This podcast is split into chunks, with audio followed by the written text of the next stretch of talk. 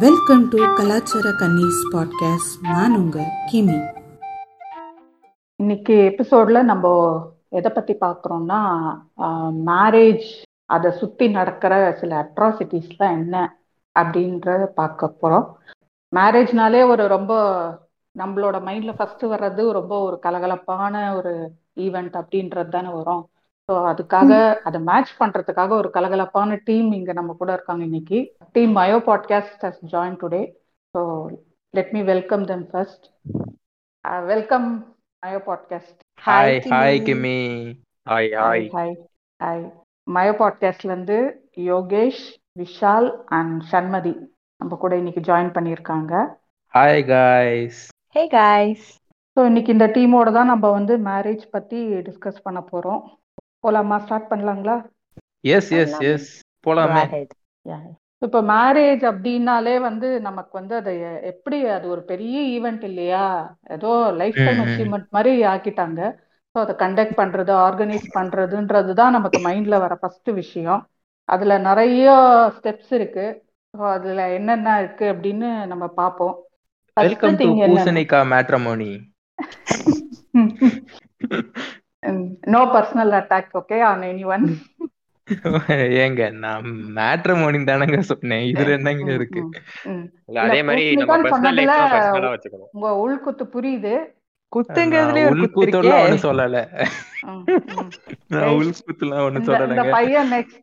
Alabama வரதா இருக்கான், என்னன்னு பாத்துக்குங்க. மேரேஜ் அப்படின்னாலே உங்களுக்கு எல்லாம் what comes first to your mind? அதாவது வந்து ஒரு ஹியூஜ் ரெஸ்பான்சிபிலிட்டி, ஒரு பெரிய சேஞ்ச்ல சொல்றது. உனக்கு என்னமா தோணுது? இல்ல, எனக்கு தான் சொல்ற ஒரு பெரிய சேஞ்ச் இன் லைஃப் மாதிரி, ஏதோ வந்து புதுசா வந்து எங்கேயோ, அதுவும் பொம்பளை பிள்ளைங்கிறதுனால அடுத்த வீட்டுக்கு போற பிள்ளை அடுத்த வீட்டுக்கு போற பிள்ளைன்னு சொல்லி சொல்லி வளர்த்துட்டாங்களா. கல்யாணம்னாலே அப்படியே வந்துட்டு என்னடா இவ்வளவு நாள் இங்க தானடா இருந்த, எங்கடா என்ன கூட்டு போறீங்கிற மாதிரி இருக்கு. மேரேஜ் அந்த மாதிரினா வந்துட்டு நாங்க செக்ஸ் பண்ண போறோம்னு ஒரு 3 நாள் ஃபுல்லா எல்லார்ட்டையும் சொல்லிட்டே இருக்கு. அதுல யாரும் பேனிக் ஆகாதீங்க, கொஞ்சம் ராவா ஸ்டார்ட் பண்றாராமா. ப்ரோசீட். என்னங்க ராவ ஸ்டார்ட் பண்றேன், இதுதானங்க வந்து வாழ்க்கை நிதர்சனமான உண்மையை தானே சொல்றாரு.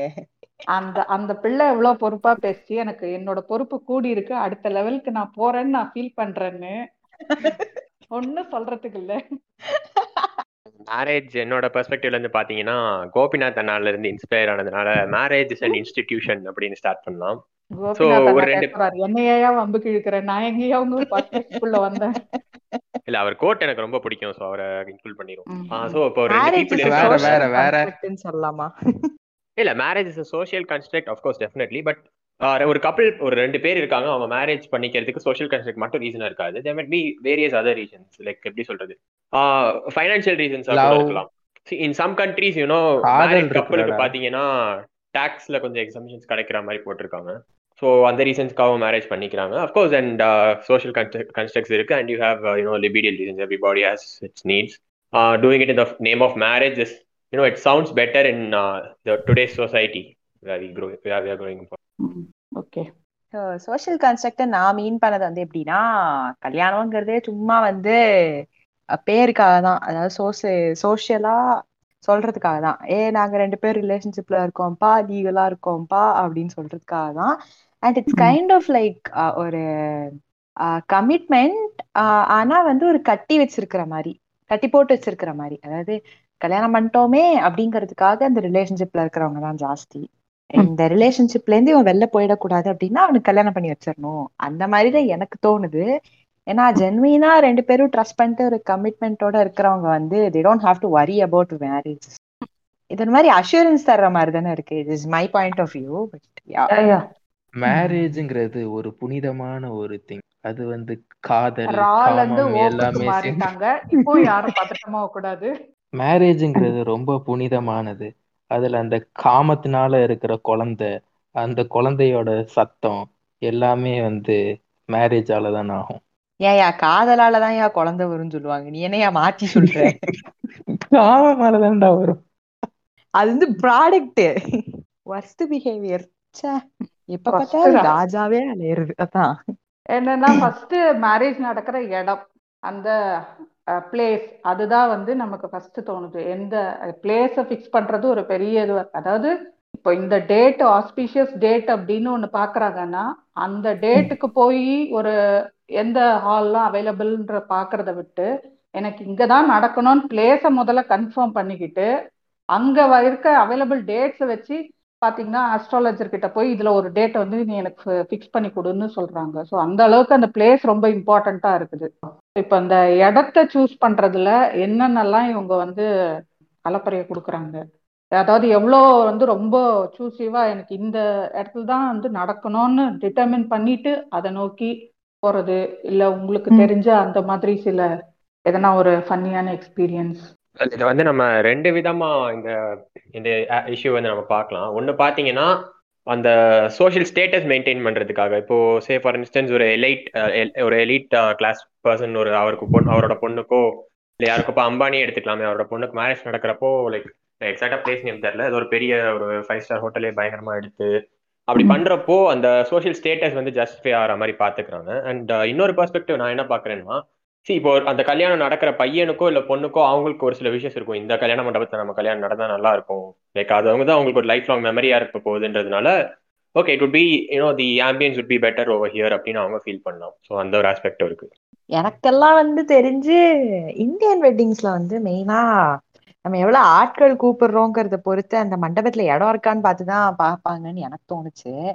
அண்ட் அவன் சொன்ன மாதிரி சில பீப்புள் வந்து இந்த பிரைட் அண்ட் குரூம் வந்து என்ன பண்ணுவாங்கன்னா, எனக்கு பீச் வெட்டிங் வேணும், எனக்கு வந்து ஏரோப்ளைன்ல வேணும், எனக்கு ஷிப்ல கல்யாணம் நடக்கணும், இப்படிலாம் பண்ணுவானுங்க. ஹில் டாப்லாம் நடக்கிறது கொஞ்சம் கஷ்டம்.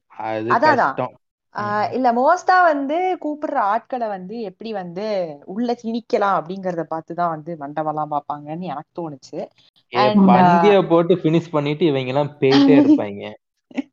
இல்லடா இப்ப எப்படி சொல்றது, என் ஸ்டேட்டஸ்க்கு வந்து இப்போ அவன் பிள்ளை கல்யாணத்துக்கு என்ன கூப்பிட்டான், நான் என் பிள்ளை கல்யாணத்துக்கு அவனை கூப்பிடணும்ல அப்படின்னு சொல்லிட்டு 10,000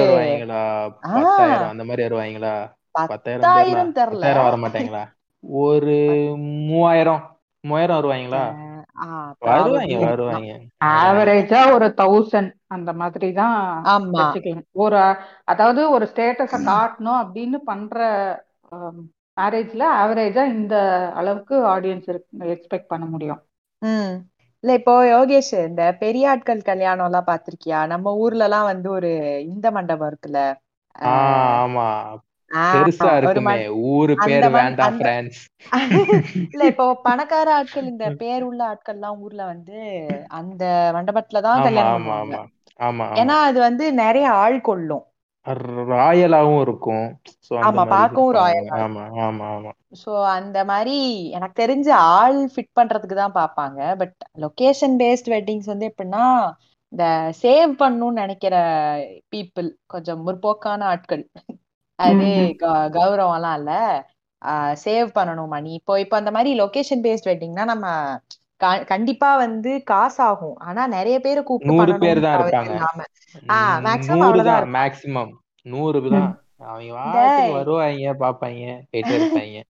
படத்துல வரும் தெரியுமா, தாராள பிரபுல எதுக்கோ நடுவுல வச்சு கல்யாணம் பண்ணுவாங்க, பாக்க நல்லா இருக்கும். என்னது நடுவுலயா? இவன் ஒருத்தன் அது ஒரு மாதிரி சுத்தி தண்ணியா இருக்கும்னு நினைக்கிறேன், நடுவுல வந்து ஸ்டேஜ் மாதிரி கட்டி அங்க கல்யாணம் நடக்கும். ரொம்ப கம்மி நம்பர் ஆஃப் பீப்புள் தான் இருப்பாங்க. யோகேஷ் ஏன் யோகேஷ் நீங்க கேவலமாவே யோசிக்கிறீங்க எப்ப பார்த்தாலும்? அவரு தாராள பிரபுல எனக்கு தெரிஞ்சு கல்யாணம் எதுவுமே பாக்கலன்னு நினைக்கிறேன். அதான் இப்போ மேரேஜ்ன்னு ஒண்ணு நடக்குதுன்னா அந்த இடம் வந்து எவ்வளவு இம்பார்ட்டன்றது நம்ம ஏற்கனவே பார்த்தோம். மேரேஜஸ்ல நீங்க சொல்ற மாதிரி டெக்கரேஷன் அது எல்லாத்தையும் விட சாப்பாடுக்கு ஒரு விஷயம் நடக்கும். லைக் ஒரு 16 வகை கூட்டு செஞ்சிருவாங்க. அந்த 16 வகை கூட்டுல 2 வகை கூட்டு 4 வகை கூட்டு ஒரு பையில சாப்பிட மாட்டான். ஆனா அந்த 16 வகை கூட்டு போடுவாங்க. அதுல பாத்தீங்கன்னா ரொம்ப நிறைய மணி வேஸ்ட் ஆகுது. அண்ட் பாகிஸ்தான்ல பாத்தீங்கன்னு வச்சுக்கோங்களேன், இதுவும் கோபிநாத்தோட ஷோ தான், நான் நிறைய நான் பார்க்க ஷோ, யாரும் தப்பா எடுத்துக்காதீங்க. லைக் அதுல பாத்தீங்கன்னா ஒருத்தர் சொல்றாரு பாகிஸ்தான்ல தப்பான ஷோ இல்லையா, அதையே தப்பா எடுத்துக்காதீங்க. எதுக்கு இப்ப இந்த டிஸ்க்ளைமர்? ட்ரோல்ஸ் அவாய்ட் பண்றதுக்காக எவ்வளவு வருத்தப்படுவாரு. கரெக்ட் தான். சரி, பாகிஸ்தான்ல பாத்தீங்கன்னா அவங்க வந்து ஒரு லாவை கொண்டு வந்துட்டாங்க. நீங்க வந்து ஒரு டைப் ஆஃப் டிஷ்ல ஒண்ணுதான் வைக்கணும், 16 வகை கூட்டுலாம் இனிமே கல்யாணத்துக்கு போடக்கூடாது, ஒரு கூட்டு ஒரே ஒரு மெயின் டிஷ் ஒரு டெசர்ட்னு தான் போடணும். ஓ, இது என்ன அநியாயமா இருக்கு. ஆமா, அது ஃபுட் வேஸ்ட் ரொம்ப ஆகுதுன்றதுனால இட்ஸ் லா. நீங்க ஒரு கல்யாணத்துக்கு பாத்தீங்கன்னா லைக் மெயின் கோர்ஸ்னா ஒண்ணுதான், டெசர்ட்னா ஒண்ணுதான், அப்படிதான் இருக்கணும். இப்போ அந்த அளவுக்கு ஒரு லா கொண்டு வந்து அதை கண்ட்ரோல் பண்ற அளவுக்கு அங்க போயின்னு இருக்குன்னு அர்த்தம். அப்படின்னா நிலைமை, அதாவது எக்கனாமியில எப்படி இருக்கும், ஜிடிபியில எப்படி இருக்கும் அப்படின்றதெல்லாம் பத்தி இல்லாம அவங்க இண்டிவிஜுவல் ஸ்டேட்டஸ்ல தான் அவங்க ஃபோக்கஸ் பண்ணி இவ்வளோ எக்ஸ்பென்ஸ் பண்றாங்கன்றதுனால தான் இப்படி ஒரு லா வந்திருக்குது. So in one way it is good தான் வச்சுங்க. வேஸ்ட் பண்றதை வந்து அவாய்ட் பண்றது எதுவா இருந்தாலும் ஷுட் பி வெல்கம்டு அப்படின்னு நினைக்கிறேன். இப்போ நெக்ஸ்ட், இப்போ இந்த ஹால் பத்தி டிசைட் ஆனோம்னா நெக்ஸ்ட் திங் மைண்டுக்கு வர்றது வந்து அதை வந்து பந்தாவா இந்த இடத்துல நடக்குது, இவங்களுக்கு நடக்குதுன்னு போட்டு அந்த இன்விடேஷன். ஸோ அதுல வந்து ஏதாவது நீங்க ஒரு என்னடா இன்விடேஷன் இப்படி போய் இருக்குன்ற மாதிரி எல்லாம் இதை நான் பார்த்திருக்கீங்களா? ஒரு என்ன சொல்றது, நான் சொல்றேன் வாட்ஸ்அப்ல ஒரு டப்பா மாதிரி இருந்தது. அந்த டப்பாலேருந்து வீடியோ குட்டி டேப் மாதிரியா, ஐ கெஸ் அம்பானியோட பொண்ணுக்குன்னு தான் நினைக்கிறேன், ஒருத்தரா வந்துட்டு எங்க வீட்டு கல்யாணத்துக்கு வந்துருங்க, எங்க வீட்டு கல்யாணத்துக்கு வந்துருங்க அப்படின்னு சொல்லிட்டு ஒரு டேப்ல சொல்லி அந்த டேப் ஒரு டப்பாக்குள்ள வச்சு, அந்த டப்பா தான் இன்விடேஷனே. ஸோ அந்த டப்பாக்குள்ள வச்சு அனுப்பிச்சாங்க. இன்னொரு சில இன்விடேஷன்லாம் வந்து இந்த ட்ரெடிஷ்னல் ஓல்டு மெத்தட், அந்த எல்லோ கலர்ல இருக்கும், கார்னர்ல மஞ்சள் வச்சு கொடுப்பாங்க. ஸோ மோஸ்டா அதுதான். அப்புறம் அந்த கொஞ்சம் பெரிய இந்த எம்எல்ஏ வீட்டு கல்யாணம், அரசியல் இருக்கிற பெரிய அவங்கலாம் வந்து அப்படியே வந்து செம பெருசா கார்ட்போர்ட் மாதிரி ஒரு பெரிய இன்விடேஷன், அதுல அவங்க குடும்பமே இருக்கிற போட்டோ இருக்கும். அப்படியே வந்து பயங்கரமா நினைச்சேன். அந்த மாதிரி இன்விடேஷன்லாம் உங்களுக்கு யாருக்குன்னா பர்சனலா வந்திருக்கா உங்க வீட்டுக்கு? எங்க வீட்டுக்கு வந்து அதெல்லாம் பார்த்ததே இல்ல. சரி, எங்க வீட்டுல வந்திருக்கு.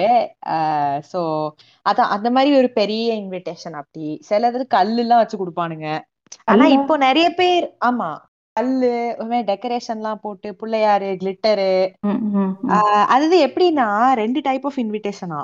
ஒண்ணு வந்து பெரியவங்களுக்கு கொடுக்கறதுக்கு, அதுல வந்து இந்த மஞ்சள் எல்லாம் வச்சு அந்த traditional pink and green, pink and yellow கலர்ல இருக்கும்ல, அதுல வந்து இந்த மாமா பேரு, அத்தை பேரு, சித்தப்பா பேரு, சித்தி பேரு, அப்படியே குடும்பத்தோட பேரே போட்டு தங்கள் வரவை ஐயோ மறந்துட்டேனே, ஆவலோடு ஏதோ வரும், மறந்து போச்சு.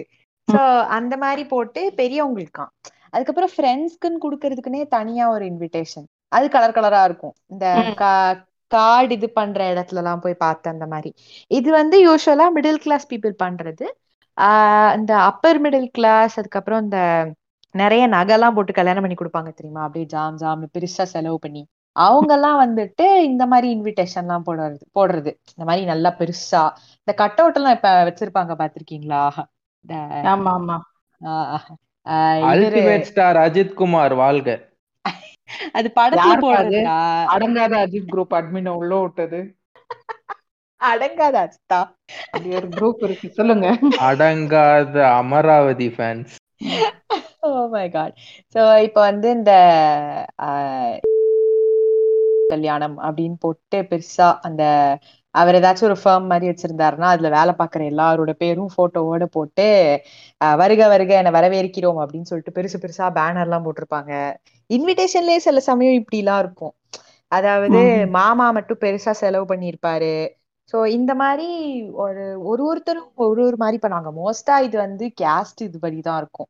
சில கேஸ்ட்ல சில மாதிரி பண்ணுவாங்க, மத்த கேஸ்ட்ல வேற மாதிரி பண்ணுவாங்க. இப்போ ஒரு கேஸ்ட்ல வந்து ஒரு விஷயத்துல செலவு பண்றாங்கன்னா, ஒரு கேஸ்ட் வந்து வெளியில நாங்க செஞ்சோங்கிறது சொல்றதுக்கே நிறைய செலவு பண்ணுவாங்க, அந்த மாதிரியும் இருப்பாங்க. இந்த ஊர் சைட்ல அதெல்லாம் நிறைய உண்டு. இதுல காம்படிஷனும் இருக்கும் இந்த இன்விடேஷன் அடிக்கிறச்சு, லைக் மேரேஜோட எல்லா ஆஸ்பெக்ட்ஸ்லயும். இப்போ சப்போஸ் வந்து ஒரு ஃபேமிலி இருக்கு, அதுல வந்து ஒருத்தர் வந்து ஒரு பயங்கரமான ஒரு இன்விடேஷன் ரெடி பண்ணியிருக்காருன்னா அவரோட ரிலேட்டிவ் மேரேஜ் நம்ம இவனை விட பயங்கரமா இது ரெடி பண்ணணும்டா அப்படின்றவாங்க, அந்த ஒரு ஆஸ்பெக்டும் இருக்கும். அண்ட் சம்டைம்ஸ் பையன் வீட்டு பொண்ணு வீட்டுக்கு கூட இந்த பிரச்சனை வரும், மாப்பிள்ளை வீட்டுல பாரு எப்படி இருக்கு இன்விடேஷன், நம்ம இதே மாதிரி மாசம் என்னையும் ரெடி பண்றோம், அந்த கல் எடுத்து வைடா அப்படின்றாங்க. அது என்ன கல்லுன்றீங்களே, அது என்னது? அது கல் எடுத்து வைனா புரியல எனக்கு. கல்லுனா ஸ்டோன் ஒர்க், கிமி இந்த சாரியில எல்லாம் இருக்கும்ல அந்த மாதிரி வைன்றாங்க. Okay okay. நீங்க என்ன இந்த கல்லு தூக்கி பின்னாடி போட அப்பதான் கல்யாணம் பண்ணி கொடுப்பேன் அந்த கல்லு நினைச்சீங்களா? எந்த கல்ல சொல்றீங்கன்னே புரியல எனக்கு. என்ன கல் எடுத்து வை கல் எடுத்து வைங்க இல்ல அந்த இது லைக் அந்த எப்படி டெக்கரேஷன்க்குலாம் யூஸ் பண்ணுவாங்க தெரியுமா அந்த சீன் லைக் அந்த ஸ்டோன்ஸ் டெக்கரேட்டிவ் ஸ்டோன்ஸ். ஓகே நண்பா நீ ஒன்றை புரிந்து கொள்ள வேண்டும், நாம் பனமரத்தை காப்போம். எதுக்கு சொல்றாங்க பனமரமா? பனமரமா யோகேஷே? கல்லுப்பா. தப்பா அவர் அந்த கல்லு பீட்டாரு. அந்த கல்லு நீங்க எப்ப வந்தீங்க? எப்படி இருக்கீங்க? சட் நைஸ். இல்ல சோ ஆக்சுவலி நம்ம கல்யாண அரேஞ்ச்மெண்ட்ஸ் அதெல்லாம் ஓகே, இந்த அரேஞ்ச்மெண்ட்டுக்கு வரதுக்கு முன்னாடி ஒரு ஸ்டேஜ் இருக்கே, அது எப்ப அப்புறம் போகுமா?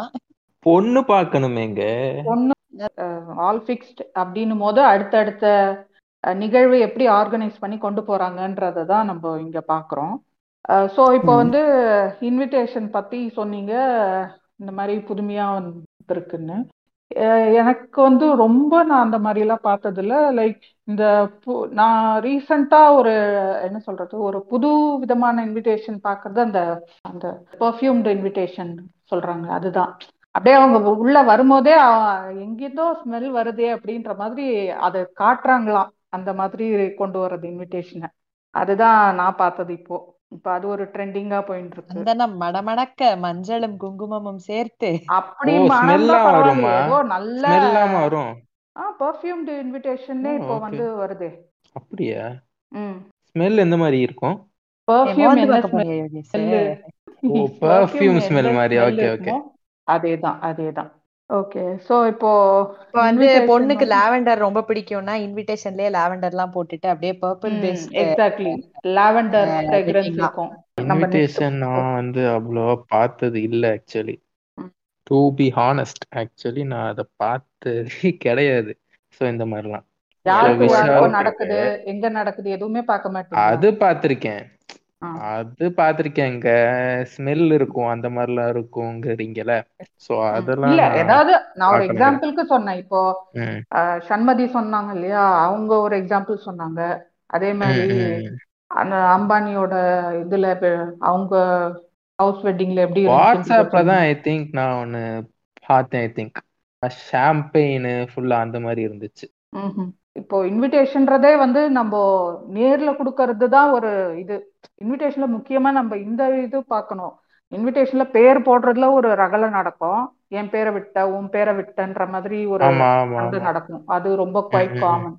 அதே மாதிரி அடுத்தது வந்து அவன் என்ன போஸ்ட்ல அனுப்பிச்சிட்டாங்க. இப்போ இப்போ லாக்டவுன்ல எல்லாம் வந்து வாய் மூடிட்டு இருக்காங்க. அது வேற லாக்டவுன்லயே அந்த மாதிரி தான் இருக்கு. என்ன போஸ்ட்ல அனுப்புற, என்ன வாட்ஸ்அப்ல அனுப்புற, கல்யாணத்துக்கு வரணுமா அந்த மாதிரி. அந்த மாதிரி தான் நைட் ஷிஃப்டா இருந்தாலும் 5 மணிக்குள்ள வரணும்ல அப்படின்னு இவனுக்கு சொல்ல தாங்கல. சோ இந்த மாதிரி தானே வந்து ஆயிட்டு இருக்கு. ஸோ அதனால நேர்ல எதிர்பார்க்கறாங்க, பர்சனலா வந்து இன்வைட் பண்ணணும்னு எதிர்பார்க்கவே இந்த வாட்ஸ்அப்ல இது பண்றதெல்லாம் வந்து இன்னும் அந்த அளவுக்கு பீப்புள் ஆர் நாட் மூவ் ஃபார்வர்டுன்றது தான் ஒரு கசப்பான உண்மை. இங்க லாக்டவுன்ல நிர்பந்தத்துல சில இடத்துல பண்றாங்க, சில பேர் அதுவும் தாண்டி இந்த மாதிரியும் இருக்காங்களான்றது தெரியல. எனக்கு இன்னொரு டவுட் இருந்தது. இந்த மேரேஜ்ல எல்லாம் அந்த இது லைக் அந்த ஒரு நேம் எழுதியிருப்பாங்க தெரியுமா, இந்த பர்சன் வெட்ஸ் இந்த பர்சன். ஆமா அது பக்கத்துல ஏன் டிகிரி போடுறாங்க? அவங்க படிச்ச டிகிரி ஸ்டேட்டஸ் மேரேஜ். எக்ஸாக்ட்லி. இப்ப மேரேஜ்ன்றதே ஒரு சோஷியல் கன்ஸ்ட்ரக்ட், அதுவே வந்து ஒரு ஸ்டேட்டஸ காட்டிக்க தான் பண்றாங்கன்னும் போது இவங்க படிப்பையும் அப்படிதான் பாக்குறாங்க. அதை வந்து மோர் தென் நாலேஜ் அண்ட் எம்பவர்மெண்ட்டை தாண்டி அதை வந்து ஒரு ஸ்டேட்டஸா ஸ்டேட்டஸ் சிம்பிளா பாக்குறாங்க. அந்த ஒரு பார்வை இருக்குது. ஸோ அதனாலதான் அதை மெயினா போடுறாங்க. இன் ஒன் வே வந்து என்ன சொல்றது, இது ஒரு ஆங்கிள் இருந்து பார்க்கும் போது ஓகே அந்த ஆங்கிளுக்குலாம் நம்ம போக வேண்டாம். அது வந்து வேற என்டையர்லி அது பொலிட்டிக்கல் லைன், வேற பாட்காஸ்ட் அது. ஆமா நிறைய பாட்காஸ்ட் அப்பப்போ அந்த கெஸ்ட் அப்பியரன்ஸ் போட்டு போற மாதிரி இருக்குது எனக்கு. அகைன் இட்ஸ் அ சிம்பிள்ன்றதுனால அதை யூஸ் பண்ணிக்கிறாங்க. ஸோ இப்போ ஃபுட்டு பத்தி பேசணும். இப்போ ஃபுட்டு பத்தி சொல்லும் போது ஐ திங்க் யோகேஷ் தானே சொன்னீங்க இந்த மாதிரி ஒரு 16 வகை கூட்டு வைக்கிறாங்க அப்படின்னு. ஸோ அது வந்து ஓகே விஷால், ஸோ அது வந்து எந்த மாதிரி பாக்குறீங்க நீங்க? அடேங்கப்பா அப்படின்னு இலைய பார்த்தாலே சில இடத்துல தோணுமே அந்த மாதிரி எங்க? இல்லைங்க இல்லை இல்லை, ஆக்சுவலா வந்து அவ்வளோ போட்டாலே நான் அந்த இடத்துல பார்ப்பேன், இவ்வளோ இருக்கா இதெல்லாமா சாப்பிடணும் அந்த மாதிரி தானே இருக்கும். ஃபீல் அந்த மாதிரி தான இருக்கும். எங்க அப்பா சொல்லிட்டு அதான் இல்ல, ஆக்சுவலி என்ன பண்ணாங்கன்னா, நானே ஒரு வெட்டிங் போனேன் சென்னையில. சோ அது வந்து ஒரு கிராஸ் வெட்டிங், நார்த் இந்தியன் பொண்ணு தமிழ் பையன், ஹைபிரிட் ஹைபிரிட். ஓக் தனத்தெல்லாம் கொஞ்சம் ஓரமா வைக்கலாமா, நான் வந்து கிராஸ்ன்னு சொல்லிட்டு போயிட்டேன். ஓ கிராஸ்னா வேற மீனிங் இருக்கும், சரி பரவாயில்ல. இது வந்து இந்த ஒரு பையனோ கல்யாணம் பண்ணிக்கிறாங்க அவ்வளவுதானே, சரி. நார்த் இந்தியால இருந்து ஒரு பொண்ணும் சவுத் இந்தியால இருந்து ஒரு பையன் கல்யாணம் பண்ணிக்கிறாங்களாம். அவ்வளவுதாங்க மேட்ரு சொல்லுங்க. சோ ஆக்சுவலி என்ன ஆச்சுன்னா, அந்த வெட்டிங்ல வந்து நிறைய பேர்லாம் கூப்பிடல, கம்மி ஆட்கள் தான் இருந்தாங்க.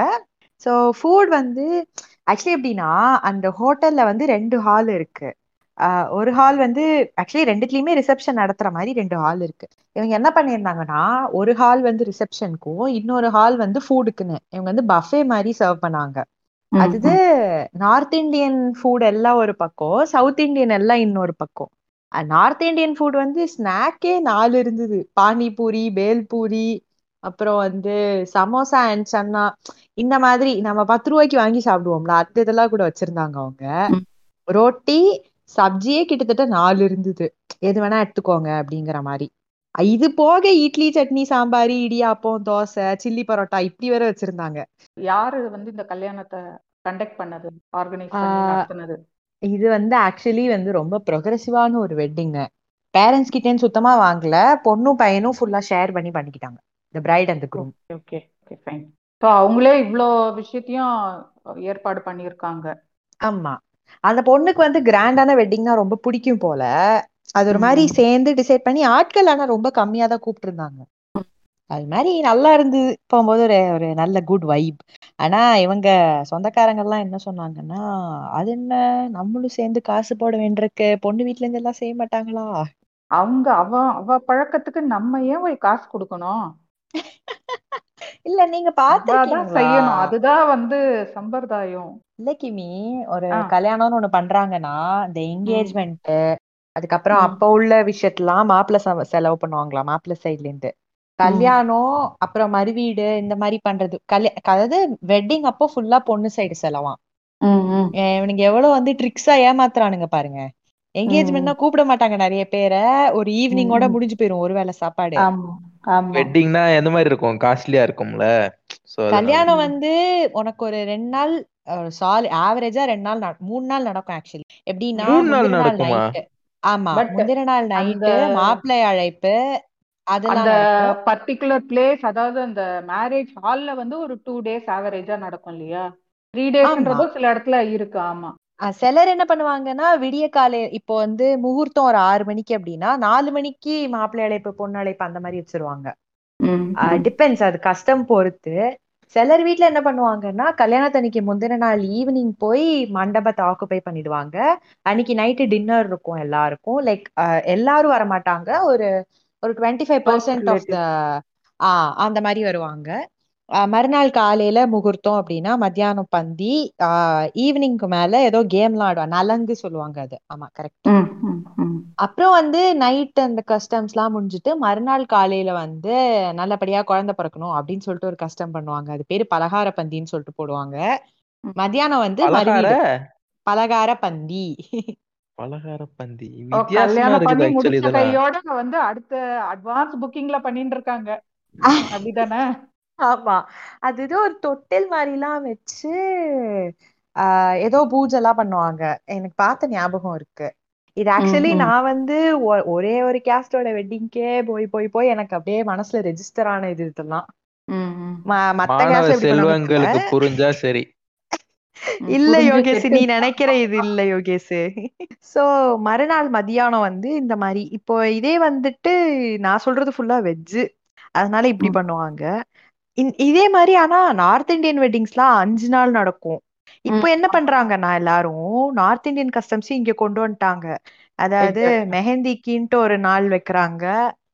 அப்புறம் அது பேசுவோம் நம்ம அடுத்த இதுல அது பத்தி சொல்லுவோம்.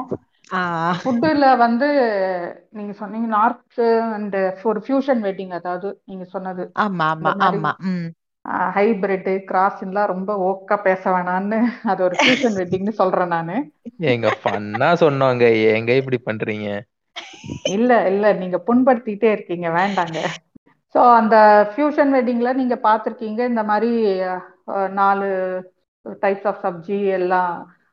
இது ஃபியூஷன்ல நீங்க இதை பார்த்துருக்கீங்க. இது full and full north Indian வெட்டிங்காவே இருந்தா எப்படி இருக்கும் அந்த மாதிரி. நாங்க ஸ்கூல் படிக்கிற டைம்லே என்னோட ஸ்கூல் ஃப்ரெண்ட் ஒருத்தவங்கள ஸ்கூல் ட்ராப் அவுட்டு. ஸோ அவங்களுக்கு அப்போவே அது மேரேஜ் பண்ணியிருந்தாங்க. கண்டிப்பாக இப்போ எனக்கு தெரியுது அது இல்லீகல்னா, பட் எனக்கு அப்போ அது தெரியாது. அவங்களோட வெட்டிங்க்கு போயிருந்த போது நான் ஃபஸ்ட்டு டைம் அதுதான் அந்த கிராண்ட் வெட்டிங் அப்படின்னா என்னன்றதை நான் பார்க்குறேன். அப்படியே வாஸ் லைக் அப்படியே ஹா அப்படின்னு வாய திறந்து நின்னதுதான். ஃபுல்லாக ஒரு பெரிய ஒரு பா ஷேப்ல கவுண்டர் எல்லாம் இங்கேருந்து அந்த இது வரைக்கும் சுற்றி சுற்றி கவுண்டருங்க தான் இருக்குது. எல்லாத்துலேயும் போனால் எங்கே போனாலும் எல்லாமே ஒரு 4 or 5 வெரைட்டிஸ் அது குறையாம இருக்குது. எந்த name any item there will be minimum 4 to 5 varieties அந்த மாதிரி தான் இருக்குது. ஸோ அந்த மாதிரி நான் பார்த்த ஃபஸ்ட்டு கிராண்ட் வெட்டிங் என்னோட நினைவில் அதுதான் இருக்கு. ஸோ ரைட், அது அவங்களுக்கு அது ஒரு பழக்கமாகவே வச்சுட்டு இருக்காங்க வெட்டிங்னா அது இப்படிதான்ற மாதிரி. இங்கேயும் அது கொஞ்சம் கொஞ்சமாக அடாப்ட் ஆகிட்டு வருதுன்றதோட வெளிப்பாடு தான் இந்த 16 வகை கூட்டெல்லாம் இலையில நம்ம இப்போ பார்க்கறது. இப்போ அதை பற்றியும் அவங்க 2 பேரும் என்ன சொல்றாங்கன்னு கேட்போம். எங்க அப்பா நார்த் இந்தியன் வெட்டிங்னு இல்லை, ஃபியூஷனும் இல்லை. இங்கே உள்ள ஆட்கள் கன்னியாகுமரியில ஸோ கொஞ்சம் பெத்த கை போல அவரே ஒரு இது கார்டன் மாதிரி செட் பண்ணி அந்த நம்ம இது அமெரிக்கன் இதுல எல்லாம் பாப்போம் தெரியுமா, பார்ட்டியில இருப்போம் எவனாவது ஏதாவது கொடுத்துட்டே இருப்பான், கிராப் கேக்கு அப்புறம் ஷாம்பெயின் அந்த மாதிரி ஏதாவது ஒண்ணு கொடுத்துட்டே இருப்பான். அந்த படத்துலதான் பாத்துருக்கோம்ல பார்ட்டி நடந்துருக்கோம். அதேதான் அதேதான் அந்த மாதிரி ஃபீட் பண்ணதும் இல்லாம அதுக்கப்புறமா டின்னர்னு சொல்லிட்டு அதே மாதிரிதான் டேபிள் செட்டிங் பண்ணி அமெரிக்கன் இதை இங்க இது பண்ணிருந்தாங்க ரிசப்ஷனுக்கு. எப்படின்னா டேபிளா போட்டு இவங்க இங்க இங்கதான் உட்காருவாங்க அப்படின்னு சொல்லி அவங்களே ஒரு டேபிள் இது அரேஞ்ச்மெண்ட் எல்லாம் போட்டு கரெக்டா இவ்வளவு இவ்வளவு பீப்புள் தான் வர போறாங்க, இவங்களுக்கு இந்த இந்த இது இருக்கும் அப்படிங்கிற மாதிரி எடுத்து உட்கார வச்சு போட்டிருக்காங்க.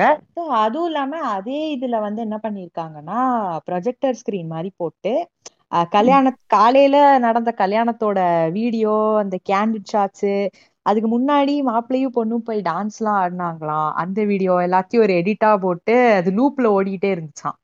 நீ படம் போடலனாலும் பரவாயில்ல, ஒரு வாட்டி போட்டா பரவாயில்லடா, லூப்ல போயிட்டே இருக்கான் அந்த வீடியோ. 10 நிமிஷம் தான்.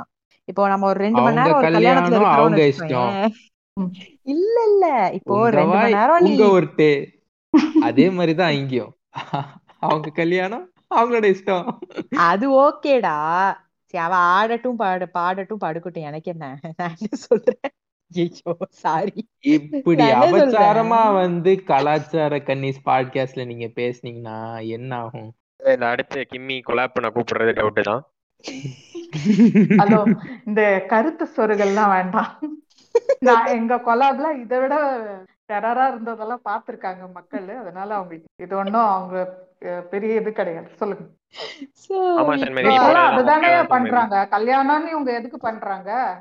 கண்ணாடி மாதிரி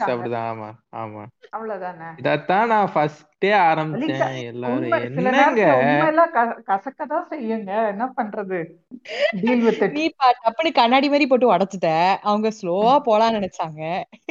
நீ ஆரம்பத்துல நான் சொல்லிட்டா பச்சையா சொல்லிட்டா ஒரு பிள்ளைல இருந்து ஸ்டார்ட் பண்ணாம தாலி கட்டிட்ட காலத்தோட அப்படின்னு சொல்ற மாதிரி கலட்டு அந்த மாதிரியா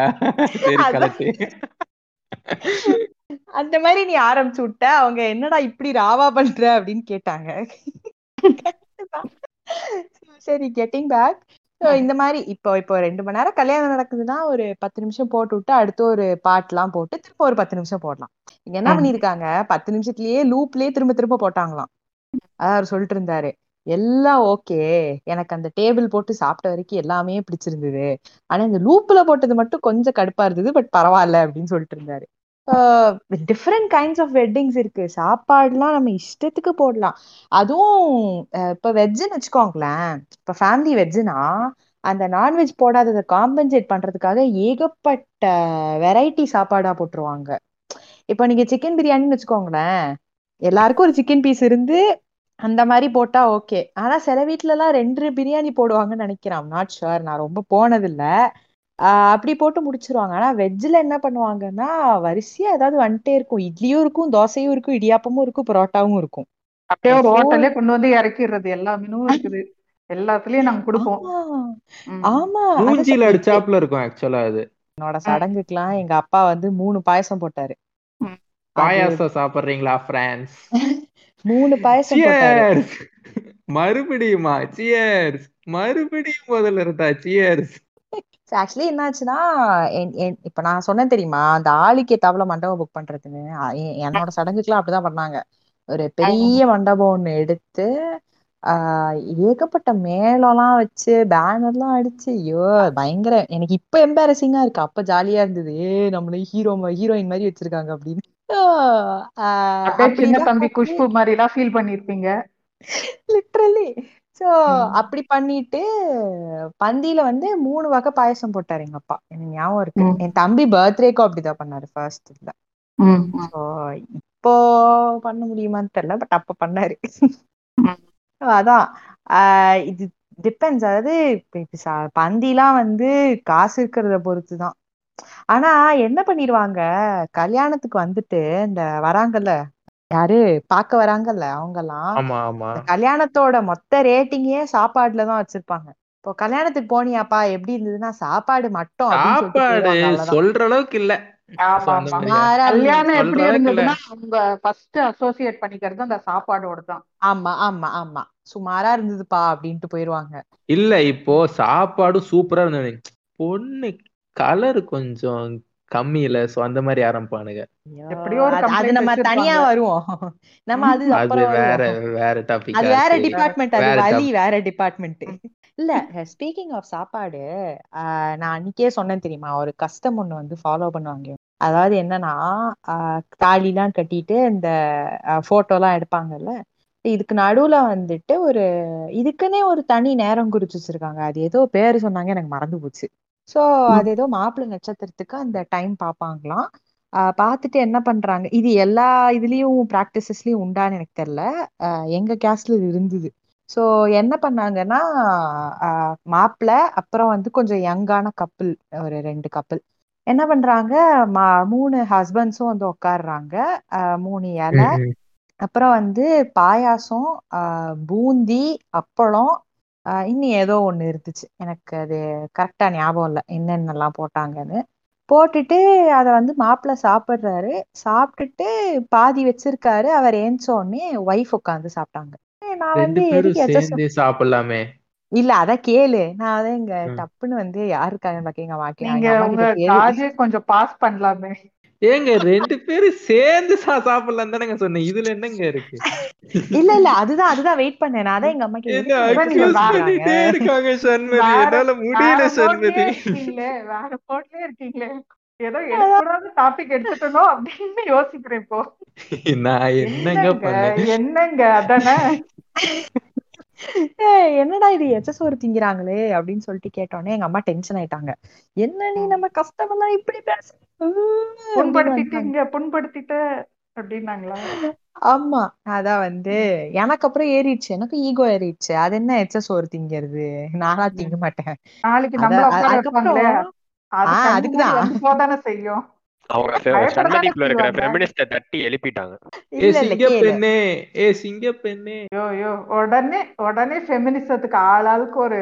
தண்ணிலே விளக்கம் அதுதான்.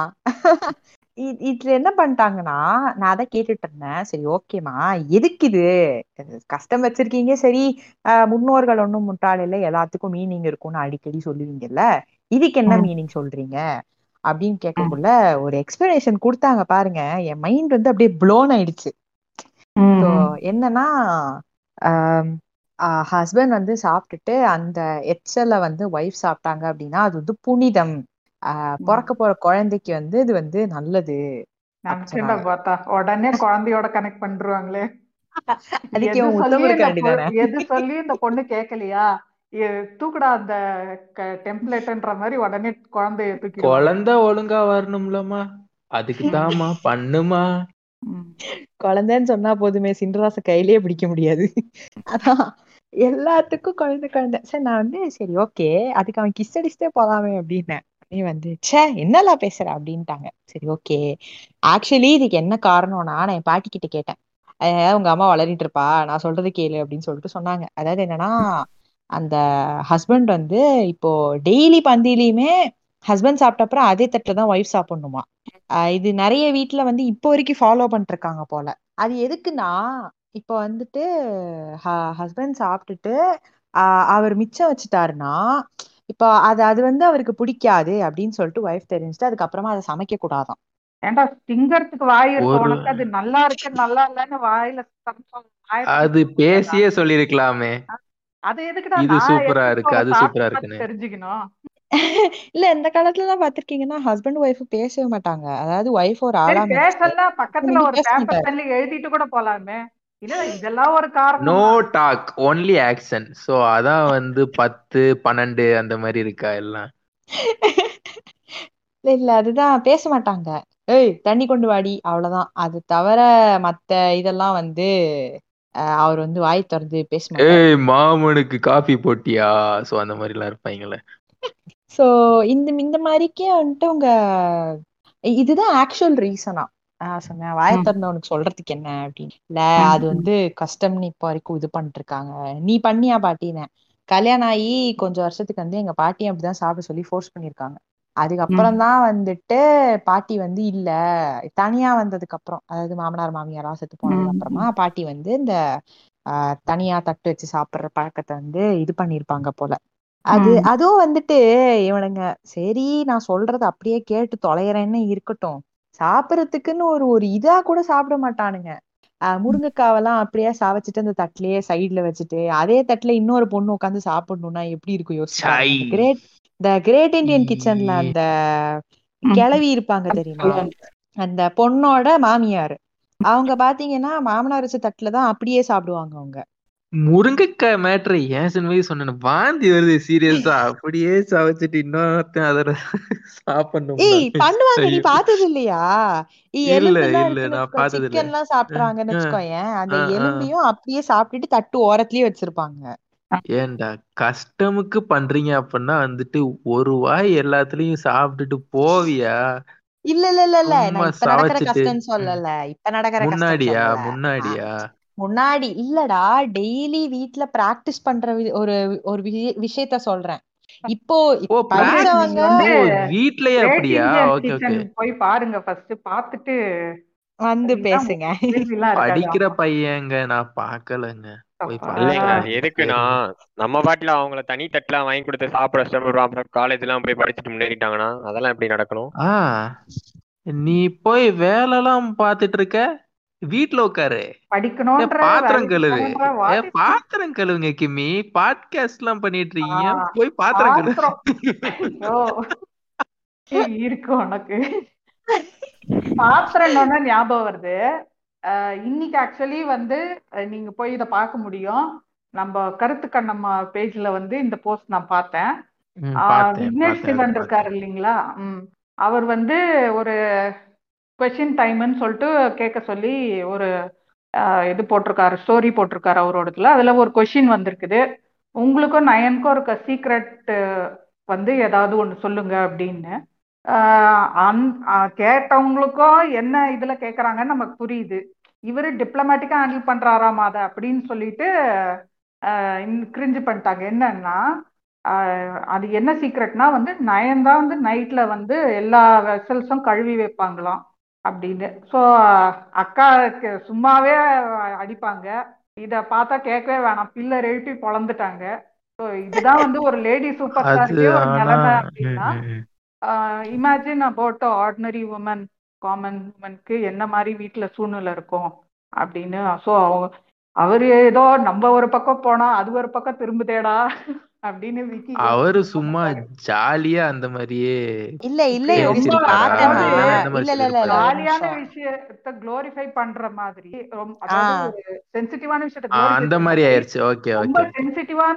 வந்து அப்படியே நார்மலைஸ் பண்றதும் வந்து ஈக்குவலி ரெடிகுலஸ் தான். இல்ல நான் அதான் ஒரு எக்ஸாம்பிள் சொல்றேன் பாருங்க. மாஸ்டர் படம் வர்றதுக்கு முன்னாடி ஒரு கார்ட்டூனிஸ்டிக் போஸ்டர் ஒன்னு ரிலீஸ் பண்ணாங்க தெரியுமா? அதுல வந்து என்ன பண்ணாங்கன்னா வந்தது ஓகே மாலவிகா மோகனன் வந்துட்டு ஒரு ஒரு இது கார்ட்டூனிஸ்டிக்கா இருந்தது. பீப்புள் வேர் டூடில்ஸ் மாதிரி.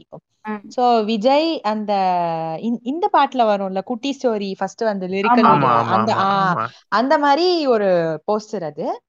சோ அதுல ஒரு இருக்கிற ஒரு ஒரு கேரக்டர் ஒவ்வொன்னு பண்ணிருக்காங்க. மாலவிகா மட்டும் கிச்சன்ல நிக்கிற மாதிரி அந்த போஸ்டர் வந்து பாத்திரம் கழுவிட்டு இருந்தாங்களா ஏதோ ஒண்ணு பண்ணிட்டு இருந்தா. ஓகேயா கிச்சன்ல இருக்காங்க இல்ல அவ வந்துட்டு அவளே அந்த போஸ்டரை திரும்ப போட்டு என்ன பொம்பளைன்னா எப்பவுமே கிச்சன்ல தான் இருக்கணுமா? ஏன் ஒரு வாட்டி விஜய் பி கிச்சன்ல நிக்கிற மாதிரி நான் புக்கு படிக்கிற மாதிரி போட்டிருக்கலாம்ல அப்படின்னு சொன்னோடனே போஸ்டரை திரும்ப வந்து எடிட் பண்ணி ரீரிலீஸ் பண்ணாங்க. அணில்கள் எல்லாம் தாக்க ஆரம்பிச்சிருப்பாங்களே. தாக்கல பட டீம் பட டீம் அப்போ இருந்த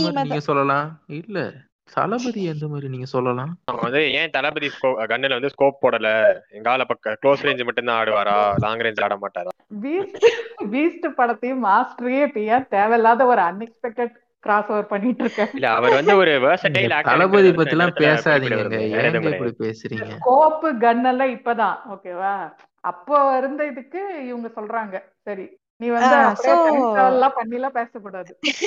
அந்த ட்வீட்டோட ஸ்கிரீன்ஷாட் எங்கேயாச்சும் கிடைச்சா நான் வந்து பாக்குறேன். பட் ஆனா அவ அதுதான் சொல்லியிருப்பா பட டீமையே குவெஸ்டின் பண்ணிருப்பா என்ன இப்படி போட்டு வச்சிருக்கீங்கன்னு. உடனே அதை திரும்ப ரிலீஸ் பண்ணாங்க. அவ புக்கு படிச்சுட்டு உட்காந்துட்டு இருக்கிற மாதிரி திரும்ப போட்டாங்க. ஆமா கிச்சன் இல்ல கிச்சன்ல யாருமே இல்ல கிச்சனே இல்ல. இன்னும் ஒரே ஒரு டவுட் சொல்லு எனக்கு. அப்ப இது வந்து மாலைக்காமன் திரும்ப கேட்கலையா பொண்ணுங்கன்னா புக்கு படிச்சுட்டு மட்டும் தான் இருக்கணுமா ராக்கெட் சயின்டிஸ்ட் இருக்கிற மாதிரி எல்லாம் போட மாட்டீங்களா அப்படின்னு.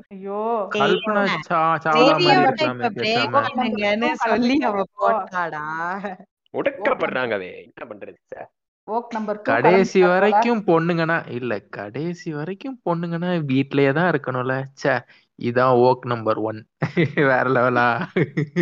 இல்ல இன்னைக்கு கூட நான் 2 மீம் பார்த்தனே.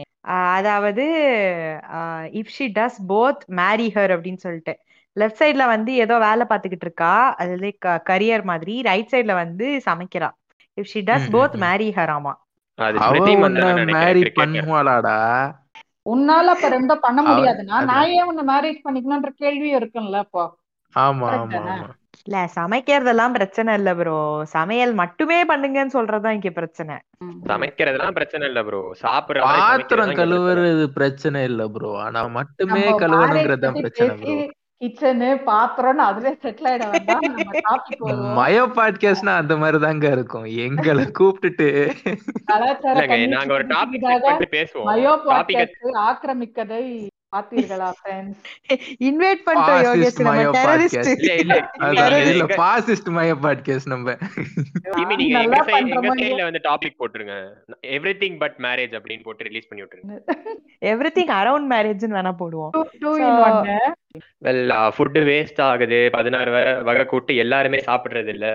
ஒரு பக்கம் இருந்தாலும் என்ன பர்சனலா கேட்டீங்கன்னா நான் பர்சனலா ஒரு கல்யாணம் எதுக்கு அட்டெண்ட் பண்ண போறேன் சாப்பாடுக்குதான் அப்படின்றப்போ அவங்க என்ன வெரைட்டி போடுறாங்கன்றத பொறுத்து இருக்கு. அவங்க பாட்டுக்கு வாழைக்காய் கூட்டுன்னு 16 ரூபாய் வச்சிருந்தாங்கன்னா அது எனக்கு உடன்பாடு இல்லை. ஸோ அப்கோர்ஸ் ஒரு நல்ல குசின் வந்து எப்பவுமே வரவேற்பு தக்க ஒரு விஷயம் இல்ல. இவனுக்கு என்னதான் போட்டாலும் கடைசியில எல்லாரும் சாப்பிட்றது காலிஃபிளவரு அப்பளம் சோறு தான், வேற ஒண்ணுமே இருக்காது. ஒரு படம் இருக்குது ஆக்சுவலி அஜித்தோட படம் ஒண்ணு வில்லன்னு சொல்லிட்டு அதுல வந்து ஒரு சீன் வரும் மேரேஜ் சீன். அதுல வந்து என்னன்னா சீர்வரிசைன்னு சொல்லிட்டு கொடுப்பாங்க. அதுல ஒரு 2 தட்டுலயோ வந்து ஃபுல்லா வந்து கேஷ் இருக்கும். அந்த மாதிரி எல்லாம் பாத்துருக்கீங்களா? கேஷே வந்து அங்க மண்டபத்துல ஓப்பனா மாத்திக்கிறது டிஸ்ட்ரிபியூட் பண்றது பார்த்தது ஆல் டைப் ஐ நோ அப்படின்றாங்க. இல்ல இது வந்து சபைக்கு கொடுக்கணும், அப்பதான் வந்து மதிப்பாங்க அப்படின்னு சொல்லிட்டு. ஆக்சுவலி இங்க என்ன பண்ணுவாங்கன்னா வந்துட்டு கொஞ்சம் அண்டர்ஸ்டாண்டிங் இருக்கிற ஒரு திருத்தம் திருத்தம் அப்பதான் 4 பேர் மதிப்பாங்க, அந்த 4 பேர் ஓட மாட்டாங்க. இது இது இது ஆக்சுவலி என்ன நடந்ததுன்னா ஃபோர்ஸ் பண்ணி வாங்கல, என்ன சொன்னாங்கன்னா நீங்க அப்புறமா போடுங்க பரவாயில்ல நகையா போடுங்க, பட் கேஷ் வந்து நாங்க தரோம், அந்த கேஷை வந்து ஸ்டேஜ்ல வச்சு எங்கிட்ட குடுக்கற மாதிரி ஒரு போட்டோ எடுத்துருவோம் அப்படின்னு சொல்லிட்டு பண்ணாங்க. அந்த மாதிரி தான் தெரியுதுடா உங்க ஊழல் புண்டலாம் இல்ல இது வந்துட்டு எப்படி சொல்றது. இப்போ நம்ம கரண்ட் லா படி டவுரி இஸ் a crime இல்லையா? அப்படி இருக்கும்போது படத்துல பண்றது அது வேற, ஆனா வந்து நிஜத்துல பண்றாங்கன்னா அது என்ன ஒரு தைரியத்துல பண்றாங்க இல்ல. ஆக்சுவலி இப்ப எப்படின்னா அவங்க வந்து இதெல்லாம் சொல்லிலாம் கேட்க மாட்டாங்க, டிமாண்டே பண்ண மாட்டாங்க. இப்ப நீங்க வந்து 100 சவரன் போட்டாதான் வந்து பொண்ணை வந்து நான் ஆச்சு கல்யாணம் பண்ணிக்க முடியும் அப்படின்னு சொல்ல மாட்டாங்க. நீங்க போடுறத போடுங்க அப்படின்னுவாங்க. அது இப்ப எப்படி ஆக்சுவலி வந்து டவுரி பாத்திருக்கீங்களா? இப்போ ஏதோ ஒரு வேர்ட் சொல்லிட்டு it's a word and this is an emotion அப்படின்னு, அந்த மாதிரி நீங்க போடுங்க அப்படின்னு சொல்றது வேர்டு, நீங்க போடுறத போடுங்கன்னு சொல்றது எமோஷன், அந்த மாதிரி ஆக்கிட்டாங்க. இல்ல இது எப்படின்னா மோஸ்டா மாப்பிள்ளை வீட்டுல கேட்கலனாலும் பொண்ணு வீட்லயே குடுத்தாதான் மரியாதை அப்படின்னு சொல்லிட்டு போடுவாங்க. இப்போ நானே எங்க அப்பா கிட்ட போயிட்டு, அப்பா நீ வந்து காசா போடு, நகையெல்லாம் எனக்கு வேணாம் நான் போடவே மாட்டேன் அப்படின்னு. அதெல்லாம் முடியாது, நான் நகையா போடுறேன், நீ அதை எப்படி வேணாலும் மாத்திக்கோ, போட்டாதான் எனக்கு மரியாதை அப்படிங்கிறாரு அவரு. இப்போதைக்கு அப்படிதான் சொல்லிட்டு இருக்காரு அவரு.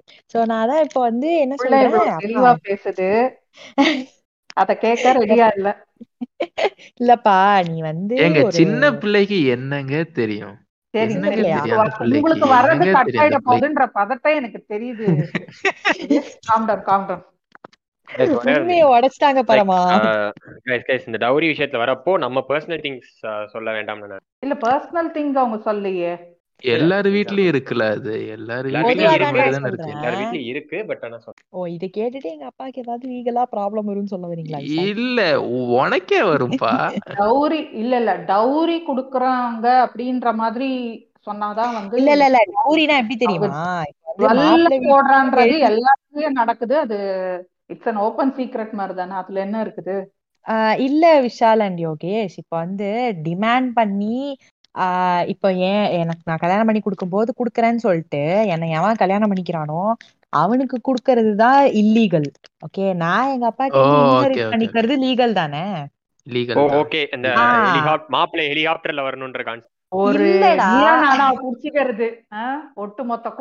வந்து பதிவு பண்ணிட்டே இருக்கான் நீயா நான் பாக்குறேன் அப்படின்னு சொல்லி. இல்ல அது ஒண்ணும் இல்லைங்கயா, லாக்டவுன்ல என்ன பண்றதுன்னு தெரியாம ஐயா கோபிநாத் ஐயா கொஞ்சம் இந்த பையனை கொஞ்சம் சான்ஸ் கொடுங்க அடுத்த இதுல ரொம்ப ரொம்ப மீட்டர் போட்டே இருக்காங்க. அந்த எபிசோடுக்கு தான் வந்து ஒருத்த வச்சு செஞ்சான் ப்ரோ, அதோட சீக்வல்ல அவனை வச்சு செஞ்சாங்க. அது வேற விஷயம், அது வேற டாபிக், நம்ம அது இன்னொரு நாள் பேசுவோம். ஆமா ஆமா ஆமா பேக் டு டாபிக் நவ. சொல்லுங்கயா. அதுதான் இப்ப வந்து அவர் என்ன சொல்றாரு, அது மாப்பிள்ளைக்கு போக போறது இல்ல, ஆப்வியஸ்லி இது என் கையில தான் இருக்க போகுது, ஆனா நான் காசா தர மாட்டேன் நகையாதான் தருவேன் அப்படின்றாரு. சரி வர்றது வரட்டும், எப்படினாலும் என்கிட்ட இன்வெஸ்ட்மெண்ட் இருந்தா சரிதான். நான் என்ன சொல்றேன், உங்கள்ட்ட எப்படிங்க இருக்கும், உங்கள்ட்ட எப்படி இருக்கும்? இது இது இதுக்காகவே உன்னை போலீஸ் பிடிச்சிட்டு போயிருவாங்க யோகேஷ், இதுக்காகவே உன்னை போலீஸ் பிடிச்சிட்டு போயிருவாங்க. கிரேட் இண்டியன் கிச்சன்ல பாத்தியா, கிரேட் இண்டியன் கிச்சன்ல பாத்தீங்கன்னா அந்த பொண்ணுக்கு வந்து நிறைய நகை போடுவாங்க. இப்போ கேரளால வந்து நம்ம அன்னைக்கே பேசிட்டு இருந்த மாதிரி கிலோ கணக்குலதான் போடுவாங்க போல அபேரண்ட்லி. அது எவ்வளோ கஷ்டப்படுற குடும்பமா இருந்தாலும் ஒரு 50 பவுண்ட் 100 பவுண்ட் வந்து மேண்டேட்டரியாம். ஆமா. சோ அந்த பொண்ணு வந்து கொஞ்சம் பெரிய வீட்ல இருந்து தான் வரும். பாத்தீங்கன்னா அவ அப்படி சரஞ்சரமா அப்படியே வந்து லைன் லைனா போட்டிருக்கோம் அந்த பொண்ணு வந்துட்டு. ஸோ அந்த அந்த கல்யாணம் எல்லாம் முடிச்சுட்டு நீங்க பாத்தீங்கன்னா அந்த சமையல்லாம் பண்ணிட்டு கிளீன் பண்ணிட்டு இருப்பாங்கல்ல, அந்த மாமனார் வந்து கணக்கு பார்த்து பீரோல வச்சு பூட்டிட்டு இருப்பாரு நகைய வந்துட்டு.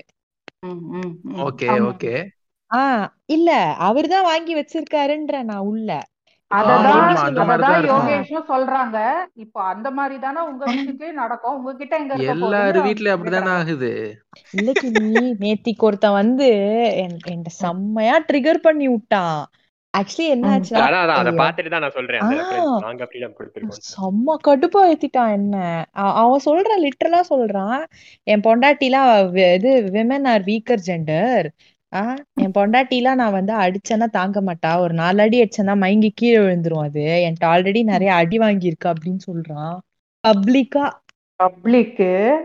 பப்ளிக்கா சொன்னான். நான் தான் வந்து நானும் இன்னொரு அக்காவும் வந்துட்டு ஏறணும் அவனை. அவன் என்ன ஒண்ணு பேசட்டா, இருடா அவன் என்ன பட்ஸ் நாட்டர் சீக்ஸ் எப்படி வேற லெவலா. ஐயோ கடவுளே. இவன் என்ன பண்ணிட்டான், கீழே தள்ளி விடுங்க இல்ல கீழே தள்ளி விடுன்றதுக்கு இல்ல இல்ல கிமி அடுத்து ஆடியன்ஸ்ல இருந்து ஒருத்தன் இத ரெக்கார்ட் பண்ணிட்டு இன்னொரு ரூமுக்கு போயிட்டு இந்த மாதிரி அந்த பையனை பேசவே விடாம இந்த 2 பொண்ணுங்களும் வந்துட்டு அவன் சொன்னதை மிஸ்இன்டர்பிரேட் பண்ணி அவனை வந்து ரொம்ப பர்சனல் அட்டாக் பண்ணாங்க அப்படின்னா வெறி ஆயிடுச்சு. வந்து பண்ணிருக்கீங்களா? ஆமா அப்படிதான்டா பண்ணிருக்கீங்க. ரொம்ப டைவர்ட்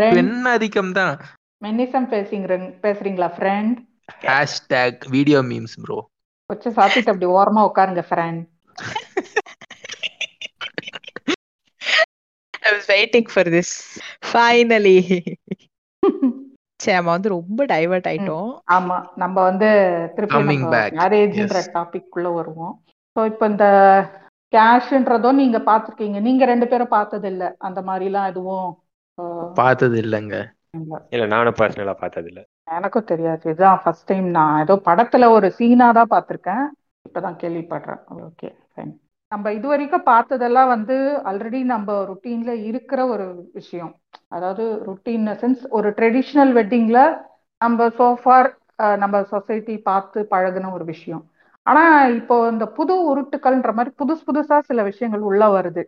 அதெல்லாம என்ன அப்படின்னு பார்ப்போம். மேரேஜ் நடத்தும் போது ஃபர்ஸ்ட் திங் என்னன்னா, இப்போ ஈவெண்ட்ஸ்ன்ற பேர்ல இப்போ சண்மதி சொன்னாங்க 3 டேஸ்லாம் நடக்குது.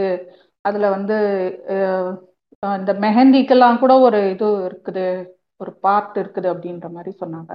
ஸோ இந்த மாதிரி மெஹந்தி ஆகட்டும், அப்புறம் இந்த சந்தனத்துக்கு என்ன சொல்றாங்க, what you call haldiin நினைக்கிறேன்.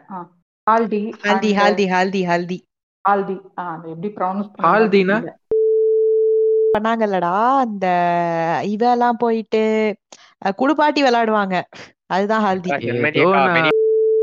பாக்குறது படின மாதிரி சொல்லுங்க. நானும் பார்க்கலங்க. சந்தனம் haldiனா சந்தனம். நான் போட்டோ அனுப்புறேன். ஓ, சந்தனம் வச்சு. Okay okay.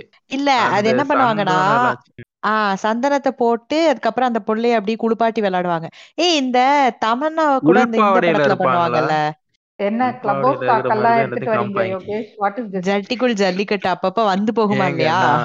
நான் சினிமால பார்த்த வரைக்கும் அந்த மாதிரி தான் நான் பார்த்திருக்கேன். அதான் சொல்ல வரேன். அந்த கண்டேன் காதலையில வந்துட்டு முந்தின நாள் தமன்னாக்கு நடக்கும்ல. ஆமா, எக்ஸாக்ட்லி. பா புடிச்சாங்க பாருங்க. இந்த 1001 ரீமாசனுக்கு நடக்கும்ல, அது உண்மையாவே குளிப்பாட்டி விடுவாங்கடா. யோ, அது உண்மையா குளிப்பாட்டுவாங்கயா. ஏன்னா அவ என்ன சொல்லுவா, நான் வந்து ராஜாவுடன் புணர வேண்டும் அப்படின்னோடனே உண்மையாவே குளிப்பாட்டி அந்த பிள்ளைய ஃப்ரெஷ்ஷா கொண்டு போய் உட்கார வைப்பாங்க ஃபர்ஸ்ட் நைட்டுக்கு. ஒழுங்கா வாக்காம இவனுங்க வேற. அப்ப ஹால்டி வந்து ஃபர்ஸ்ட் நைட்டுக்கு இல்லையா, அது தனியா நடக்கும். நான் இப்ப எதனா சொன்னா வந்து ஒருத்தர் வந்து அஃபண்ட் ஆயிடுவாங்க. வேண்டாம், நான் எதுவும் சொல்லாமல் சொல்லுங்க. இல்ல அவங்க இந்த மோட்ல சொன்னா அஃபண்ட் ஆயிடுவாங்க. சொல்லுங்க. ஐயோ, பகையை கடந்து போவோம் நண்பர்களே. பகை என்ன சொல்லுவாங்க, ஆபாசம் தவிர்ப்போன்ற மாதிரி பகையை தவிர்ப்போம் நண்பர்களே. இந்த மாதிரி போதாப்பா பண்ணுவோம். இல்லன்னா மயோ பாட்காஸ்டாப்பா போடு, நாங்க தர்ணா பண்ணுவோம். நீங்க சொல்லுங்க, அஃபண்ட் ஆனாலும் பரவாயில்ல சொல்லுங்க. அதான் சுத்தி அவன் கவனம் எல்லாம் ஒரே இடத்துல தான் இருக்குது. அந்த கல்யாணம் எதுக்கு பண்றாங்க நீங்களே சொல்லுங்க.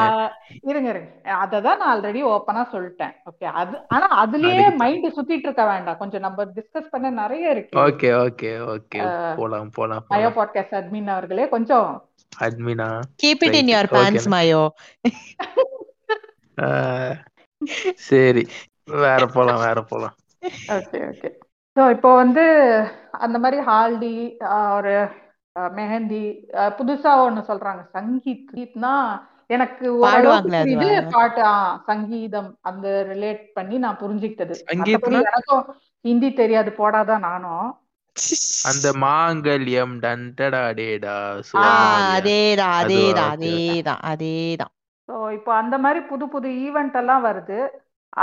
ஈவெண்ட் மட்டும் இல்லாம இப்போ வந்து முன்னாடி என்னன்னா வந்து இப்போ நிச்சயத்துக்கு ஒரு சாரீ எடுக்கிறாங்கன்னா அதே சாரீ வந்து அந்த கல்யாணத்துக்கு முந்தைய நாள் நைட்டு அந்த புல்லழைப்புன்னு சொல்லுவாங்க, சில இடத்துல பெண் அழைப்பு இருக்கும், அதுக்கு வந்து அவங்க திருப்பி அதையே வந்து வேர் பண்ணுவாங்க இப்போ. ஆனா அப்படியும் அந்த ஒரு இதுவும் ஸ்லோவா சேஞ்ச் ஆயிட்டு வருது. லைக் அந்த ரிசப்ஷன் அந்த முன்னாள் இதுவை வந்து ரிசப்ஷன்னு சொல்றாங்க. ஸோ அதுக்கே வந்து தனியா ஒரு ட்ரெஸ் வேற மாதிரி ஒரு இதுல எடுக்கிறாங்க, கைண்ட் ஆஃப் இந்த லெஹங்கா அந்த மாதிரி கைண்ட் ஆஃப் திங்ஸ்லாம் பார்க்க முடியுது.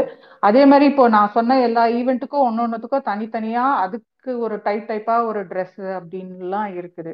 இது எல்லாமே வந்து நமக்கு புதுசா இன்ட்ரடியூஸ் ஆகிற ஒரு விஷயம் இங்க. இப்போ ரீசெண்டா தான் இதை வந்து அதாவது ரொம்ப கொஞ்சம் முன்னாடி பார்த்தா ஒரு செலிபிரிட்டி அவங்களோட வெட்டிங் நம்ம டிவிலயோ இல்ல அதுக்கப்புறம் இப்போ சோசியல் மீடியா வந்ததுக்கு அப்புறம் யூடியூப்லயோ பார்க்கும்போது பார்ப்போம். பட் இப்போ நம்மளோட ஒரு க்ளோஸ் சர்க்கிள்ல கூட சில இடத்துல இத மாதிரி பார்க்க முடியுது. இந்த நேம் ஆஃப் அடாப்டேஷன்ற பேர்ல அவங்க இதெல்லாமும் வந்து உள்ள கொண்டு வராங்க, அது நம்ம பாக்குறோம். ஸோ அந்த மாதிரி ஏதாவது ஈவெண்ட் நீங்க விட்னஸ் பண்ண ஈவெண்ட் ஏதாச்சும் இருக்கா? சங்கீத் வந்து நான் ஆனா பர்சனலா பார்க்கல, பார்க்கணும்னு ஆனா ரொம்பவே ஆசையா இருக்குது. ஒரு லூசு படம் ஒண்ணு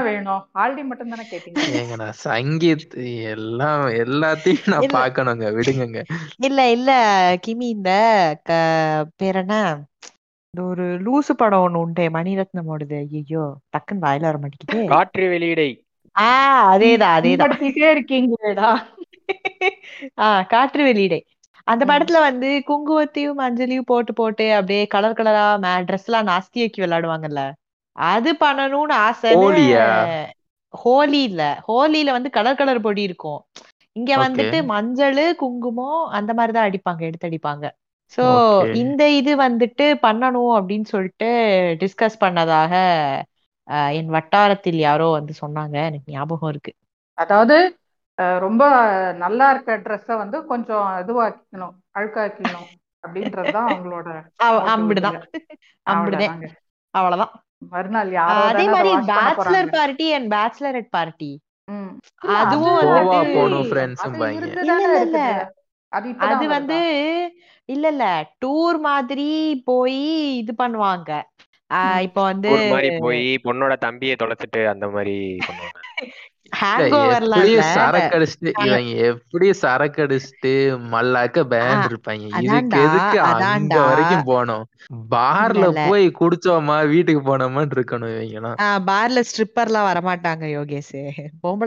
வேணுமா வேணாமா? சரி கேளு. சோ இது நவீன சரஸ்வதி சபதம்ல வந்து அவன் எல்லாரையும் தாய்லாந்து கூட்டு போவான் தெரியுமா? சோ மென் மட்டும் தான் அது பண்ணிட்டு இருந்தாங்க. பட் வெஸ்டர்ன் கண்ட்ரீஸ்ல வந்து விமெனும் பேச்சுலரேட் பார்ட்டி வந்து பண்ணுவாங்க. அவங்க என்ன பண்ணுவாங்கன்னா இதே மாதிரி குடிச்சுட்டு ஆட்டம் போட்டுட்டு ஸ்ட்ரிப்பர் மேல் ஸ்ட்ரிப்பர் வச்சு அவங்க ஜாலியா இருப்பாங்க. அதுதான் இங்க வந்து இந்தியால இன்னும் ஸ்ட்ரிப்பர் ரேஞ்சுக்கு போல, ஆனா வந்து அதுக்குன்னே ஒரு தனி ஈவெண்ட் மாதிரி ஆர்கனைஸ் பண்ணி ஃப்ரெண்ட்ஸோட அப்படியே ஜென்ஸ் யாரும் இருக்க மாட்டாங்க, மாமியாரு அம்மா அந்த மாதிரி ரிலேட்டிவ்ஸ் எல்லாரும் பிளஸ் ஃப்ரெண்ட்ஸ். அது வந்து பொண்ணுக்கு கேம்ஸ் மாதிரி அரேஞ்ச். மாமியாரோட என்னங்க பேச்சுலர் பார்ட்டி? அதான் நான் கேக்குறேன், மாமியார் அம்மாவோட.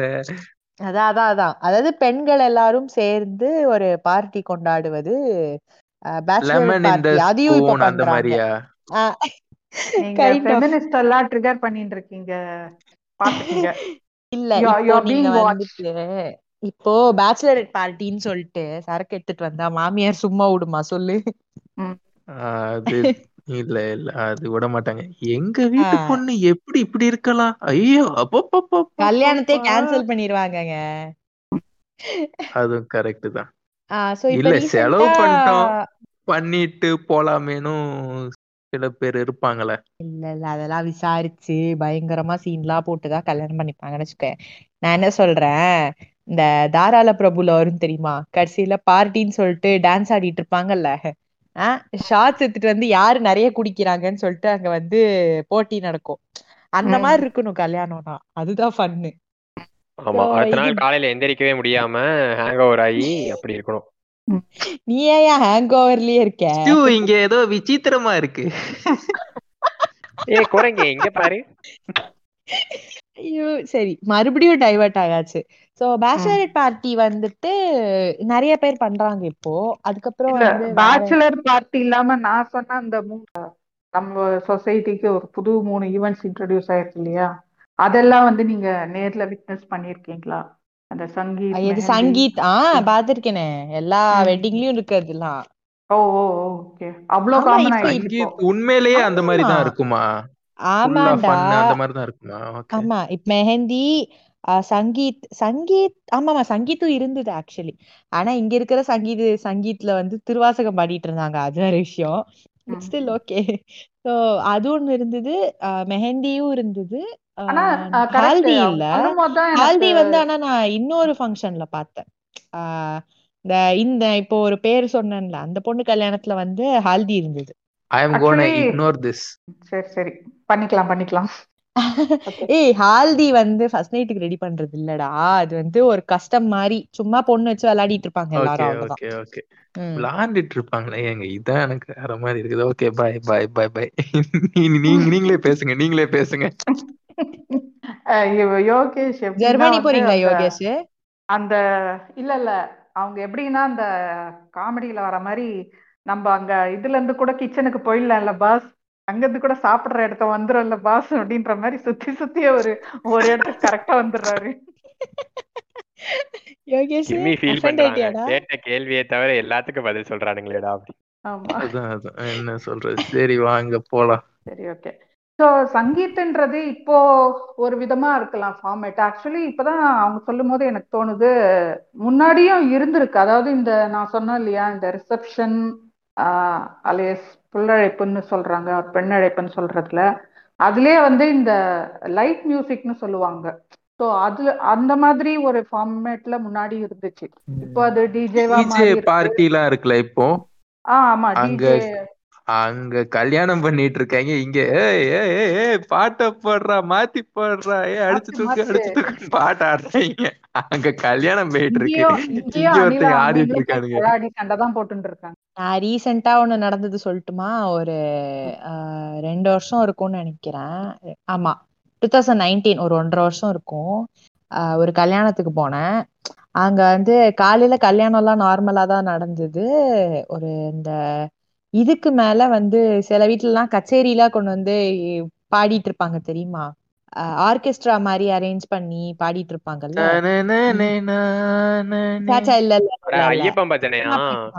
சினிமா பாட்டு தான்டா பாடுவாங்க. இந்த ஐயோ எனக்கு டக்குன்னு ஞாபகம், இந்த தரிய படத்துலதான் கூட வருமே.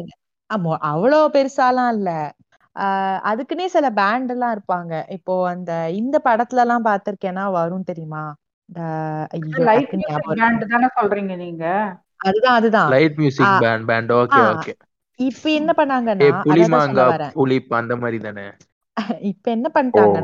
அந்த டிஜே மாதிரி வச்சுட்டு லைட் எல்லாம் போட்டு பெரிய ஸ்பீக்கர் வச்சு டங்கு டங்கு டங்கு மியூசிக் போட்டாங்களா. எங்க வீட்டுல எல்லாருக்கும் கடுப்பாயிருச்சு, தலைவலி வந்துருச்சு, இது என்னது இது அப்படின்னு சொல்லிட்டு. லிட்டரலா பார்ட்டி மாதிரி டிஸ்கோ லைட் இருக்கும், அதான் பாதி பாதியா இருக்கும். அங்க கல்யாணம் போயிட்டு இருக்கோம், இங்க வந்துட்டு பாட்டா போடுறா பாடு பாடு பாடு அந்த மாதிரி ஆடுவானுங்க.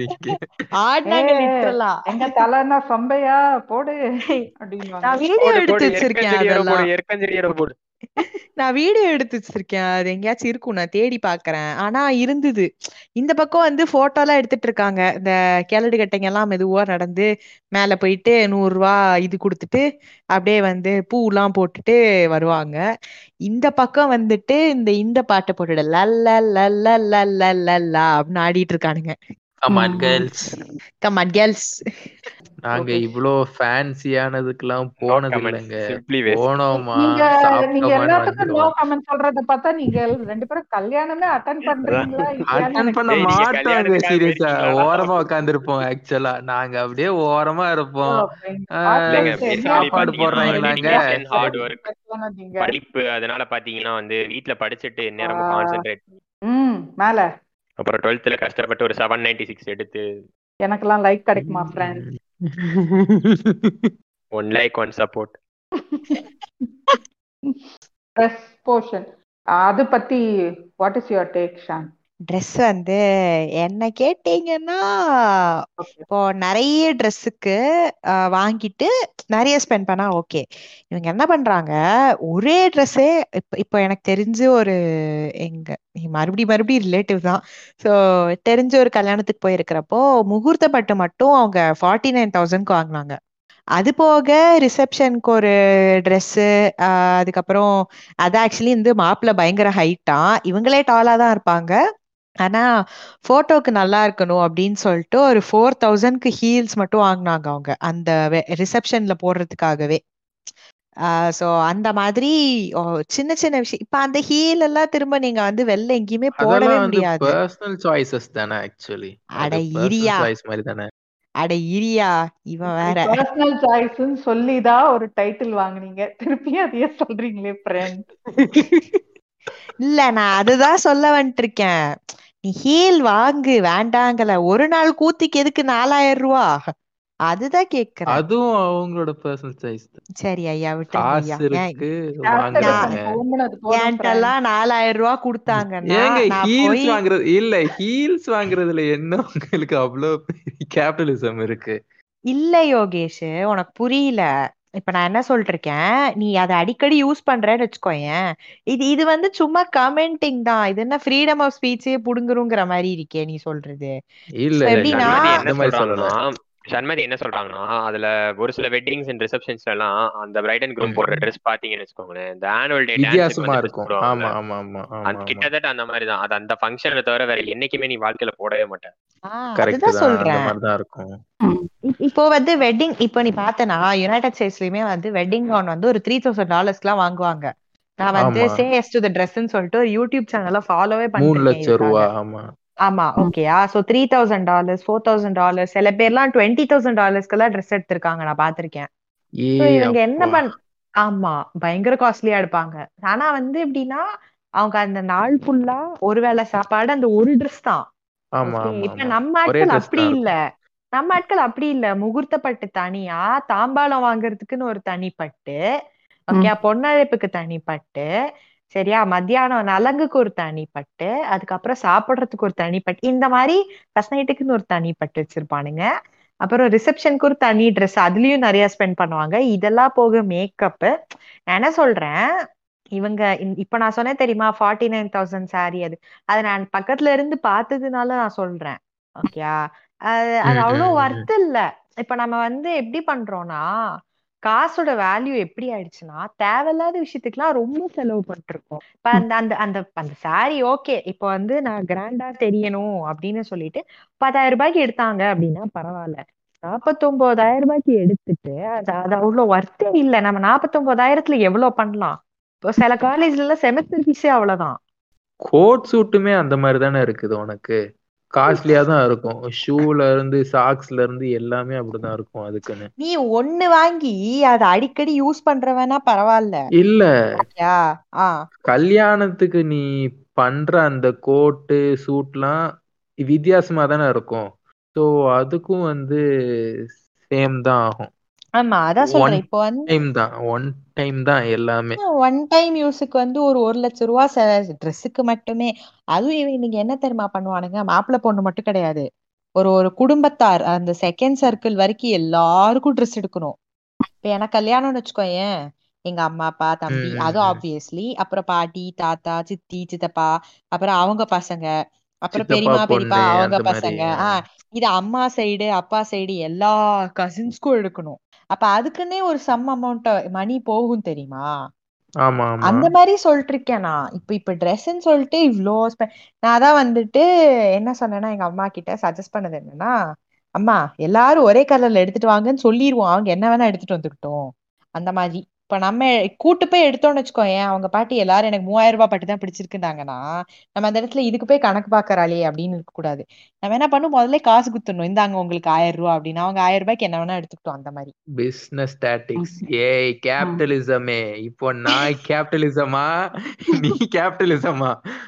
நான் என்ன சொல்றேன், நான் சேவ் பண்றதுக்கு வழி பாத்துட்டு இருக்கேன். இல்ல அவங்க பேசிக்கா என்ன சொல்றாங்கன்னா, ஃப்ரெண்ட்ஸ் ட்ரெஸ்ல அவளை இன்வெஸ்ட் பண்ணாதீங்க, அந்த காசுல ஒரு வாடகைக்கு எடுத்து என்ஜாய் பண்ணுங்க ஃப்ரெண்ட்ஸ். ஏ ஹனிமூன் போங்கடா முட்டா பசங்களா, டூருக்கு போ. அதுதான் சொல்றேன், எவ்வளவோ ஸ்பெண்ட் பண்ணலாம், எவ்வளவு சேவ் பண்ணி வச்சு அதுக்கப்புறமா அது வேற எங்கேயாச்சும் இன்வெஸ்ட் பண்ணி எவ்வளவோ இருக்கு. அதெல்லாம் விட்டுட்டு முட்டாக்குதி மாதிரி ஒரே ஒரு வேலைக்கு ஒரு ட்ரெஸ் ஒரு 2 மணி நேரம் கூட போட மாட்டோம், அதுல போய் 30,000 40,000 ரூபாய் எதுக்குன்னு கேக்குறேன். எனக்கானா பர்சனலி பாத்தீங்கன்னா அப்படி காஸ்ட்லியா வாங்கி போடுறது ஒரு பர்சனல் சாய்ஸ் மாதிரி தான். பட் இருந்தாலும் அத வந்துட்டு இந்த மாதிரி ஹனிமூன் அந்த மாதிரி போடலாம். இருந்தாலும் நான் போய் சொல்லி என்ன சொல்வார் யோகேஷ்? இல்ல கைஸ், இப்ப நம்ம போய் சொல்லி அவங்க யாரும் மாத்திக்க போறதுலாம் இல்ல. At the end of the day it's personal choice. Okay, just saying பண்ணாம இருக்க. I'm just suggesting another way. அவ்வளவுதான். Just putting forward our viewpoint in there. Exactly. So இப்போ இந்த dress பத்தி ஈவென்ட் பத்தி பார்த்தோம். And இப்போ இதுல இன்னொரு ஒரு புது கல்ச்சர்ன்னு சொல்றதா இல்ல அது என்னன்னு சொல்றது, நான் கல்ச்சர்ன்னு சொல்லுவேன், சில பேர் அதை வந்து இது கலாச்சார சீரழிவுன்னு உருட்டுவாங்க. So whatever maybe.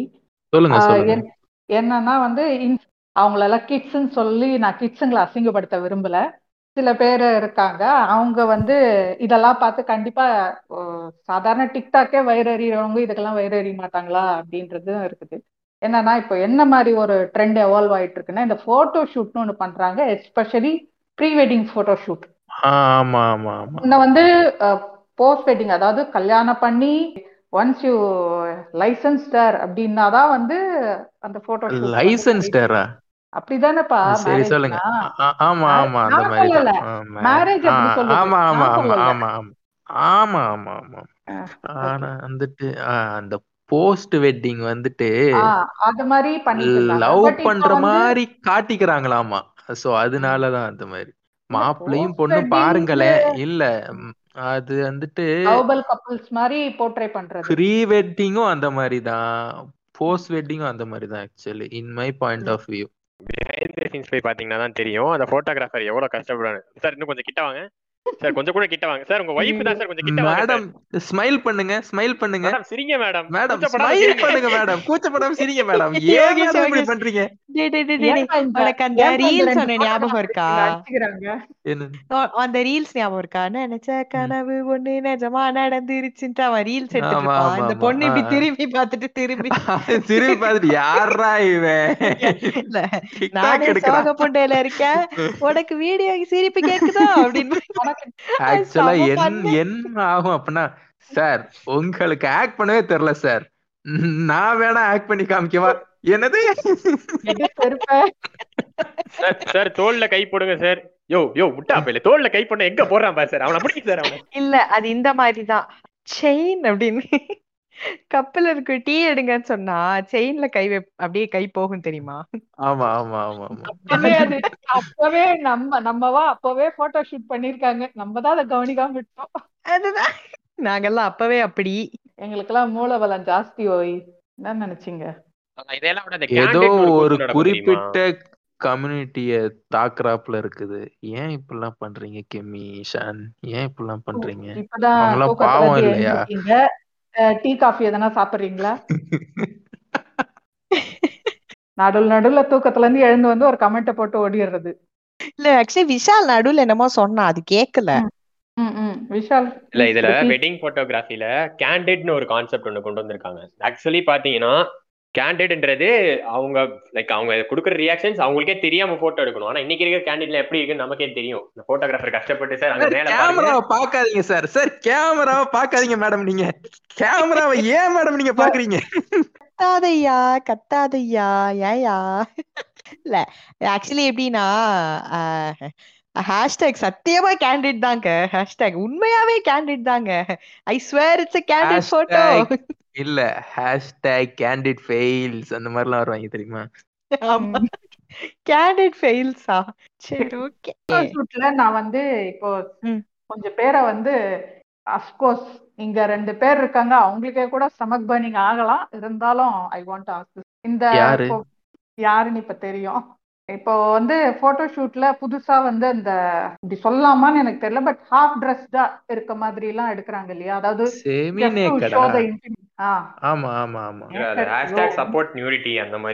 இல்ல அது வந்து எல்லா குடும்பத்திலயும் வந்து என்கரேஜ் பண்ண மாட்டாங்க.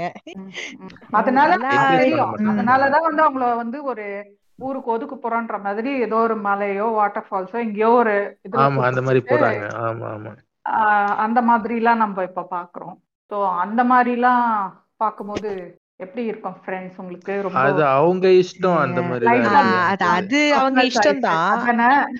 இல்ல இல்ல பர்சனல் சாய்ஸ்னு சொல்றது ஓகே, இல்ல மியூச்சுவலா பண்ணலாம் அந்த மாதிரி அவங்க பண்ணாங்கன்னா இட்ஸ் ஓகே ஃபார் மீ தான்.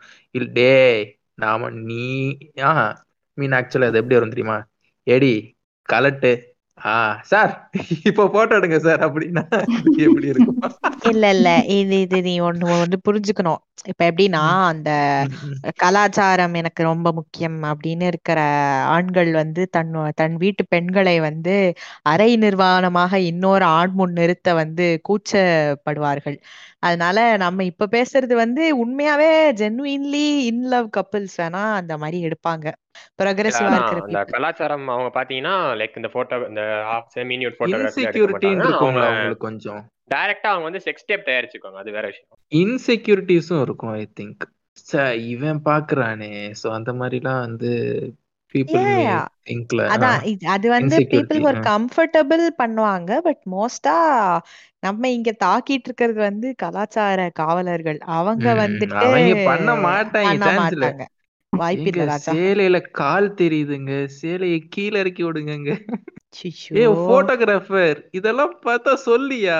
சோ அந்த மாதிரி எல்லாம் இருப்பாங்க. இங்க ஒண்ணுமே இல்ல, இந்த பிளவுஸ் போடுவாங்கல்ல கல்யாணத்துக்கு, அதுல வந்து அவ்வளோ ஒர்க் பண்ணி இல்ல இல்ல இல்ல 5,000 ரூபாய் 10,000 ரூபாய் அந்த மாதிரி செலவு பண்ணி பிளவுஸ் தைப்பாங்க. 25,000 ரூபாய்க்கெல்லாம் கூட தைச்சு தருவாங்க. அவங்க என்ன பண்ணுவாங்க, இந்த நெக் டிசைன் எல்லாம் வைக்கும் போது பின்னாடி முதுக வந்து ரொம்ப இறக்கி வச்சிட்டாங்க அப்படின்னா இங்க வந்து இவங்களுக்கு வந்து கொள்ளாது. இது என்ன இப்படி தச்சிருக்காங்க, மேல ஏதாச்சும் ஒரு ஜரிகை வைங்க அப்படின்னு சொல்லி அந்த பிளவுஸ்க்கு மேலேயே வந்து அதே கலர்ல, ஆமா அதுதான் பண்ணுவாங்க, அதே கலர்ல லைனிங் எடுத்து அந்த இடத்துல வந்து இப்படி கவர் பண்ற மாதிரி தைச்சு அன்னைக்கு எனக்கு தெரிஞ்ச ஒரு அக்கா போட்டு போனாங்க. இந்த பிளவுஸ் நல்லா இருக்கே, இது என்ன ஆடா இருக்குன்னு ஒன்னே, இல்லம்மா மாமியாருக்கு பிடிக்கல இப்படி தைக்க சொன்னாங்க, அதான் மாத்தி தைச்சிருக்கேன் அப்படின்னு சொன்னாங்க. சரிங்க அக்கா போயிட்டு வாங்கக்கா அப்படின்ட்டு. இல்ல அவங்க வந்து இப்போ எப்படி சொல்றதுன்னு தெரியல. இங்க சொன்னா வந்து அது எல்லாத்தையும் காட்டக்கூடாது அந்த மாதிரின்னு சொல்றதுக்கு தேர்ட் பர்சன் ஹேஸ் நோ சாய்ஸ்ல. இட்ஸ் ஆல்சோ பர்சன் சாய்ஸ் மாதிரி தான் வரும். யா மாமியார் எப்ப தேர்ட் பர்சனா நாங்கன்னு கேட்பாங்க. இப்போ அதுக்கு உங்ககிட்ட என்ன பதில் இருக்கு? இல்லங்க நீங்க மாமியார்ட்ட போயிட்டு ஆடை சுந்தரம் பேசுனீங்கன்னா அப்புறம் பின்னாடி பிரச்சனையா இருங்க, அவ்வளவுதான். ஏய் அம்மாவே பேசுறியா நீ அப்படி எப்படின்றவங்களா? இல்லடா இப்போ வந்து கல்யாணம் பண்றதுக்கு முன்னாடி என்னன்னா அந்த ஒரு ஒரு 3 மாசம் 4 மாசம் பழகுவாங்கல்ல, அப்பவே வந்து எவாலுவேட் பண்ணிரணும். இல்ல ஆக்சுவலி வாட் தே சேஸ் நம்ம வீட்டுல ஐகோமா சோ அந்த மாதிரின்றவாங்க. ஒரே வார்த்தை சொல்லுவாங்க, எவாலுவேட்லாம் இங்க பண்ண மாட்டாங்க, ஸ்ட்ரெயிட்டா ஒரே வார்த்தை தான். நான் வந்து ஒரு சொல்யூஷன் சொல்ல வந்தேன் ப்ரோக்ரெசிவா. இப்போ வந்து எனக்கு தெரிஞ்ச மோஸ்டா அந்த groom hunt or bride hunt or whatever அது பண்ணும் போதே வந்து சில பேருக்கு தான் லவ்லாம் செட் ஆகும், சில பேருக்கு செட் ஆகாது. அவங்க என்ன பண்ணிடணும், டேட் பண்ணி பார்த்துடணும் இந்த பையனோட நம்ம கம்பேட்டபிளா இது வந்து செட் ஆகுமா, ஒரு ஒரு வருஷம் டைம் எடுத்து பழகி பார்த்துட்டு அதுக்கப்புறமா வந்து ப்ரொசீட் பண்ணாங்க அப்படின்னா நல்லா இருக்கும். நல்லா விடுவாங்க உனக்கு வந்து என்ன பேசுறீங்க நீங்க ஃபேண்டசியில இருக்கிற அப்பெல்லாம் எவனும் விட மாட்டான். ஒரு டைம் பாத்தியா 3 நாள் போன்ல வந்து நீ பேசிட்டு அந்த மாதிரினாலே நீ அந்த பொண்ண கல்யாணம் பண்ணியே ஆகணும்ன்றுவாங்க. இப்பயுமே அந்த மாதிரிதான் இருக்காது இல்ல. ஆக்சுவலி நான் வந்து அதான் சொல்ல வந்தேன், இந்த இது வந்துட்டு கொஞ்சம் வீட்டுல ட்ரை பண்ணலாம். பட் எனக்கு தெரிஞ்ச கலாச்சார சீரழிவுக்கு வந்து பேசிட்டு இருக்கீங்க. அட இரியா ஒரு சொல்ல வரேன்ல, எது பண்ணாலும் உங்க கலாச்சார சீரழிய போகுது. அவ்வளவு ஒரு வீக்கான கலாச்சாரத்தை வச்சுக்கிட்டு கலாச்சாரத்தை வந்து காப்பாத்தணும். ஏன் இப்ப எல்லாம் பேசுறீங்க கிமி? காப்பாத்தி கக்கத்துல வச்சுக்கணும். சேஃபா இருக்கும்னா வச்சுக்கலாம். ஐயோ கடவுளே. சோ இப்ப வந்து எனக்கு தெரிஞ்ச ஒரு பொண்ணுக்கு வந்து மேரேஜ் பிக்ஸ் ஆச்சு. இப்ப ரீசெண்டா என்கேஜ்மெண்ட் முடிஞ்சுது. அவ என்ன சொன்னா, நான் மாப்பிள்ளையோட பேசினதே இல்லை, எனக்கு ரொம்ப பயமா இருக்கு அப்படின்னு சொன்னா. சார் பேச வேண்டியதானடி, இதுல என்ன இருக்கு அப்படின்னு. இப்போ என்ன சொன்னா, இன்னும் என்கேஜ்மெண்ட் ஆகல, அதனால ஃபோன் நம்பர் கூட வாங்கிக்க கூடாதுன்னு சொல்லிட்டாங்க. என்கேஜ்மெண்ட் அன்னைக்குதான் நானே அவர்கிட்ட பேச போறேன். அடியாத்தி. சரி ஓகேமா, நல்லா இருக்கு. மொரட்டாளா இருக்கானுங்க. யோகேஷ் மொரட்டாளு தான். யோகேஷ் ஏங்க இப்பெல்லாம் பேசாதீங்க. கலாச்சார கன்னிஸ் பாட்காஸ்ட்ல பேசாத சண்மதி வேண்டாம். நீ வந்து நான் நல்லா இருந்தேன் ஓகேயா, இல்ல நான் நல்லா இருந்தேன், நீ வந்து என்ன கிளப் ஹவுஸ் கூட்டு போய் கெடுத்து விட்ட யோகேஷ். எல்லாத்துக்கும் நீதான் காரணம். டார்க் ஹியூமரா காரணம். இதுக்கெல்லாம் யாரு காரணம் தெரியுமா? யாருமா? நீதான். இப்போ ஷான் நீங்க சொல்றீங்க இந்த மாதிரி மினிமம் 1 year டேட் பண்ணோம், கம்பேட்டபிலிட்டி செக் பண்ணோம், செட் ஆதான் பார்க்கணும், எல்லாம் பிளா பிளா பிளான்னு. ஆனா உங்களுக்கு இங்க இருக்கிற மேஜிக் புரிய மாட்டேங்குது. நீங்க சொன்னீங்க இல்லையா, இப்போ உங்க ஃப்ரெண்டே யாரோ ஒரு எக்ஸாம்பிள் சொன்னீங்க, அவங்க அப்படி பண்ணிருக்காங்களான்னு எனக்கு தெரியாது, பட் நான் ஜென்ரலா சொல்றேன். அததானே சொல்லிட்டு இருக்கேன், அவங்க பண்ணல.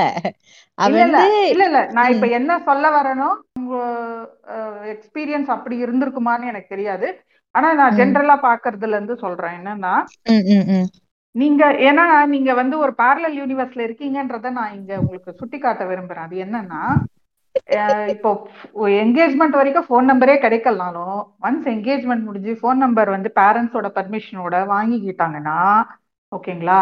இப்போ மேரேஜுக்கும் இதுக்கும் ஒரு ஆவரேஜா ஒரு 3 months இருக்குன்னு வச்சுங்களேன். நீங்க வந்து 1 yearலாம் வாட் இஸ் இஷன், எவ்வளோ டைம் கேட்குறீங்க? ஒரு 3 weeks or 3 days depends.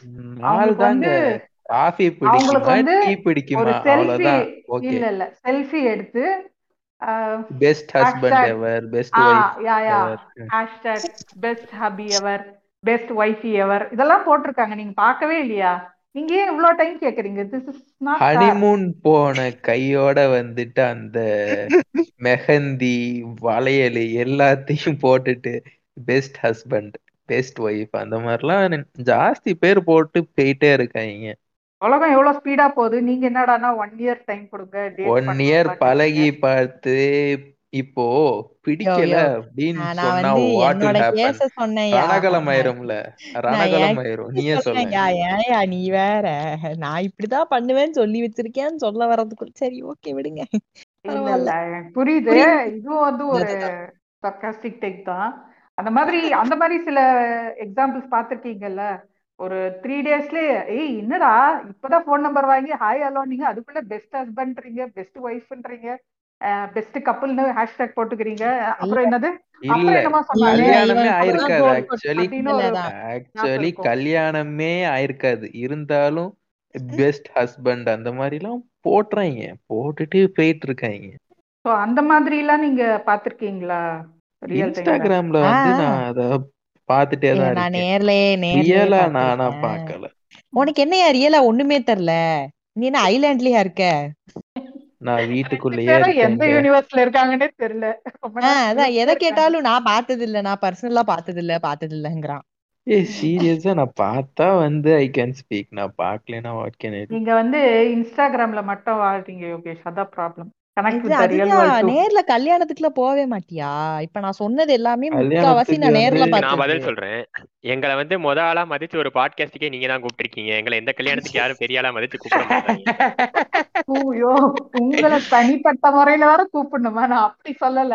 ஆனா உங்க வீட்டுக்குன்னு ஒரு இன்வைட் வந்திருக்கோம் இல்லையா? சோ அந்த ஈவெண்ட்டுக்கு போறதா இருந்தாலும் சரி, இல்ல உங்க ஃப்ரெண்டோட மேரேஜ்னா இன்னும் ரொம்ப க்ளோஸா நீங்க பாத்துக்க முடியும். ஃப்ரெண்ட் யாருக்கும் இத்தனைக்கும் மேரேஜ் ஆகல. एक्चुअली ஒரு எக்ஸாம்பிள் சொல்றேன். ஃப்ரெண்ட் கூட இல்ல, ரிலேட்டிவ்ஸ்லாம் யாருமே இல்லையா? கசின்ஸ் இப்பதான் செவரு புடிச்சி எழுந்து நிக்கறோம். அதெல்லாம் ஓகே, எனக்கு புரியுது. இந்த கான்செப்டே பாத்தீங்கன்னா ஒரு என்ன சொல்ற சர்டன் இயர்ஸ்க்கு முன்னாடி இது ஒரு எங்கேயோ ஒன்னு ரெண்டு இந்த மாதிரி பார்த்துருப்போம். இப்போ அது குவைட் காமனா இருக்குது. இதுல வந்து ஆக்சுவலி நான் என்ன ஃபீல் பண்றேன்னா, அந்த மீடியாவோட ரோல் வந்து இதுல ஒரு ஒரு it really takes a bigger side அப்படின்னு தான் நான் பாக்குறேன். அந்த influence beat influence or what you call அந்த ப்ராபகண்டா மாதிரி அதை கொண்டு போறது. ஃபார் எக்ஸாம்பிள் ஒரு ஒரு நிகழ்ச்சி கொஞ்சம் இப்ப கூட இருக்குன்னு நினைக்கிறேன். நீங்க ஹாட் ஸ்டார்ல போய் பாத்தீங்கன்னா இருக்கும். விஜய் டிவில இந்த நம்ம வீட்டு கல்யாணம்னு ஒரு ஒரு சில இயர்ஸ் பிஃபோர் இந்த மாதிரி வந்துட்டு இருந்துச்சு. லைக் அதுல ஃபுல்லா செலிபிரிட்டியோட வெட்டிங் பத்தி அவங்கள செலிபிரிட்டியை கூப்பிட்டு பேசுறது, என்ன சொல்றது, அதை பத்தி டிஸ்கஸ் பண்றது, அதை வந்து பேசுவானுங்க. ரொம்ப பெருமை வீட்டுல அப்பெல்லாம் பண்ணாங்க, இப்பெல்லாம் பண்ணாங்க, அந்த மாதிரி சொல்லுவாங்க. அப்படி டிவில பாத்துட்டு இருந்த நமக்கு வந்து இப்போ வந்து யூடியூப்னு சோசியல் மீடியான்னு ஒரு இது கையில கிடைக்கவே இப்போ வந்து ஆல்மோஸ்ட் எல்லா செலிபிரிட்டியோட வெட்டிங்கும் அன்னைக்கு மார்னிங் நடக்குதுன்னா ஈவினிங்கே நமக்கு சுட சுட யூடியூப்ல வீடியோ வந்துடுது. ஸோ அதை நம்ம பார்க்குறோம். ஸோ இந்த மீடியா எந்த அளவுக்கு இதுலலாம் ரோல் பிளே பண்ணுது? இந்த மாதிரி ஒரு வெட்டிங்கன்றதே வந்து ஒரு கிராண்டர் ஈவெண்ட்டா மாத்திக்கிறதுக்கு ஒரு காமன் மேனுக்கும் அது வந்து ஒரு கண்டிப்பா அது ஒரு ஆசையை தூண்டுற மாதிரி தானே இருக்கும். தூண்டுறது அப்படின்னா வந்துட்டு எல்லாமே தானே இருக்குது.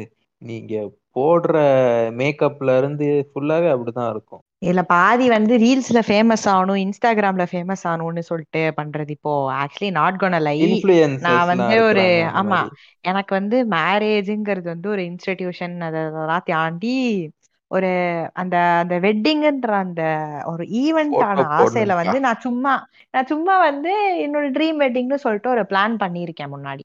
ஸோ அந்த பிளான்ல வந்து நான் என்ன இது பண்ணேன்னா, நம்ம யூஎஸ்ல இருக்கிற மாதிரி நான் ரொம்ப வெட்டிங் பார்த்து அப்சஸ்டா இருந்த டைம் அது.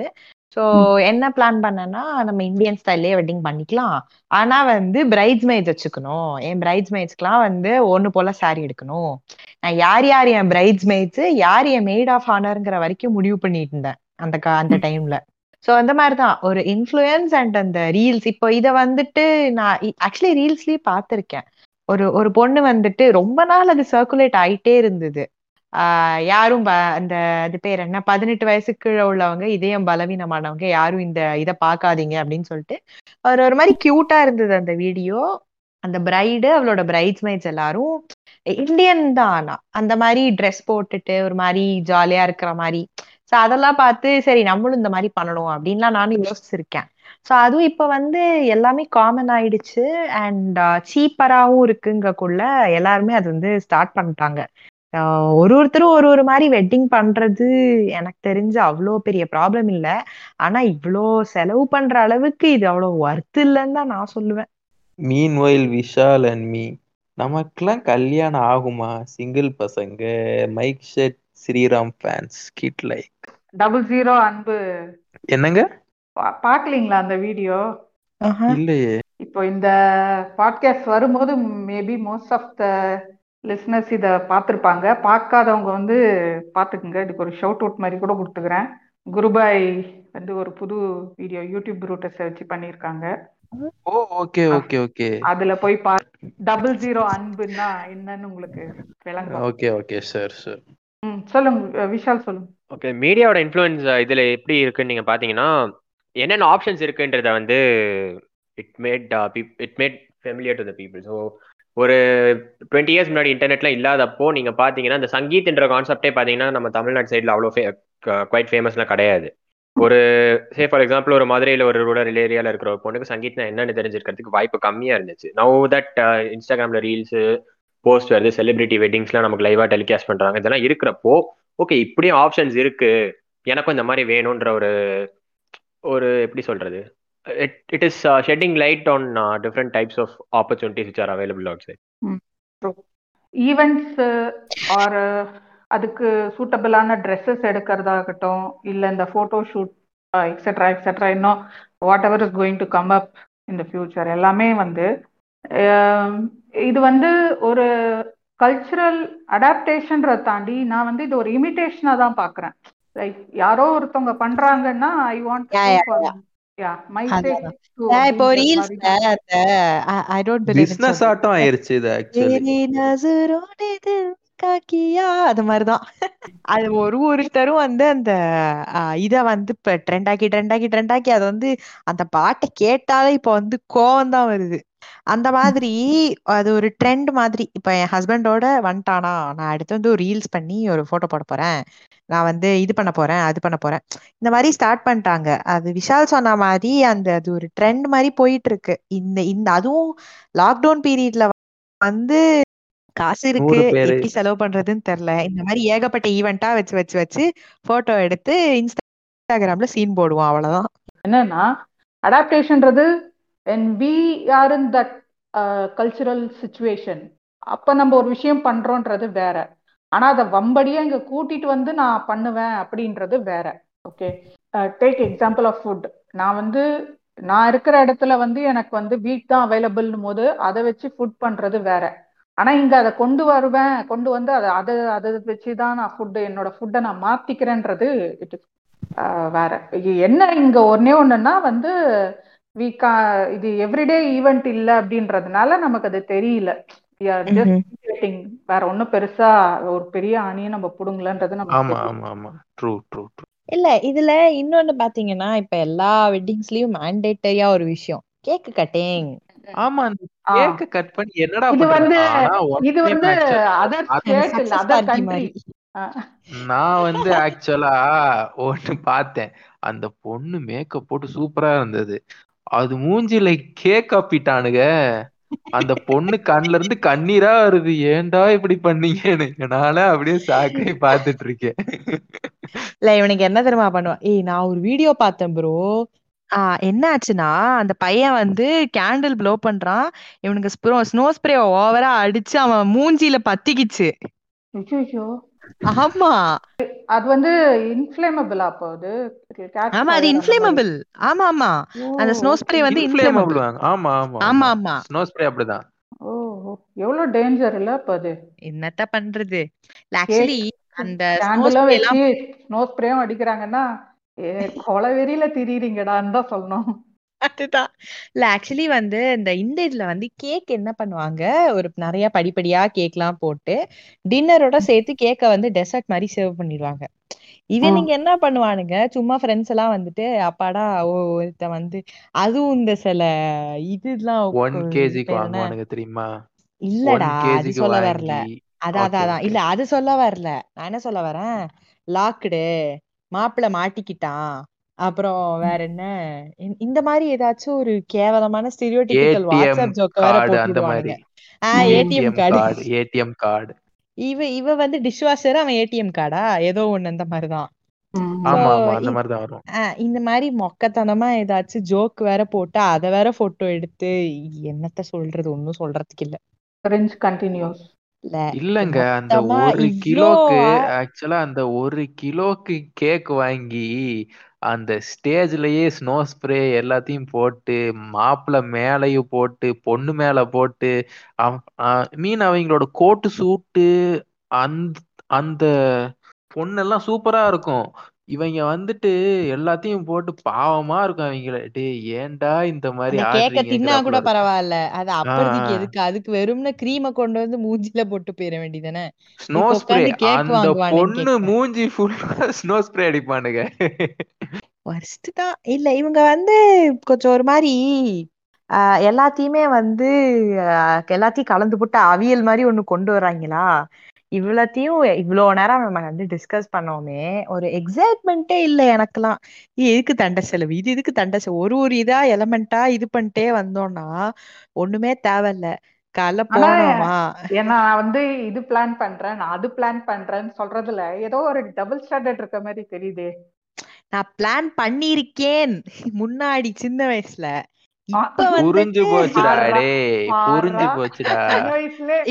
இல்ல இல்ல நீங்க எந்த எல்லா பொண்ணுகிட்டயும் கேட்டீங்கன்னா இந்த ட்ரீம் இது ஒண்ணு இருக்கும்ல, ட்ரீம் வெட்டிங் அந்த மாதிரி.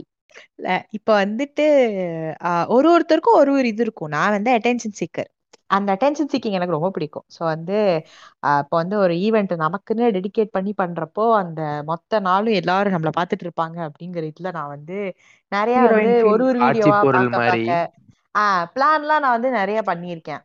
அந்த பிளான்ஸ்ல இதுவும் ஒண்ணு. ஆனா when you think about the money that you will be spending on all these things, எனக்கு வந்து ஹார்ட் அட்டாக்கே வருது இப்போ.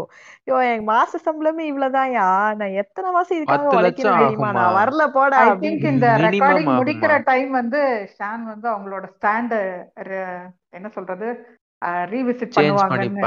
ஆமா ஆமா, ஆக்சுவலா வந்து என்ன பேசும்போதே நமக்கு இவ்வளவு தலை சுத்துது. 10 லட்சம் ஆகுமா? ஆமா ஆமா, 10 லட்சம் ஆகுமாங்க ஒரு கல்யாணம். என்ன இவ்வளவு கம்மியா சொல்ற? உனக்கு நகை மட்டுமே நிறைய போடுவாங்க. அது கரெக்ட் தான். ஒரு ஐடி எம்ப்ளாயி வந்து 3 வருஷம் சம்பாரிச்சாதான் மினிமம் ஒரு 10 lakhs வருமா?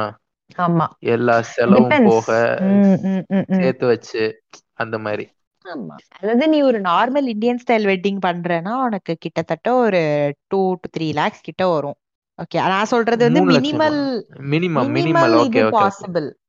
மினிமல் இது பாசிபிள் போட்டா ஒரு நம்ம சொல்ற இந்த சங்கீது ஃபேன்சி Dress எல்லாம் போட்டா ஒரு 20 lakhs கிட்ட வருமா? கூடவே வரும். 20 lakhs எல்லாம் ஒரு மயிரும் வராது, கூட நிறைய செலவு போடணும். இதுக்கு நான் பண்ணாமே இருக்கலாமே, அததான் நானும் சொன்னேன் இப்போ.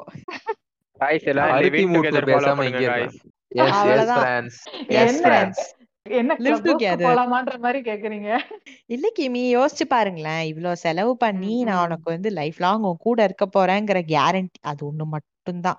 அதுவும் எப்படின்னா, அதுதான் சொல்ல வரேன். இப்போ வந்து நீங்க வந்து இந்தியன் மேரேஜஸ் எஸ்பெஷலி உங்களுக்கு வந்து என்ன சொல்றது, அந்த கட்டி கொடுத்துட்டாங்களே குடும்பமானத்தை காப்பாத்தணுமேங்கிறதுக்காக டெரிபிள் மேரேஜஸ் கூட கூப்பிட்டாங்களே. இவ்ளோ பேர் வந்து பாத்துட்டு போயிட்டாங்க, இவ்ளோ செலவு பண்ணிருக்காங்களே அந்த மாதிரிலாம். யா, தட்ஸ் a true thing. என்னோட ஃப்ரெண்டுக்கே வந்து ஆச்சுது, இத்தனை பேர் வந்து பாத்துட்டாங்களே ஆச்சோ அந்த மாதிரிலாம் இருக்குது. இல்ல டெரிபிள் மேரேஜஸ்ல கூட people tolerate mechanism மாதிரி கூட. ஆமா ஆமா ஆமா ஆமா, எக்ஸாக்ட்லி அந்த மாதிரி. மெயினா அதுதான், இவ்ளோ பேர் பாத்துட்டாங்க குடும்பமானம் போயிடும். அதாவது அது மாதிரி எப்படி பிராண்ட் பண்ணிடுவாங்கன்னா, இந்த பொண்ணுக்கு பொறுமை இல்ல, மூடிட்டு இருக்க வேண்டியதானே, வீட்டுல ஒழுங்கா வளர்க்கல, இந்த மாதிரி எல்லாம் சொல்லிடுவாங்க. Root cause of the divorce என்னன்னு யாருமே கேட்க மாட்டாங்க. ஏன் பண்ணாங்கன்னு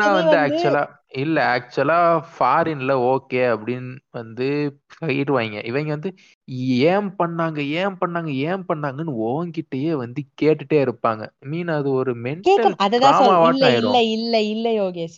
சொந்தக்காரங்கள்ட்ட இருந்து எல்லாரும் கேட்பாங்கப்பா. ஓ பையன் டிவோர்ஸ் பண்ணீங்கன்னு கேட்க மாட்டாங்க. பொண்ணை பிளேம் பண்ணிட்டு போயிடுவாங்க. இல்ல என்னவா வேணா இருக்கட்டும், இப்பதானே கல்யாணம் ஆச்சு, அந்த பொண்ணுக்கு பொறுமை இல்ல, பேசி சரி பண்ணிருக்கலாம், எல்லா அம்மாவும் ஒழுங்கா வளர்க்கல, எல்லா அம்மாவும் சொல்லணும் ஒழுங்கா வளர்க்கல. இல்ல நான் சில பேரை பாக்கல, அது நான் கேள்விப்படல. நான் முக்காவாசி பட்ட எப்பா பேசி முடிச்சிருக்கலாம்ப்பா, எப்பா பேசிருக்கலாம்ப்பா, அந்த மாதிரிதான் வந்து முக்காவாசி பேர் வந்து இருப்பானுங்க. ஒரு ஃபேமஸான டயலாக் இருக்கு, ஏன்பா பேசினா தீராத பிரச்சனை இருக்கா, இங்க வா அப்படின்னு. இல்ல டெய்லி புண்டாமவனே டெய்லி என்ன போட்டு அடிக்கிறான்டா, என்னடா பேசுவ நீ அப்படின்னு கேட்கணும் அவனெல்லாம். இல்லன்னா நீ ஒரு 4 நாள் வா, நான் உன்னை டெய்லி போட்டு அடிக்கிறேன், பேசி தீர்த்து போமா. உங்களுக்கு ஒரு நியாயம். டிவோர்ஸ் ஆக விடாம தடுக்கிறதுதான் வந்து இங்க இருக்கிற செலவு பண்ணி எல்லாம் பண்றதுக்கு. இந்த பாயிண்ட் ஆஃப் லா வந்து பாத்தீங்கன்னா அது வந்து ஒரு வேற விதமா அப்ரோச் பண்ணுது. லைக் அந்த ரிலேஷன்ஷிப்பை முடிஞ்ச அளவுக்கு கவுன்சிலிங் பண்ணி சரி பண்ணணும் அப்படின்னு பாக்குது. ஆனா சொசைட்டி வந்து அது வரைக்கும் கூட போக கூடாதுன்றது தானே சொசைட்டியோட ஸ்டாண்டர்டா இருக்கு. என்ன இருந்தாலும் அட்ஜஸ்ட் பண்ணி போமா, என்ன இருந்தாலும் அது அப்ப என்ற என்ன இருந்தாலும் ஒண்ணு ஆரம்பிப்பாங்க, அதுக்கு பின்னாடி என்ன வேணாலும் போட்டுக்கலாம். என்ன இருந்தாலும் ஆரம்பிச்சா பின்னாடி என்ன வேணாலும் போட்டுக்கோன்னு அர்த்தம். One template, infinite possibilities. Yes, exactly. So actually மேரேஜுங்கிறது வந்துட்டு ஒரு, எனக்கு தெரிஞ்சு it is totally my point of view, ஒரு மாதிரி ஒரு அஷூரன்ஸ், ஒரு இந்த சர்டிஃபிகேட் மாதிரி. நான் உன் கூடவே இருக்கேன் என்னம்மா அப்படின்னு ஒரு சர்டிஃபிகேட் என் கண்ணுக்கு அப்படிதான் தெரியுது. மற்றபடி there is no reason not to live together because you're going to do the same thing and live in relationships.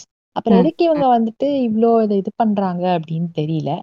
ஆனா அதே மாதிரி இன்னொன்று என்ன சொல்றாங்கன்னா, if you don't stay married and if you have a kid, if you decide to break up later, அந்த குழந்தைக்கு வந்து அந்த பேரண்ட்ஸ் அந்த இது வந்துட்டு ஒன்னா இருக்கும் போதுதான் நல்லா கிடைக்கும், சிங்கிள் பேரண்டால அது தர முடியாது அப்படின்னு சொல்லி. ஆனா டிவோர்ஸ்ட் பீப்புள் நிறைய பேர் ரேஸ் பண்ற கிட்ஸ் வந்து நல்லாதான் வளர்றாங்க, நல்லாதான் இருக்காங்க. இது என்ன வெப்பனே இதான் ஆக்சுவலா இவங்களோட வெப்பனே. குழந்தை வந்துருச்சு, இனி எப்படி அவங்க எல்லாம் சொல்ல முடியும், சேர்ந்தே வாழுங்கப்பா, ஏன்பா இப்பெல்லாம் இருக்கீங்க அந்த மாதிரி பாய்ங்க. டிஸ்கஸ் பண்ண அந்த கிராண்ட் வெட்டிங்கோட இதுவே வந்து பாத்தீங்கன்னா, அதுல again not stereotyping but majority பாத்தீங்கன்னா அதுல வந்து அரேஞ்ச் மேரேஜ் தான் நடக்குது இல்லையா. அரேஞ்ச் மேரேஜ் பண்ணுங்க கிமி, நீங்க ஸ்டீரியோடைப் இல்ல சொல்லுவாங்க, ஏன் லவ் மேரேஜ் பண்றது இல்லையா. இப்ப செலிபிரிட்டிஸ்லாம் வந்து எத்தனையோ பேர் லவ் மேரேஜ் பண்றாங்களே, அது இல்லாம கிராண்டா 70 பேர் பாப்பியா இல்ல அப்படின்வாங்க. அதுக்காக நான் சொல்லிடுறேன் 10 பேர் பாப்பியான்றங்க, 70 பேரை பாப்பியா 10 பேரை மட்டும் நீ வந்து இல்ல, நம்ம அந்த 10 பேரையும் சேர்த்துக்குவோம். அது ஒண்ணும் நமக்கு பிரச்சனை இல்ல. Whatever it is, they were in love before marriage, it all fixed up and then they mingle together ஆன்றது தாண்டி இந்த அரேஞ்ச் மேரேஜ் தான் வேணும். சில பேர் அதை வேற ரொம்ப ஆனந்தமா சொல்லுவாங்க, நாங்கள் லவ் தாங்க பண்ணோம் ஆனா எங்க வீட்டுல பேரண்ட்ஸ் ஓகே பண்ணி அவங்க பண்ணி வச்சாங்கன்றத வந்து ஒரு ஓட்டிக்கால் அதை வந்து ஒரு ரொம்ப பெருமையாவே சொல்லுவாங்க, ரொம்ப பெருமையா இருக்க ஃப்ரெண்ட் அப்படின்னே சொல்லுவாங்க. இது எல்லாமே என்னன்னா அவங்களுக்கு வந்து ஒரு அந்த கிராண்டர் எக்ஸ்பீரியன்ஸை ஃபீல் பண்ணோன்றதுல அகைன் சேம் ஸ்ட்ரக்சர்க்குள்ள அவங்களும் வந்துடுறாங்க. Only very few percentage who think other way R ப்ரோக்ரெசிவ்லின்னும் போது தான் வந்து இதை தாண்டியும் வேற ஒரு ஃபார்மேட் இருக்குன்றதே யோசிக்கிறாங்க. ஆர் சாம் சொன்ன மாதிரி திருப்பி திருப்பி நம்ம பேசும்போதே அவங்களுக்கு அது ஒரு ஸ்பான்டேனியஸா தோன்றது பாத்தீங்கன்னா, எதுக்கு இவ்வளோ செலவு பண்ணிக்கிட்டு ஒரு விஷயம் அவங்க என்னதான் வந்து பேசிக்கலி ஹியூமன் பீயிங்ஸ் ஒரு டிசையர் இருந்தாலும் ஆனா அதை தாண்டி அதை பத்தி பேசும்போது நமக்கு புரியுது இந்த மாதிரி இதுக்கு எதுக்கு இவ்வளோ செலவுன்ற மாதிரி இது பண்றோம், நம்ம யோசிக்க ஆரம்பிக்கிறோம். பட் ஆனா இந்த கிராண்டர் எக்ஸ்பீரியன்ஸை நானும் ஃபீல் பண்ணிடணும் அப்படின்னு people who are in love அவங்களும் வந்து இதுல இந்த ஃபார்மேட் குள்ள வந்துடுறாங்க. எல்லாருக்குமே இருக்குங்க, ஆசை வந்து எல்லாருக்குமே இருக்கும், உங்களுக்கும் இருக்கலாம், even for me, even for Shaan, எல்லாருக்குமே இருக்கலாம். அது இப்படியாப்பட்ட ஆகச்சிறந்த அரேஞ்ச் மேரேஜ்லயும் என்ன வந்து ப்ரோஸ் அண்ட் கான்ஸ் இருக்கு அப்படின்னு பார்க்கலாம். டிஃபென்ஸ் மெக்கானிசம் ஆக்சுவலி இது, வேற ஒண்ணுமே இல்லை. இவ்வளோ நீங்க செலவு பண்ணிட்டீங்க, எப்பா 20 லட்சம்ப்பா, ஐயோ 20 லட்சம் ஸ்பெண்ட் பண்ணிட்டோமே, ஒரு கோடி சரி அட்ஜஸ்ட் பண்ணலாமே, சோ அந்த மாதிரி. எப்பயாவது ஒரு கவுண்டர் போட்டீங்கனாலும் பக்கா கவுண்டரா போட்டுறீங்க, ஒரு கோடி பே நன்றி சரி அட்ஜஸ்ட் பண்ணலாமே, சோ அந்த மாதிரி இருக்காங்க. முக்காவாசி அதுக்குதான், வேற ஒண்ணுக்குமே இல்லை. ஃபேமிலி ஸ்டேட்டஸ் 1000 பேர் வந்து பாத்துட்டாங்களே, ஐயோ என்னெல்லாம் பேசுவாங்க, சோ அதுக்கு தான், வேற ஒண்ணுமே இல்லை. ஐ திங்க் இது வந்து யாரும் வந்து நான் பார்த்ததே இல்லைங்கன்னு சொல்ல முடியாது, எனக்கு இதை பத்தி தெரியவே தெரியாதுன்னு சொல்ல முடியாது. So each one of you give your view point on this, what means arrange marriage to you. Arrange மேரேஜா, நான் இன்னும் ரிலேஷன்ஷிப்பே ஃபீல் பண்ணல, அரேஞ்ச் மேரேஜ் வரைக்கும் நீங்க கேட்டீங்கன்னா எங்க போறேன். நான் வந்து உன்னை வந்து டைம் டிராவல் பண்ணி இன்னும் ஒரு 1000 வருஷம் கழிச்சு என்ன பார்த்துட்டு இருக்கிறேன். மியூட் மியூட், எது கேட்டாலும் நான் ஃபீல் பண்ணல, எனக்கு தெரியாது. ஓகே, கிடைக்கலங்க. நான் என்னங்க பண்ணுவேன், அரேஞ்ச் மேரேஜ் பத்தி உங்களுக்கு ஒரு பாயிண்ட் ஆஃப் வியூ இருக்கும் இல்லையா? ஏன் பாயிண்ட் ஆஃப் வியூவா அததானே கேக்குறேன். நீங்க அரேஞ்ச் மேரேஜ் பண்ணிட்டீங்களா? யார பண்ணிக்க போறீங்க நான் கேட்டுட்டு இருக்கேன். பண்ணணும்னா பண்ணிட்டு போலாம், பட் வந்து is he or she okay with me, கம்பேட்டபிளா? ஸோ எல்லாத்தையும் பார்த்து பழகி பார்த்து பேசி பண்ணா இட் வில் பி ஓகே. சும்மா சொல்றேன் ஆமாங்க, ஆமா ஆமா ஆக்சுவலி சும்மா வந்துட்டு நான் ரொம்ப நல்ல பையன் ஃப்ரெண்ட் எனக்கு ஒரு லைக் போடுங்க. ஆனா வந்து இந்த சும்மா வந்துட்டு 1 month மட்டும் போன் பேசிட்டு நேர்லயே பார்க்காம 1 monthங்கிறது வந்து இட்ஸ் இல்ல சும்மாதான். அது ஸ்வீட்டா நீங்க அது ஒண்ணும் ப்ராப்ளம் இல்ல. அப்பயும் நேர்ல பார்க்காம எப்படி செல்ஃபி எடுக்க முடியும்?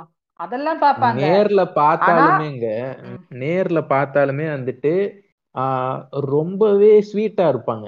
ஆனா 1 மாசத்துக்கு அப்புறம் கல்யாணம் பண்ணோடனே தான் ஸ்வீட்னஸ் எல்லாமே போனோடனே வந்து பார்த்தோன்னே சார் நான் அப்போ பார்க்கும்போது வேற மாதிரி இருந்தானே, இப்போ வேற மாதிரி இருக்கானே, அந்த மாதிரிலாம் இருப்பாங்களே.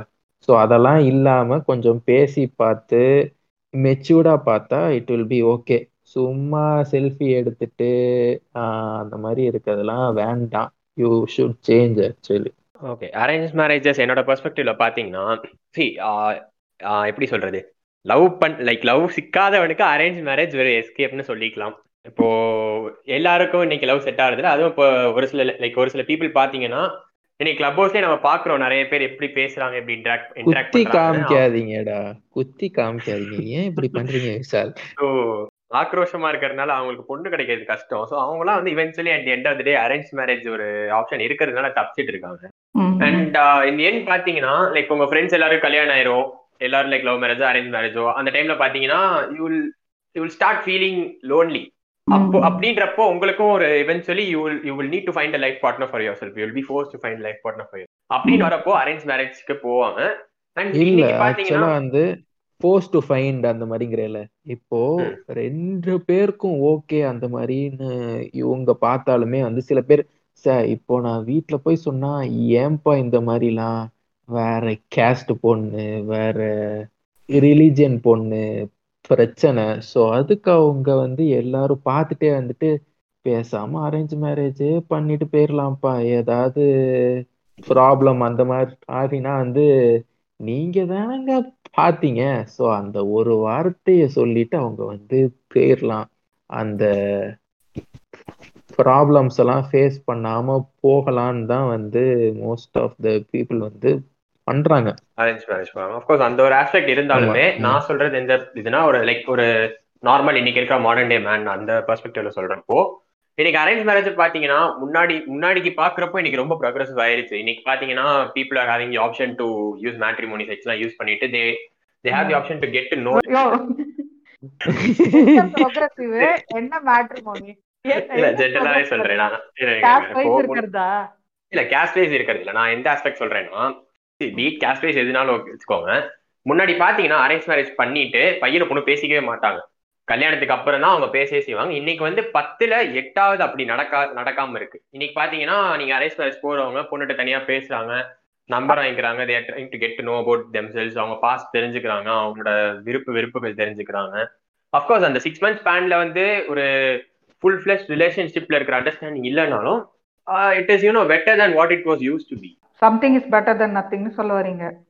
எக்ஸாக்ட்லி, அது அப்படியும் சொல்லலாம். 6 மாசம் வந்து சம் பீப்புள் மே ஃபேக் இட்டுங்க, ஃபேக் பண்ணிட்டு அவங்க வந்து போயிட்டே இருப்பாங்க ரொம்ப ஸ்வீட்டா அந்த மாதிரி, இந்த பொண்ணை எப்படியாவது கல்யாணம் பண்ணி ஆகணும்டா. ஸோ அந்த மாதிரிலாம் இருப்பாங்கல்ல.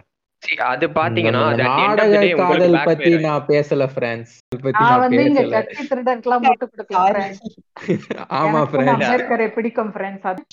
அதிபன் வந்து என்ன சொன்னாங்கன்னா இப்போ அப்கோர்ஸ் அது நடக்கலன்னா சொல்ல இந்த 6 months அந்த பேசுற டைம்ல பாத்தீங்கன்னா நான் ரொம்ப நல்லவன் அப்படின்னு சொல்ற பசங்களும் இருக்காங்க, ஒரு சில பொண்ணுங்களும் இருக்காங்க.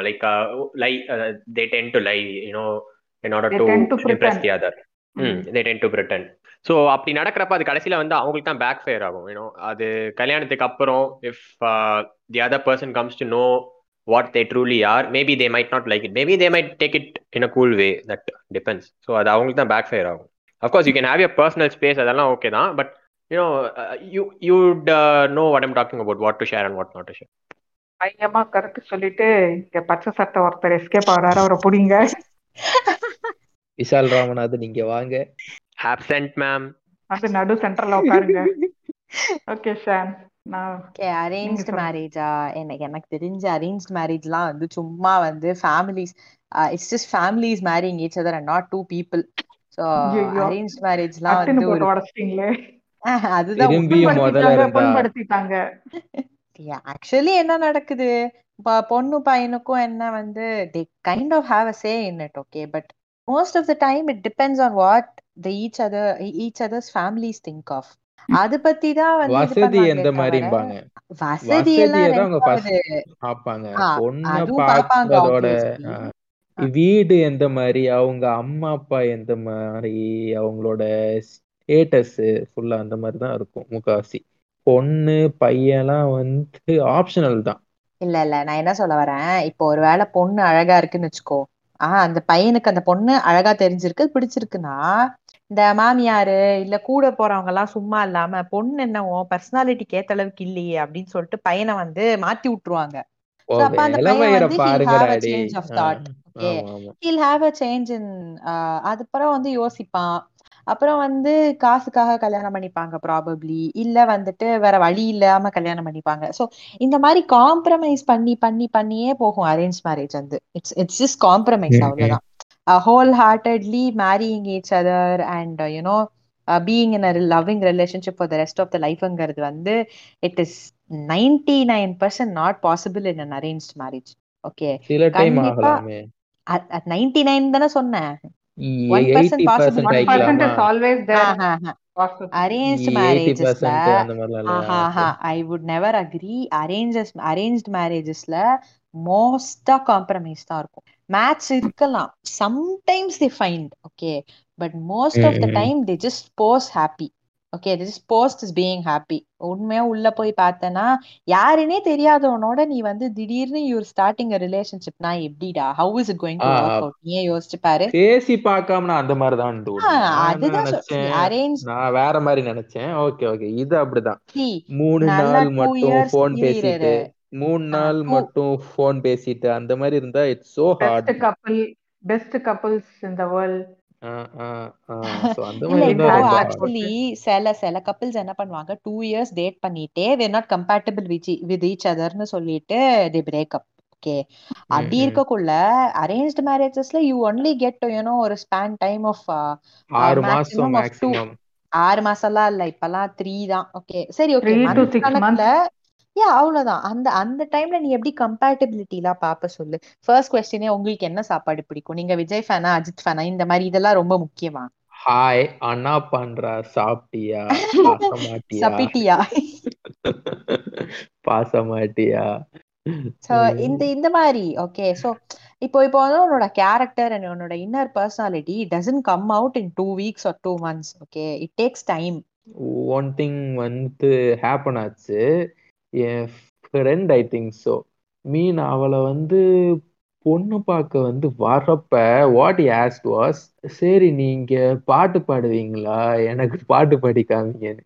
ஏன்டா இதுக்கெல்லாம நான் வருவேன். ஸோ அந்த மாதிரிலாம் இருக்குது, இன்னமும் தான் இதெல்லாம் கேட்டுட்டு இருக்காங்க. சரி ஓகே, ஸோ மெயினா வந்து எனக்கு தெரிஞ்சு இப்போ உன்னோட இன்டிமேட் டீடைல்ஸ்லாம் நீ ஷேர் பண்றேன்னு வச்சுக்கோங்க, like what you think about this. இப்போ ஒண்ணுமே இல்ல, உன்னோட பொலிட்டிக்கல் ஐடியாலஜிஸ், உன்னோட where you stand with the oppressed, இந்த மாதிரி விஷயம்லாம் இருக்குல்ல, அது லெஃப்டிஸ்டா ரைட்டிஸ்டா சென்ட்ரிஸ்டா இந்த மாதிரி இதெல்லாமே கூட unless and until you have ஒரு conversation for a long time and you talk about stuff, it's not going to come out. இப்போ லெட்ஸே நான் வந்து அரேஞ்ச் மேரேஜ்க்கு ஒத்துக்கிறேன்னு வச்சுக்கோங்க, பார்க்க அந்த பையன் நல்லா இருக்கான், இது பண்றான் அது பண்றான், everything is working out, he has a sense of humour, everything is fine, I'm marrying him. ஒரு 2 months கழிச்சு, ஆஃப்டர் ஐ கல்யாணம் ஆனதுக்கு அப்புறம் ஒரு 2 months கழிச்சு when a conversation comes up about exactly I can never tolerate. புரியுதா? It is சிரிக்கிறதுக்கு இல்லடா, நான் பொதுவா சொல்றேன்.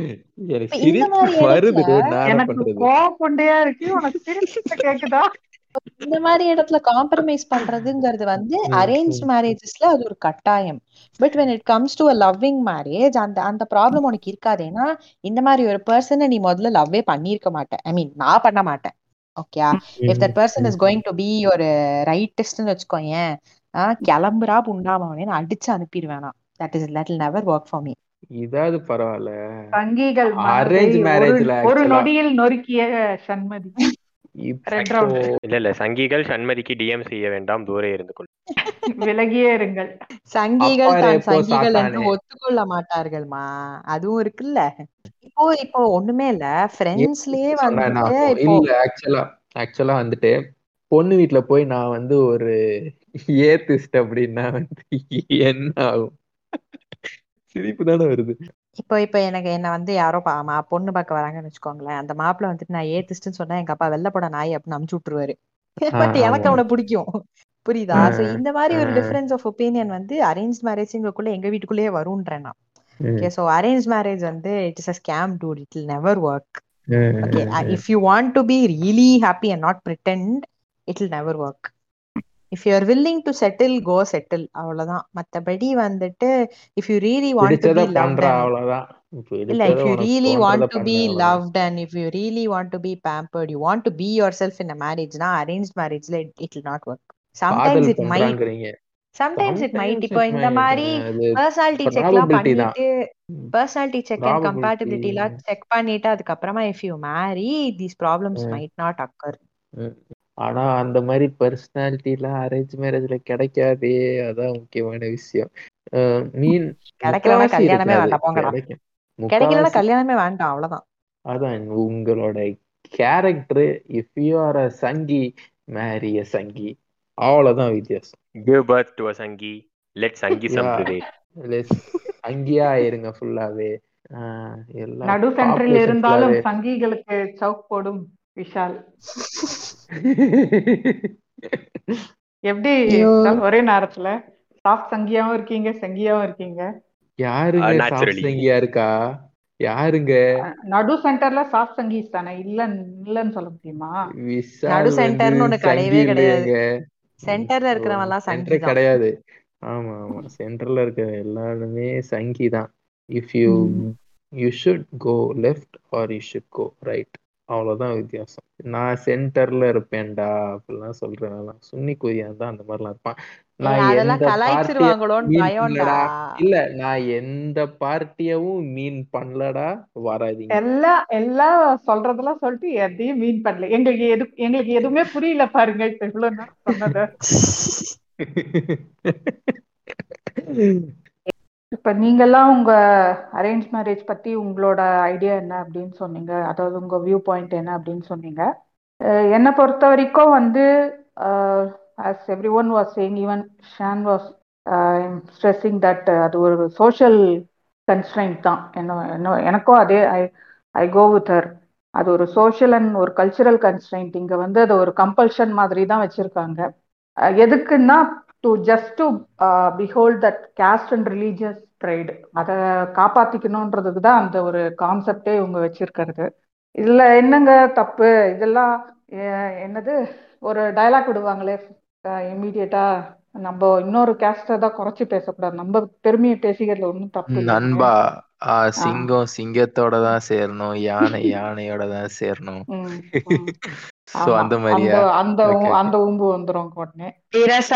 நட்பு சுயசாதி பற்று புடிச்சாங்க பாருங்க பாயிண்ட். அதேதான் அதேதான். அலெக்சா ப்ளே மானம் தானே வேட்டி சட்டை. ஐயோ போதும். ஸோ அந்த மாதிரி ஒரு ப்ரைடை ஹோல்ட் பண்றதுக்கு தான் இவங்க இந்த மேரேஜ்ன்ற கான்செப்டே வச்சிருக்காங்க. ஸோ இதுல என்னங்க தப்பு இருக்கு அப்படின்னு கேட்டா ஒரு மெயின் திங்கிங் அடிபட்டு போகுது. என்னன்னா, இதுல முக்காவாசி மேரேஜஸ்க்கு நான் சொல்றேன், except those who fall in love and getting married, அவங்கள தவிர நான் சொல்றது மற்றவங்க இந்த பெஸ்ட் கப்பல்னு செல்ஃபி போடுறவங்கள பத்திலாம் நான் சொல்லலை. Finally it is arrange marriage தான். ஸோ அந்த மாதிரி இருக்கிறவங்களுக்கு வந்து என்ன ஒரு மெயின் திங்னா வந்து, நான் இது ரிலேஷன்ஷிப் எபிசோட்லயும் சொல்லியிருப்பேன், இப்போ நமக்கு ஒருத்தவங்களை பிடிக்கும் செலக்ட் பண்றதுக்கும் இந்த 4 பேர்ல ஒருத்தரை செலக்ட் பண்ணுன்றதுக்கும் definitely there is lot of difference. So இங்கே ஒரு நேச்சுரலாக நமக்கு சூஸ் பண்ணுன்ற ஒரு இன்ஸ்டிங்க்ட்டு ஹியூமன் பீயிங்க்கு நேச்சுரலாகவே இருக்குது. Not only human being, it is for every other creature it is their சாய்ஸ்ன்றது ஒரு இன்ஸ்டிங்க்ட் இருக்கும். எல்லா கிரியேச்சர்ஸ்க்குமே அது இருக்குது. ஆனால் அது ஹியூமன் பீயிங்க்குன்னு வரும்போது இந்த மாதிரி சில கான்செப்டை திணிச்சு அந்த சாய்ஸே சப்ரஸ் பண்ணி விட்டுறாங்க. ஸோ அது ஒரு பெரிய ப்ராப்ளமாக இங்கே பார்க்குறேன் நான். அதுக்கப்புறம் வந்து என்ன சொல்றது, வேற வழி இல்லையே அப்படின்ட்டு somehow they get together and start living அப்படின்னும் போது மோர் தென் மேரிட்டல் ரிலேஷன்ஷிப்பை தாண்டி அது ஒரு ஸ்டாக்ஹோம் சிண்ட்ரோம் மாதிரி தான் நான் பார்க்குறேன். ஏதோ ஒரு 10 நாள் கூட இருந்துட்டா நமக்கு ஒருத்தவங்களை ஓகே அப்படின்னு அக்செப்ட் பண்ணிப்போம் இல்லையா, அந்த மாதிரி தான். இல்ல ஆக்சுவலா தெரியுமா, என்ன மாதிரி பசங்களெல்லாம் பார்த்தோன்னு பிடிக்காது, பார்க்கதான் பிடிக்கும். அந்த மாதிரி தானே நீங்க சொல்றதுக்கு ஏத்தாப்புல ஒரு இது நான் ஒண்ணு படிச்சேன். After matching caste, subcaste, gotra, horoscope, profession, salary, acres of land, property, bank balance, number of relatives abroad, skin colour, weight, height, shape of roti, exchange of dowry and eventually getting married after seeking the approval of every Tom, Chacha, Dick Mama and Hari Fufa in their relative circle. Savarna couples post captions like true love made for each other, match made in heaven. Shaking my head. Diamond ring? Adala inge kadayadhu thumbi. Adu kadayada? Idu unda arranged marriages patti. Okay, okay. Amma amma. Story la neenga thaniya kettukonunga. So இந்த மாதிரி matches எல்லாத்தையும் பார்த்துதான் கடைசியில அவங்க வெட்டிங்லயே முடிப்பாங்களாம். அப்புறம் எப்படி இது வந்து ப்ரோ லவ்னு எனக்கு வந்து தெரியல. சோ இதுல வந்து நம்ம இவ்வளோ நெகட்டிவ்ஸ் அப்படின்னு பார்த்தாலும் இவங்க கொடுக்குற ஒரு பெரிய முட்டு என்னன்னா, இது வந்து பெரிய பாசிட்டிவ்ங்கன்னு சொல்லுவாங்க, ஆனா இது ஒரு முட்டு தான். என்னன்னா பேரண்ட்ஸ் சப்போர்ட் கிடைக்குங்க, நமக்கு லைஃப் லாங் பேரண்ட்ஸ் சப்போர்ட் கிடைக்கும் அப்படின்னு ஒரு பெரிய உருட்டுவாங்க. இங்கதான் பேரண்ட்ஸ் சப்போர்ட்டுன்ற தாண்டி நான் அதை எப்படி பார்க்குறேன்னா, பேரண்ட்ஸ் அவங்களோட லிமிட்டே வந்து இதை வச்சு ஒரு ரீடிஃபைன் பண்ணிக்கிறாங்க. So till what extent they can come அப்படின்றதெல்லாம் தாண்டி to any extent they can travel with அஸ்ன்ற மாதிரி போகிறது வந்து not a healthy thing to do அப்படின்றது தான் என்னோட பாயிண்ட் ஆஃப் வியூ. அண்டு அந்த மாதிரி அவங்க சரி அப்படி இன்டர்ஃபியர் ஆகிறதுல என்ன ப்ராப்ளம்னு பார்த்தா அங்கதான் வந்து ஒரு பெரிய market is getting opened, the marriage market, trading system மாதிரி. அது ஒரு பெரிய பச்சையா சொல்ற மாதிரி நினைச்சாலும் இதுதான் உண்மை. அது வந்து ஒரு பெரிய பிஸ்னஸ் மாதிரி தான் இங்க பண்றாங்க.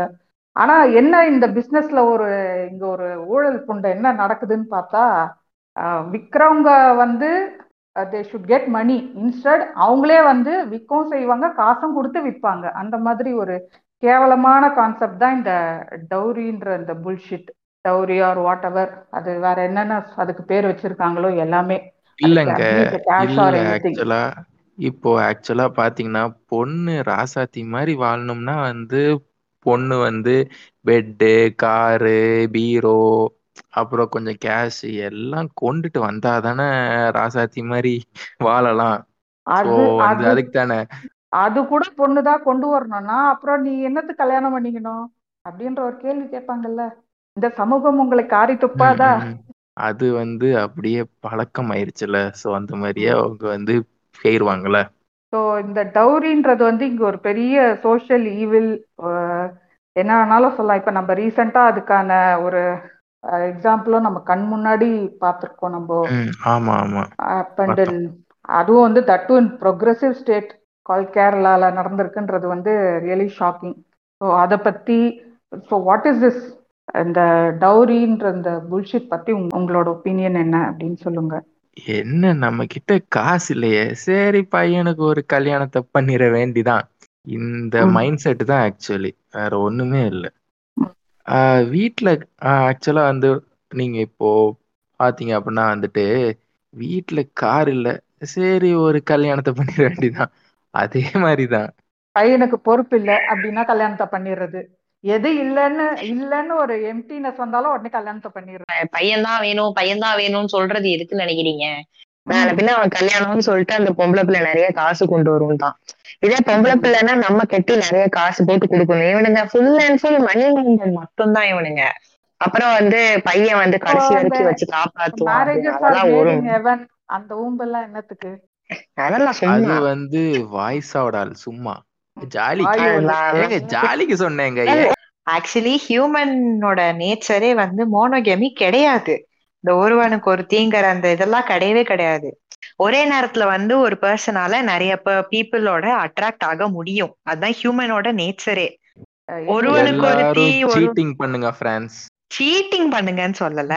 இப்போ எப்படி சொல்றது, ஒரு பாலியாமரஸ் பாலிகேமி அப்படின்னு எனக்கு தெரியல, பட் பாலியாமரஸ் ரிலேஷன்ஷிப்ல இருக்கலாம். பாலியாமரஸ் வந்து ஒரு பியூட்டிஃபுல்லான ஒரு திங். ஓகே, அது it's totally built on trust. அது பத்தி கூடிய சீக்கிரம் மயோ பாட்காஸ்ட்ல வந்து நீங்க வந்து கேட்கலாம். சின்னதா ஒரு பிரீஃப் தரேன். பாலியாமரஸ் ரிலேஷன்ஷிப்ஸ் வந்து எப்படின்னா, ஒரே பர்சன் வந்து இப்போ நிறைய லவ்விங் ரிலேஷன்ஷிப்ஸ் இருப்பாங்க வித் எவ்ரிபடிஸ் நாலேஜ். இப்ப வந்து நானே ஒரு 2 ரிலேஷன்ஷிப்ல இருக்கேன் அப்படின்னா, நான் 2 ரிலேஷன்ஷிப்ல இருக்கிறது என்னோட 2 பார்ட்னர்ஸ்க்குமே தெரிஞ்சு இருக்கிறது, அதுதான் பாலியாமரஸ். அது வந்து இப்போ எப்படி சொல்றது, கொஞ்சம் வந்து அக்செப்டன்ஸ் வந்து ஒரு 2% அக்செப்ட் பண்ணிக்க ஆரம்பிச்சிருக்காங்க. நிறைய பேர் பாலியாமரஸ் ரிலேஷன்ஷிப்ஸ்லயும் இருக்காங்க. என்னே வந்து ஒரு பையன் வந்து டிண்டர்ல வந்து அப்ரோச் பண்ணப்போ கேட்டான், நான் வந்து ஒரு polyamorous person, are you into this kind of ஸ்டஃப்னு கேட்டான். எனக்கு தெரியலப்பா, நான் இது வரைக்கும் இருந்தது இல்ல அப்படின்னு சொல்லி I kind of rejected it. So இப்போ அந்த மாதிரி வருவதை புழுத்துகிறார் சண்மதி.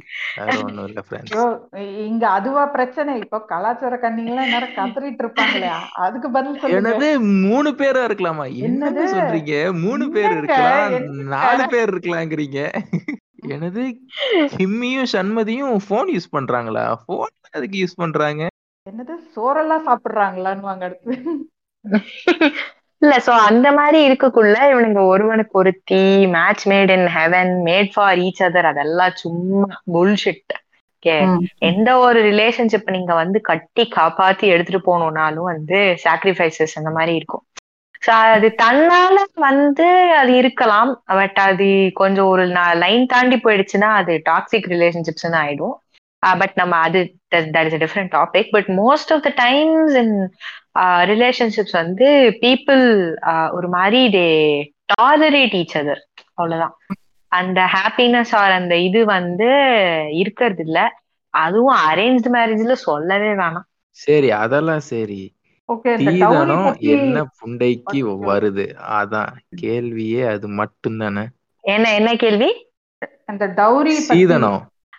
அதுதான். ஓகே, சோ இப்போ இது எதுக்குன்னா, இந்த மாதிரி இருக்கக்குள்ள இது full and full money minded தான். பிளஸ் நீங்க பாத்தீங்கன்னா இதுக்கெல்லாம் ஒரு அர்த்தம் இருக்கணும்னே தேவையில்ல. நம்ம வந்து தோண்டி தோண்டி பார்க்கக்குள்ள உள்ள குப்பை மட்டும்தான் இருக்கும் இங்க வச்சிருக்கிற இந்த கலாச்சாரம் அது இது எல்லாமே. ஸோ டௌரிங்கிறது வந்து என்ன ஒரு உருட்டுவாங்கன்னா, இப்போ பொண்ணு பையனும் வந்து பொண்ணை கட்டி கொடுக்கும்போது வெளியூருக்கு எங்கேயும் கட்டி கொடுக்குறோம் அப்படின்னா, ஒருவேளை அந்த பையன் வந்து லாஸ் ஆயிடுச்சு பிசினஸ்ல அப்படின்னா பொண்ணு கொண்டு போற சீதனத்தை வச்சு 2 பேரும் பொழைச்சுப்பாங்க அப்படின்னு சொல்லுவாங்க. இது வந்து மிரட்டி வாங்குறதெல்லாம் வந்து கலாச்சாரத்துக்குள்ள வரவே வராது. இட் இஸ் மிஸ்யூசிங் சம்திங், அவ்வளவுதான். இப்ப நான் அன்னைக்கு சொன்னேன்ல, இப்ப எங்க அப்பா எனக்கு காசு தராரு அப்படிங்கிறது வந்து என்னோட இஷ்டம், எங்க அப்பாவோட இஷ்டம். அவர் எனக்கு தராரு, நான் வாங்கிக்கிறேன். என்ன கட்டிக்கிறவன் எங்க அப்பா கிட்ட காசு கேட்கறதுதான் இப்ப பிரச்சனை. சோ அந்த வர தட்சணைங்கிறது வந்து ஆக்சுவலி வந்து தட்சணைங்கிறதே வந்து மனசார கொடுக்க வேண்டிய ஒரு விஷயம்.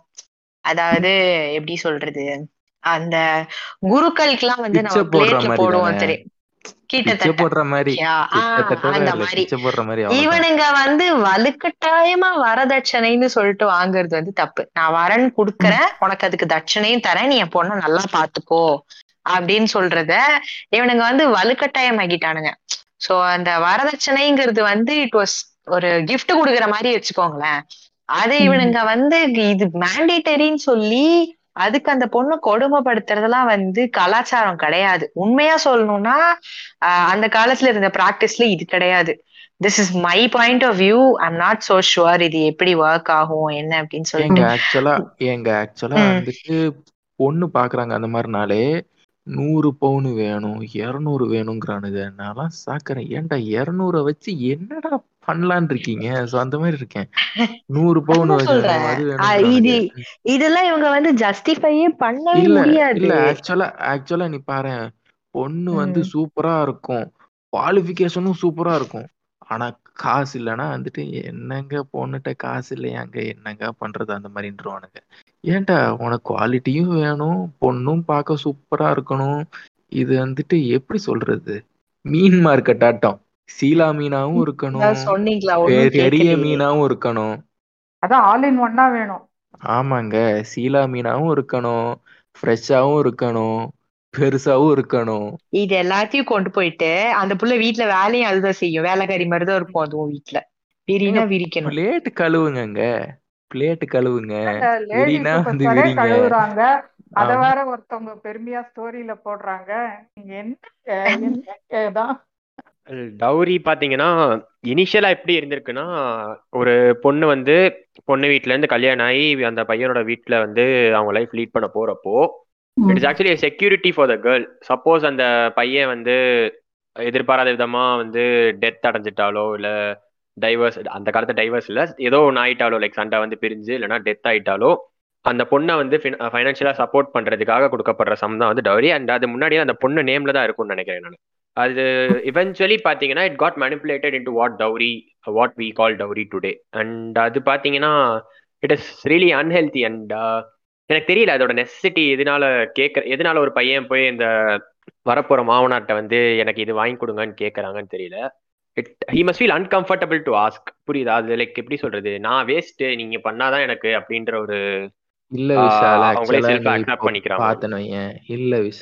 நீ ஆக்சுவலா பாத்தன. ஏன் உனக்கு வந்து இப்போ கார் வேணும், கல்யாணம் பண்ணிட்டா போதும்ப்பா உனக்கு கார் ஆட்டோமேட்டிக்கா வரும்.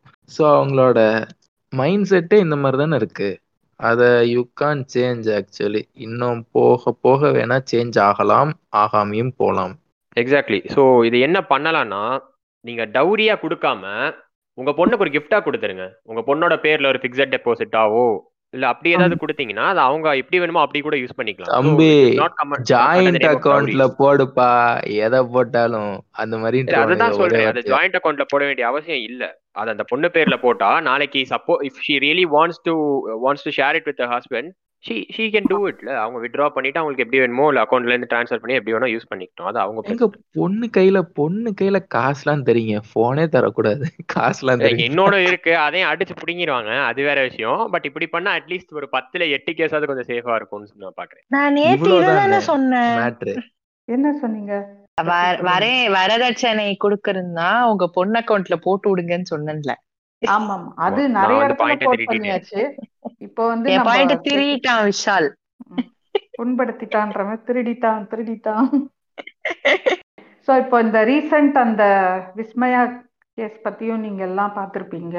So what is your take on that? அது கூட இன்னொரு ஒரு விஷயத்தையே சொல்லிடுறேன். என்னன்னா, இப்போ அந்த கேஸ் அந்த விஸ்மயாக்கு ஜஸ்டிஸ் கேட்டு அந்த ஹேஷ்டேக் ட்ரெண்ட் பண்ணும்போது கூடவே வந்து யாரா நீ கோமாளின்ற மாதிரி ஒன்று கூடவே ஒரு மீம் பேரலெல்லாம் ட்ராவல் பண்ணிடுச்சு. என்னன்னா வந்து, அதாவது அங்கே அடித்தா இங்கே எப்படிரா வலிக்குன்ற மாதிரி அங்கே இருக்கிற அந்த கேரளைட் கேர்ள்ஸ் வந்து ப்ரொட்டஸ்ட் பண்ணுறாங்க. இந்த மாதிரி இனிமேல் வந்து நோ டவுரி, வரதட்சணை இனிமேல் கொடுக்க மாட்டோம்னு அவங்க வந்து அதை அவங்களோட சோஷியல் மீடியாவில் அதை செல்ஃபியாக எடுத்து போட்டு ட்ரெண்ட் பண்ணிட்டு இருந்தாங்க. இங்கே இருக்கவங்களுக்கு என்ன நடந்தானோ தெரியலன்ற மாதிரி உடனே பொசுக்குன்னு ஒரு பேப்பர் எடுத்து எழுதி கதவுல ஒட்டிக்கிட்டாங்க. என்னன்னா, நீங்களும் வந்து இனிமேல் சேலரி கேட்காதீங்க, அதாவது 6 டிஜிட் சேலரியா, கார் இருக்கா, வீடு இருக்கான்லாம் கேட்காதீங்க. எதையும் இவங்க கம்பேர் பண்றாங்க. இவ்வளவுதான் இவங்க அறிவுமயிரா அப்படின்றது கல்யாணம் பண்ணிட்டு பிச்சை எடுக்கலாம் வாங்க எல்லாரும். ஏண்டா ஒரு சோஷியல் செக்யூரிட்டி ஒரு பேசிக் திங், அதை கேட்டாலுமே நீ வந்து இந்த மாதிரி பண்றனா வந்து அது ஹவ் கேன் வி சே, லூசு பசங்க, வேற ஒண்ணுமே இல்லை இது. இது வந்துட்டு எப்படின்னா, வேலை இருக்கான்னு கேட்கறதும் இதுவும் எப்படி ஒண்ணுன்னு எனக்கு ஃபர்ஸ்ட் புரியல. அது மாதிரி இந்த வர அது வரதட்சணைங்கிறது வந்து எப்படி கேக்குறாங்கன்னா, கட்டாயப்படுத்தி உங்க அப்பா வந்து ஆண்டியா போனாலும் பரவாயில்ல, அந்த ஆள் பிச்சை எடுத்தாலும் பரவாயில்ல, நீ வீட்டுக்கு சொத்து கொண்டு வரணும்னு சொல்றதும், உனக்கு மாச மாசம் வந்து உனக்கு நான் சமைச்சு போடணும், அது நம்ம சேர்ந்து வாழ போறோம்னா அதுக்கு வந்து ஆப்வியஸ்லி கொஞ்சம் மணி வேணும், அதாவது ஒரு இன்கம் இருக்கணும்னு சொல்றதும் எப்படி இவனுங்க ஒண்ணுன்னு சொல்றாங்கன்னு எனக்கு ஃபர்ஸ்ட் புரியல. உனக்கு அது அவ்வளவு பிரச்சனையா இருக்கு. இவனுக்கு எப்படி தெரியுமா, இது இது எப்படி தெரியுமா சொல்லுவானுங்க, இவன்ட்டையும் சம்பாதின்னு சொல்லக்கூடாதான், நான் வேலைக்கு போறேன்னு சொன்னா வேலைக்கு போற பொண்ணு வேண்டான்னு இவன் சொல்லுவானா, அப்ப என்ன செவுத்துல இருந்து வந்து சாதம் வடிச்சு தர முடியுமா? இல்ல கேக்குறேன் விஷால், ஏன்டா இந்த பொண்ணுங்கெல்லாம் வந்து பணத்தாசு பிடிச்சிருக்காங்க. ஹலோ விஷால், கோல்டிகர்ஸ்ரா, கோல்டிகர்ஸ். ஆமா ஆமா, என்ன என்ன சொல்றதுன்னு தெரியல. சேலரி கேக்குறாங்க, ஏதோ பெண்ணியம்மா இல்ல ஏதோ பெண்ணியம்மா பொண்ணு கையில புக்கெல்லாம் குடிச்சு இல்ல ஏதோ ஃபெமினிசம்னு ஏதோ ட்ரெண்ட் ஆயிட்டு இருக்கு போல. அது எல்லாரும் பொண்ணு கையில பிளேட்டை மாத்தி இந்த புஸ்தகத்தை எல்லாம் வச்சா அந்த மாதிரிதான் ஆகும்.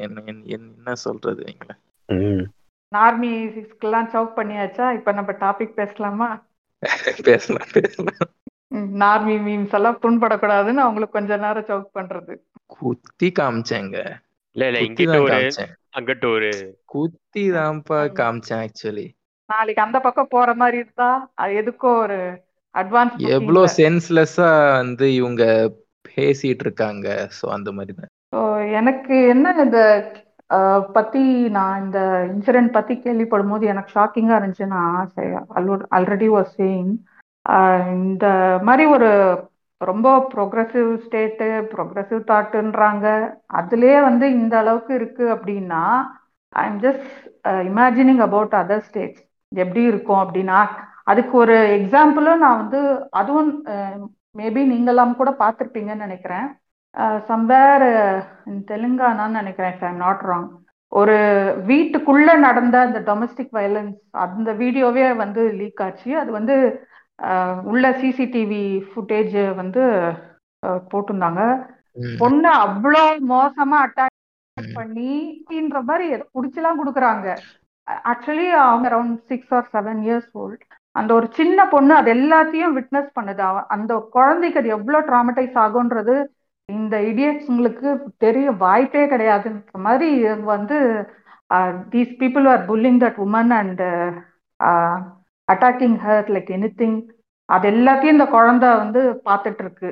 ஸோ எப்படி அது அது எப்படி இருக்குன்ற அந்த வீடியோ பார்க்குற, அதாவது இத்தனைக்கும் அது சிசிடிவி ஃபுட்டேஜ்ன்றதுனால அதில் சவுண்ட் எதுவும் இல்லை, வெறும் அந்த விஷுவலை பார்க்குறதே நம்ம பர்சனலி எனக்கு ரொம்ப ட்ராமடைசிங்காக இருந்துச்சு. இவங்க வந்து ஜஸ்ட் அந்த குழந்தையோட இதுவை என்னால் திங்க் கூட பண்ண முடியல, எப்படி இருக்கும், how she would have felt and how அது வந்து அவங்களோட. இப்போ ரீசண்டாக ஒன்று சொல்கிறாங்க, இப்போ நம்ம கரண்ட்லி நமக்கு வர நிறைய ஆங்ஸைட்டி அந்த இதுக்கெல்லாம் வந்து கொஞ்சம் பேக்டேட் பண்ணி பார்த்தோன்னா நம்ம சைல்ட்ஹுட் ட்ராமாவோட அது கனெக்ட் ஆகுதுன்றத இப்போ ரீசன்ட் ஸ்டடீஸ்லாம் சொல்கிறாங்க. அப்படி இருக்கும்போது இதெல்லாம் ஒரு காசுக்காக, அதுவும் வந்து எங்கள் வீட்டு வாரிசுன்னு பெருமையாக பீத்திக்கு தெரியுது, ஆனால் அவங்க வாரிசுக்கு அப்படி ஒரு டேமேஜ் கண் முன்னாடியே கொடுக்கறதுன்றது வந்து டாலரேட்டே பண்ணிக்க முடியாத ஒரு விஷயம். அந்த மாதிரி நடந்தது. சரி, இப்போ அங்கே அப்படி நடக்குதேன்னு நினைக்கிறதுக்குள்ள இட் ஹேப்பன் ஹியர் போது இது ரொம்பவே ஷாக்கிங்காக தான் இருக்குது. இதில் இன்னும் கொஞ்சம் டேட்டாவும் இருக்கு. என் ஊரு பக்கம் அந்த மாதிரி இங்கே இப்போ இதெல்லாம் பார்த்தீங்கன்னா இதெல்லாம் சாதாரணமாக வந்து ஆயிட்டே தான் இருக்கும். சும்மா வச்சு குச்சியை வச்சு போடுன்னு போடுறது அந்த மாதிரிலாம், அந்த சைல்டுஹுட் ட்ராமாலாம் எல்லாருக்குமே ஹேப்பன் ஆகிட்டு தான் இருக்கும். இது வந்து இட்ஸ் லைக் எந்த மாதிரி சொல்றது, ரொம்ப கேஷுவலா வந்து ஹேப்பன் ஆயிட்டு இருக்கு. காசு கொண்டுட்டு வான்னு வந்துட்டு போட்டு மென்டலா பண்றதுல இருந்து எல்லாத்துலயுமே இது வந்து ரொம்ப கேஷுவலாவே ஹேப்பன் ஆயிட்டு தான் வந்துட்டு.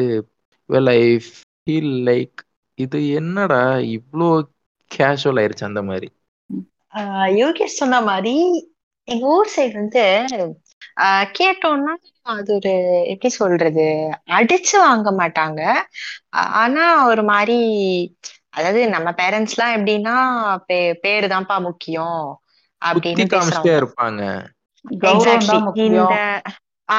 சோ கௌரவம் முக்கியம் அப்படி இப்படின்னு சொல்லிட்டு இது பண்ணிட்டு இருக்கக்குள்ள போட்டு போலன்னா டைரக்டா அடிக்க மாட்டாங்க. ஏன்னா இப்ப எல்லாம் டக்குன்னு அடிப்பாங்க. அதாவது இப்போ நான் எப்படி சொல்றேன்னா, ரொம்ப கிராமத்து பொண்ணு, அது படிக்காத பொண்ணு, எக்ஸ்போஷரே இல்லாத பொண்ணுன்னா அந்த பொண்ணு போட்டு டப்புன்னு அடிச்சுட்டாங்க அப்படின்னா அது வந்து வாங்கிட்டு உட்காந்துருக்கும். சரி, நம்ம ஹஸ்பண்ட் தான் அடிச்சிட்டாரு அப்படின்னு சொல்லிட்டு.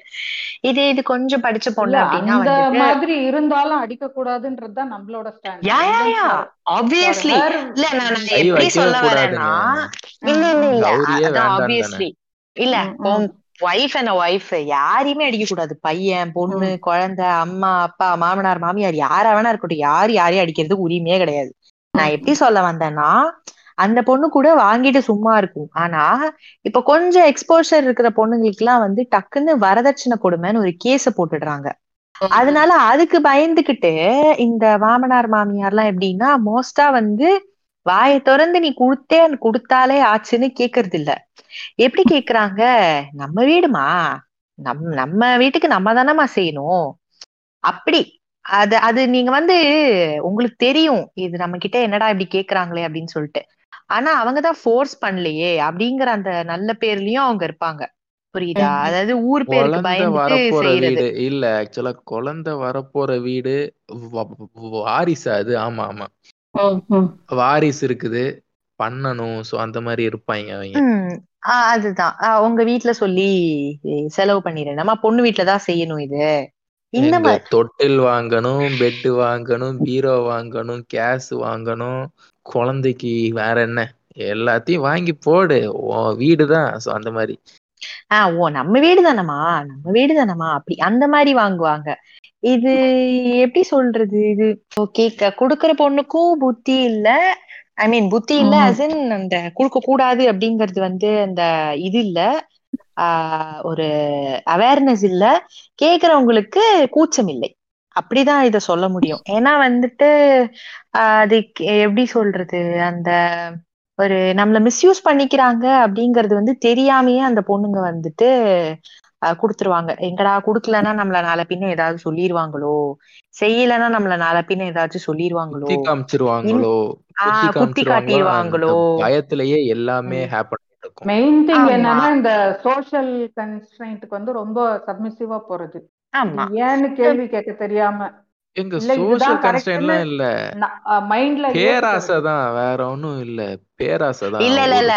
பொண்ணுங்களை சொல்றாங்க. Okay, so yeah that is right. இப்போ அதே மாதிரி மோஸ்டா வந்து இந்த பொண்ணுங்கெல்லாம் அது சொல்லி கொடுத்ததும் அப்படிதான், பார்த்து நடந்துக்க என்னமா, மாப்பிள்ள சொல்றதுதான் செஞ்சிரு என்னமா இப்படி.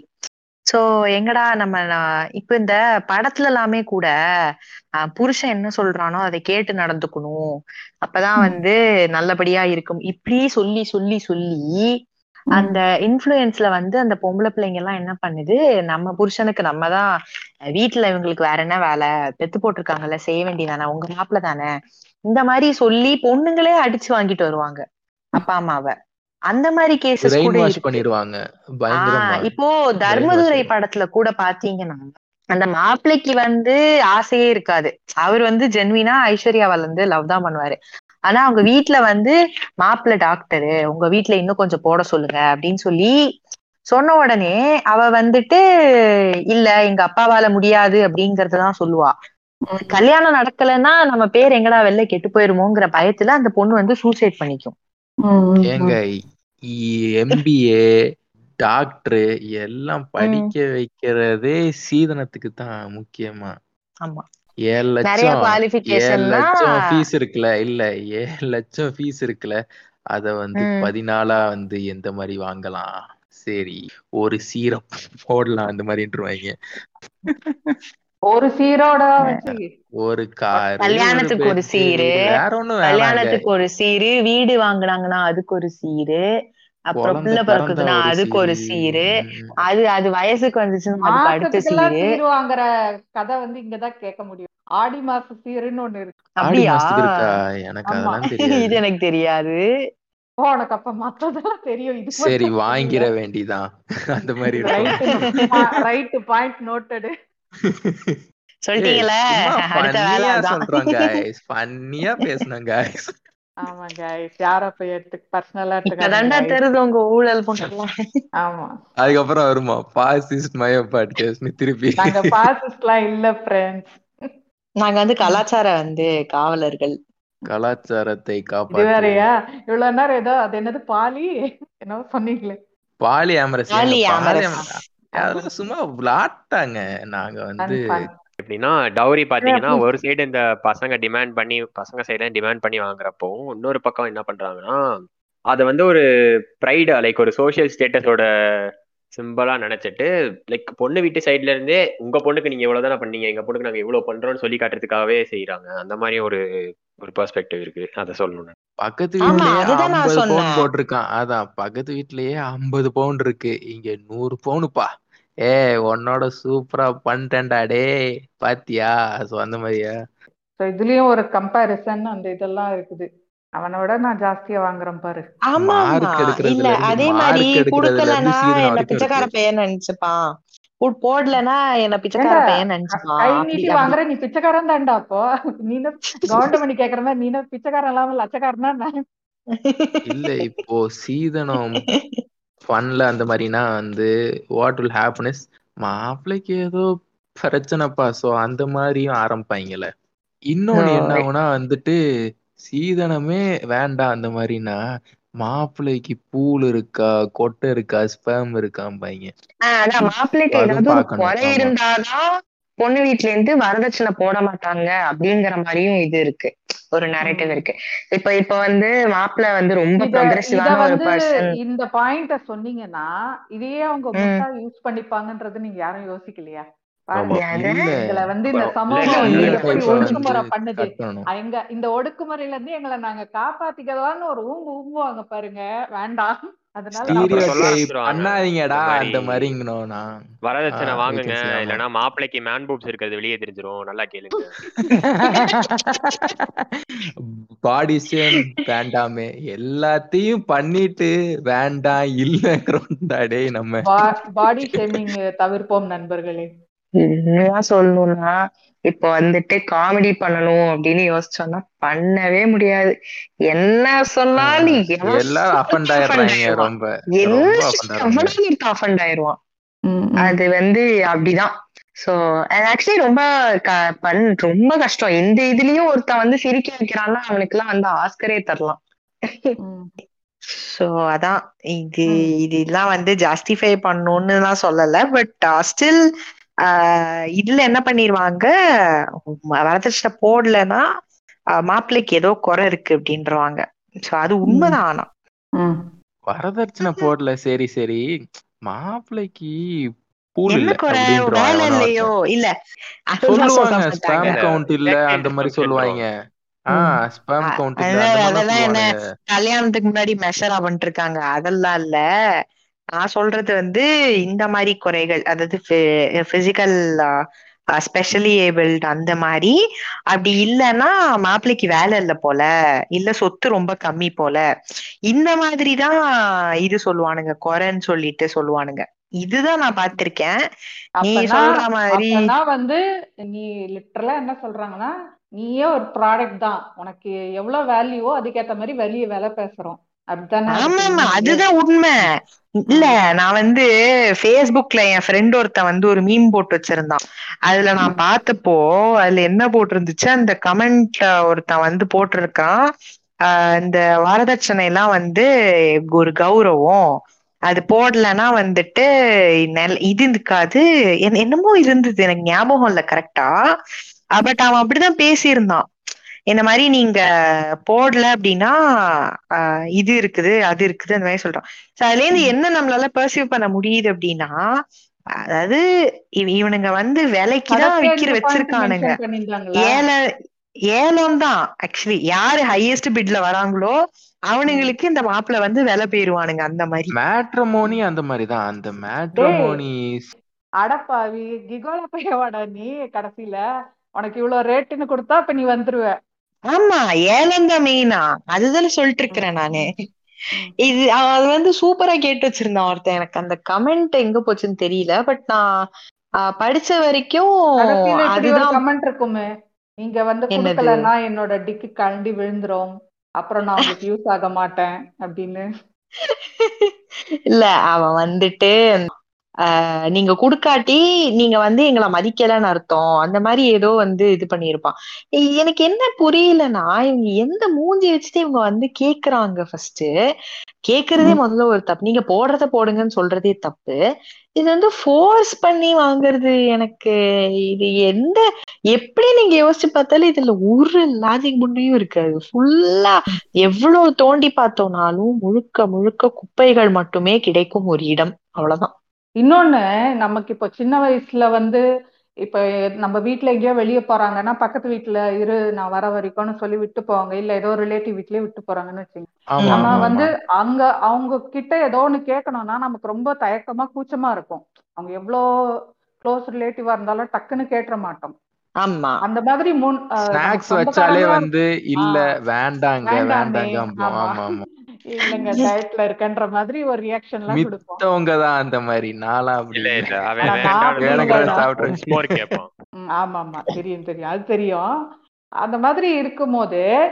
யாருன்னே தெரியாதவங்க திடீர்னு ஒரு நாள் ரத்தமா மீட் பண்ணி சரிங்க நான் வந்து I am ready to be sold, so இதான் என்னோட பிரைஸ், இதோ இவ்வளவு நீங்க பே பண்ணுங்கன்னு யாருன்னே தெரியாத ஒருத்தவங்கிட்ட எப்படி கொஞ்சம் கூட வெக்கமே இல்லாம கேட்க முடியுது? அது எனக்கு ஒரு எப்படி கொஞ்சம் கூட கூச்சமே இல்லாம மாப்பிள்ள ஹெலிகாப்டர்ல வரணும் அப்பெல்லாம் எப்படி கேட்கலாம்? ஏன் ஹெலிகாப்டர் ஒன்னும் ஒரு நிமிஷம் hold it right there. Helicopter ஒன்னும் வர மாமனார் மாமியாரே என்ன ஹெலிகாப்டர்ல வந்து கூட்டிட்டு போனோம்னு அந்த பொண்ணு கேட்கல. அவ உரிமை இருக்கிற அவங்க அப்பா கிட்ட கேக்குறாங்க, அவங்க அப்பா அம்மா கிட்ட அவங்களுக்கு முழு உரிமை இருக்கு கேக்குறாங்க. தான் அப்பா அம்மா கிட்ட கேக்குறதும் இன்னொருத்தவங்க அப்பா அம்மா கிட்ட கையேந்ததும் ஒண்ணு கிடையாது. நல்லா கேட்டுக்கோங்கடா டேய், சும்மா தூக்கிட்டு வராதீங்க இந்த மாதிரி. இல்ல சொல்றத சொல்லிட்டு எல்லாரும் கேக்குறது தானங்க நான் வந்து சொன்னேன், ஏன் இப்படி பண்றீங்க நீங்க? இவரு சமூகத்தின் சாமான் மாதிரி, சமூகத்தின் மனசாட்சி இவரு.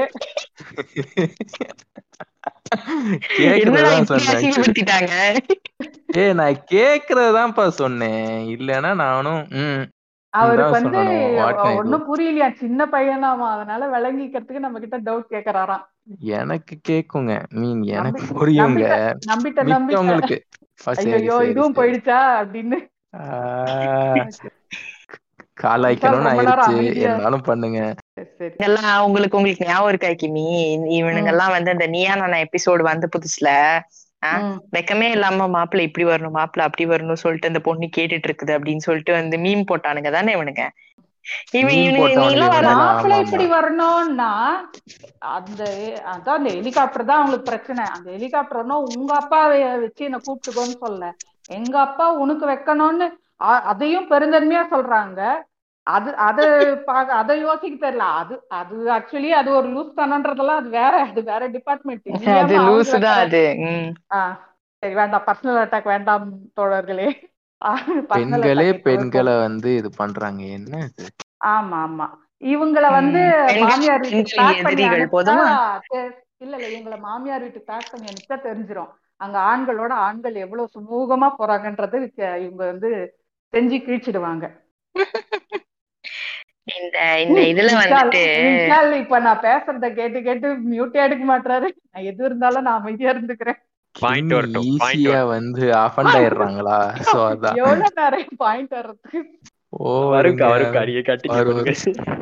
வந்தா வந்து சொல்லவும் இது ரிலேட்டடான டேட்டாவும் பார்த்தோம்னு வச்சுங்களேன். என்சிஆர்பின்னு சொல்றாங்க, that is national crime record bureau. அந்த ஹெலிகாப்டர் நியானா இருக்கு இல்லையா, அது ஜஸ்ட் ஃபார் ரெஃபரன்ஸ்க்காக நான் சொல்றேன், மற்றபடி அதுல எந்த ஒரு இன்டென்ஷனும் கிடையாது. அந்த நியானாக்கு ஒரு சீக்வல் எபிசோடு ஒன்று இருக்கு, அதுக்கு 1 வீக் விட்டு அதுக்கு அடுத்த வீக் வந்தது. ஸோ அதுல பாத்தீங்கன்னா அவங்க வந்து ஆக்டிவிஸ்ட் ஷாலின் பேசியிருப்பாங்க. அந்த வீடியோவும் நான் ரீசெண்டா என்னோட பேஜ்ல போட்டிருக்கேன்.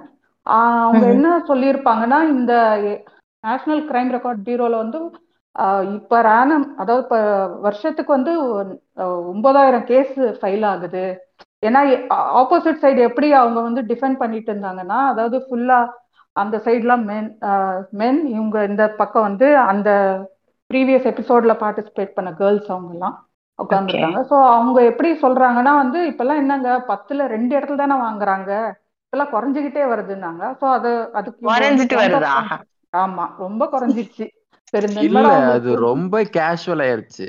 இப்போ இது வந்து எல்லாரும் வாங்கிட்டு இருக்காங்க, ஓபனா வாங்குறானுங்க. வர அந்த பாயிண்ட் தான் வரேன் நானு. ஸோ அப்போவே வந்து அவங்க சொன்னது வந்து 9,000 கேசஸ் பர் இயர் ரெஜிஸ்டர் ஆகுது அப்படின்றது சொன்னாங்க. இது வந்து டேட்டா இருக்கிறது. நீங்க சொல்ற மாதிரி ஏதோ ரூரல் இடத்துல இருக்கவங்க வெளியே, அதாவது வாய்ஸ்லெஸ்ஸான எத்தனை பேர் இருப்பாங்க, ஸோ அதெல்லாம் கணக்கிலே வராது. என் ஊர்ல எல்லாம் வந்து எல்லாரும் வாங்கிட்டே தான் இருக்கான். இப்ப ரீசெண்டா எனக்கு தெரிஞ்ச ஒருத்தவங்களுக்கு கல்யாணம் ஆச்சு. அவங்க எல்லாம் வந்துட்டு அன்னைக்கு எங்க வீட்டுக்கு வந்து சும்மா கேஷுவலா வந்து பேசிட்டு இருக்கக்குள்ள எங்க அம்மா வந்து என்னடா செலவுக்கு எல்லாம் என்ன பண்ற அப்படி இப்படின்லாம் கேட்கும்போது அவங்க சொன்னது என்னன்னா, நிச்சயதார்த்தத்துக்கு தான் நம்ம சைட்ல இருந்து பண்ணிட்டோம்ல, கல்யாணம் அவங்க சைட்ல இருந்து தான் பண்ணணும், அவங்க பண்ணுவாங்க, நீங்க சும்மா இருங்க, பண்ண மாட்டாங்க, நாளைக்கு உனக்கு பொண்டாட்டியா வரப்போறவ அவங்க குடும்பத்துல இருந்து அவங்க சைட்ல தானே பண்ணும், அவங்க பண்ணட்டும், நீங்க சும்மா இருங்க அப்படி. இது என்னமோ வந்து ஹோட்டலுக்கு சாப்பிட போயிட்டு பில் ஷேர் பண்ணும்போது அவங்க பண்ணட்டும் நீங்க சும்மா இருங்கன்னு வாங்கல, அந்த மாதிரி இருக்குது. அததான் சொல்றேன் நான், இல்ல அந்த டேட்டா சொல்லி முடிச்சுடுறேன். அததான் நானும் சொல்றேன். இவங்க வந்து ஒரு ஹோட்டல்ல ஷேர், நீங்க சொல்ற மாதிரி ஹோட்டல்ல பில் ஷேர் பண்றதுனா கூட அது அவ்வளவு கம்ஃபர்டபுளா நம்ம ஃபீல் பண்ண மாட்டோம். என்னடா அவங்களே குடுக்குறாங்கன்ற மாதிரி ஒரு ஃபீலிங் கண்டிப்பா இருக்கும். அது ஒரு அன்கம்ஃபர்டபுள் ஃபீலிங் தான், நம்மளும் ஷேர் பண்ணுறது நேச்சுரலா ஒரு தோன்ற ஒரு விஷயம். ஆனா இங்க அந்த மாதிரி ஒரு இதுவும் இல்லாம நீ ஏன் கொடுத்துட்டு இருக்கணும், ஜென்ரேஷன் எவ்வளவு மாறினாலும் எத்தனை ஜென்ரேஷன் போனாலும் பரவாயில்ல ஒரு சைட்ல இருந்தே வந்துகிட்டே இருக்கணும்ன்றது என்ன ஒரு கேவலமான, நீங்க சொல்ற மாதிரி அது ஒரு குப்பை சிஸ்டமா தான் இருக்க முடியும். இது அந்த மாதிரிதான் இருக்கும், போயிட்டே இருக்கும். அது உனக்கு சந்தை உங்களை அன்புடன் வரவேற்கிறதுன்னு அங்க இருக்கு, போய் அங்க போய் கடை விரிக்கட்டும். மேல் ப்ராடக்ட் இருந்தா நீ வந்து ரூவா பாத்துட்டே இருக்கலாம். இவ்வளவுதான் யோகேஷ் உங்க வேலை. என்ன யோகேஷ் ஏன் வேலையா?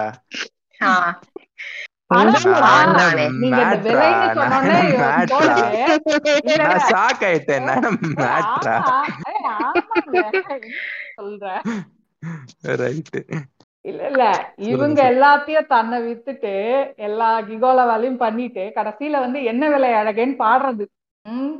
நாங்க நேர இதெல்லாம் நேர புண்டதான், நாங்கதான் இதெல்லாம் கேட்கணும். இந்த விலை என்னங்க இப்ப வந்து நாளைக்கு எங்க வீட்டுல கல்யாணம் பண்றாங்கன்னா இப்போ உன்ன வந்து கேட்க சொல்றேன்னு வச்சுக்கோ, ஹைப்போதெட்டிக்கல் சிச்சுவேஷன் அப்படின்னா நீ வந்து எவ்வளவு ரேட்டுன்னு சொன்னீங்கன்னா நான் எங்க அப்பா கிட்ட பேசுவேன்ல, அதுக்குதான் கேக்குறேன். Shanmathi proposing to Athiban in live. Hypothetical English தெரியுமா விஷால்? இன்ட்ரெஸ்ட் இல்லங்க. இல்லங்க நான் தப்பு எடுத்துக்குவேன்.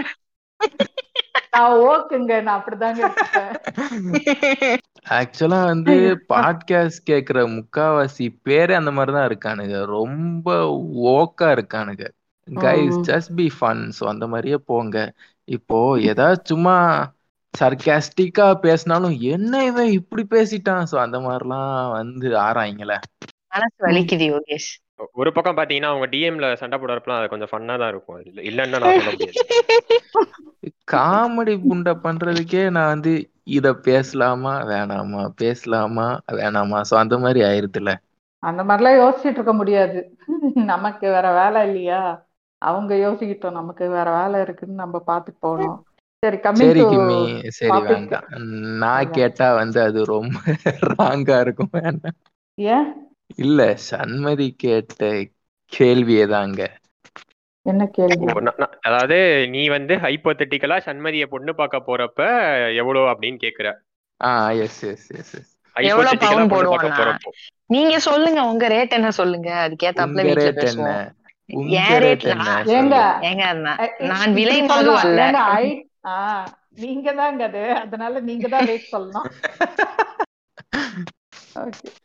இது வந்து நம்ம வந்து செக்ஸ் வர்க்கர்ஸ் வந்து ஷேம் பண்ற மாதிரி இருக்கு. நாங்க அந்த நோக்கத்தில் பேசவில்லை.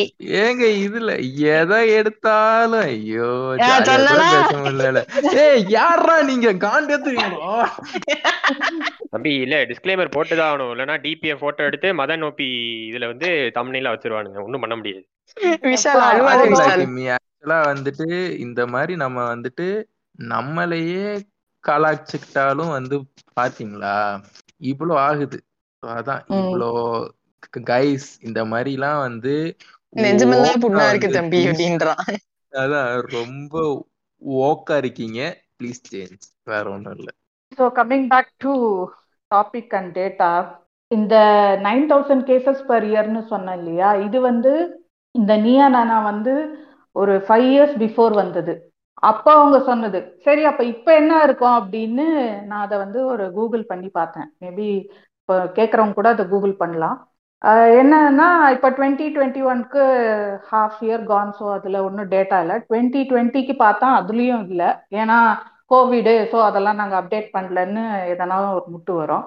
Okay, even going back to one year before அப்படின்னு 2019ஓட டேட்டா என்ன அப்படின்னு பார்க்கும்போது பார்த்தது என்னன்னா ரியலி ஷாக்கிங்.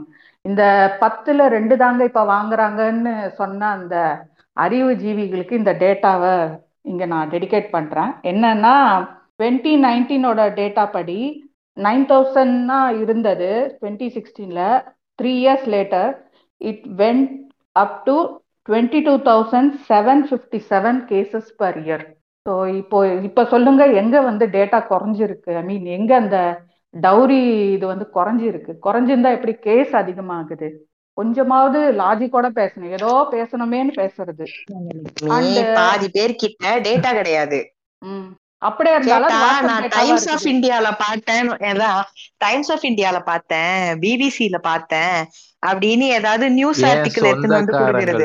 பேசனேன் சோ அந்த மாதிரி அதுதான்.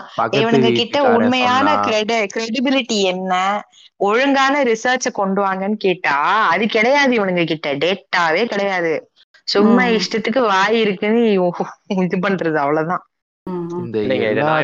காரணமே ஆண்கள் வந்து வளரக்கூடாதுன்றதுக்காகவே பெண்கள் வந்து ஃபால்ஸ் அக்யூசேஷன் பண்ணி டவுரி கேஸ்ல உள்ள தள்ளுறாங்க. புரிஞ்சு போச்சுடா உங்க ஊழல் புண்டானா. ஐயா நீங்க வளர்ந்தா முதல்ல எதுக்கு உங்களுக்கு ரேட் ஃபிக்ஸ் பண்ண போறீங்கன்ற ஒரு கேள்வி இருக்கு. அது ஒரு பக்கம் பெண்ணாதிக்கம் பண்றாங்க, கலாச்சாரத்தை அழிய விடுறாங்க. பெண்ணாதிக்கம் எது கலாச்சார சீரழிவு பைக்காக தான் கலாச்சாரமா? இது தெரியாம தப்பா பேசாதீங்க தயவு செஞ்சு. முன்னோர்கள் ஒன்னும் முட்டாள் இல்லை, முன்னோர்கள் ஒன்னும் முட்டாள் இல்லை. தமிழா தான் பேசுறேன், என்ன இன்டைரக்டா இதுல சொல்றதுக்கு இருக்கு, டைரக்டா தான் சொல்றேன். அதே மாதிரி இந்த டவுரி டெத்துன்றது வந்து இதுவும் அப்ப சொன்னது. ஸோ இப்போ நீங்க ப்ரொபோர்ஷனேட்டா பாத்துக்கலாம், 9000லேருந்து 22,000க்கு போயிருக்குன்னா இதுவும் எவ்வளோ இன்க்ரீஸ் ஆயிருக்குன்றத நம்ம பார்க்க முடியும்.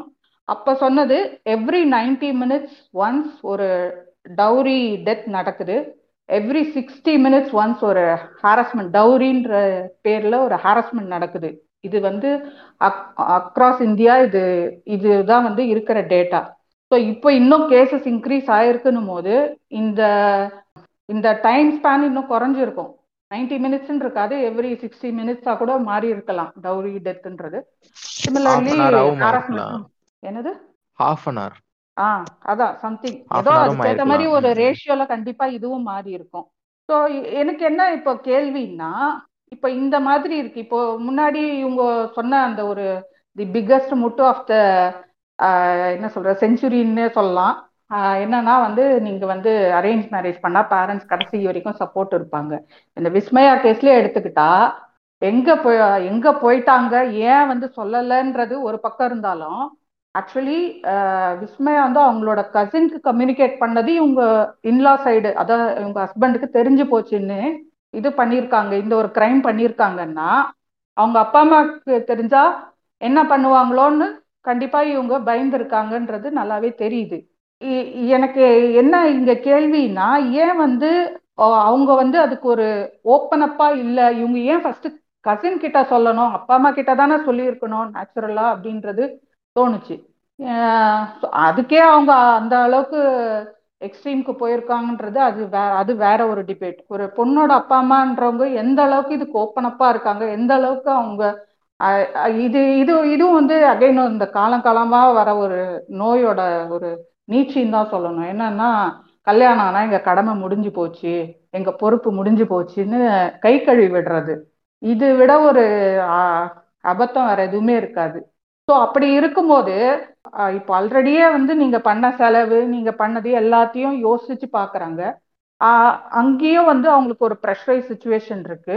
அதெல்லாம் தாண்டியும் நீ கடைசி உனக்கு அதுதான் கடைசி வரைக்கும் அந்த இடம் தான் நிரந்தரம்னு சொல்லிட்டா இது எப்படி ஒருத்தவங்களை லிட்ரலா ஒரு டார்ச்சர் பண்ணி அங்க அதாவது அந்த நீங்க டார்ச்சர் பண்றது வேற யாரோ இருந்தா பரவாயில்ல, யுவர் ஓன் டாட்டர் அவங்கள ஃபோர்ஸ் பண்ணி அந்த சிச்சுவேஷன்ல இருக்க வைக்கிறது, இது ஒரு பேரண்ட்ஸ் செய்யறாங்கன்றது கற்பனையும் பண்ண முடியல.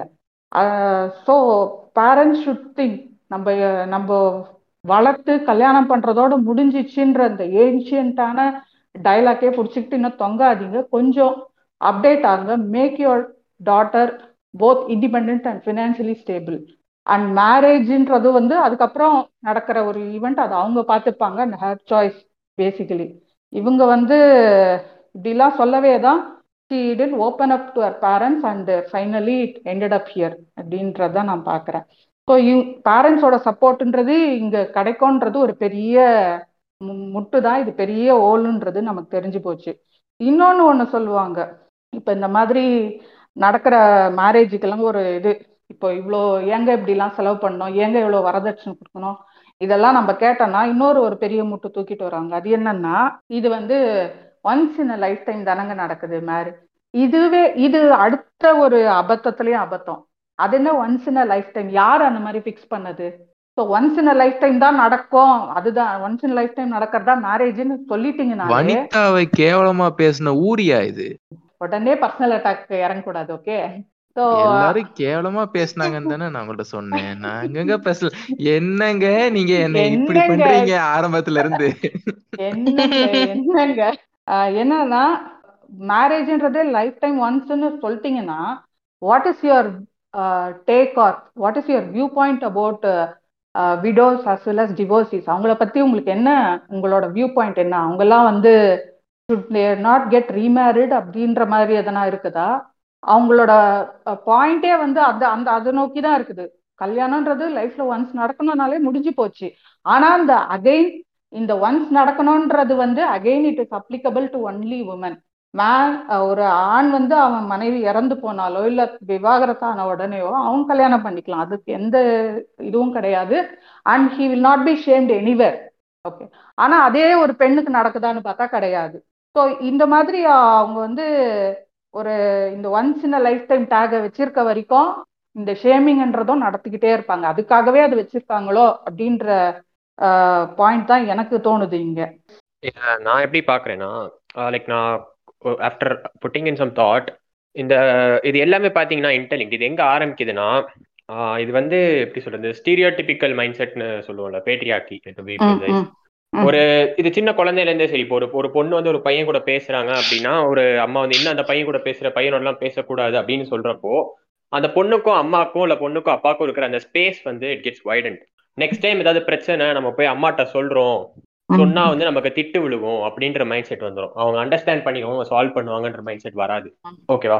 சோ இது இந்த மாதிரி சின்ன சின்ன பையன் கூட பேசக்கூடாதுன்னு சொல்றாங்கன்னாலும், அப்ப அது அந்த லாஜிக் எடுத்துக்கிட்டாலும் ஃபார் ஆர்குமெண்ட்ஸே அம்மா கிட்ட சொல்லிருக்கணும் இல்லையா?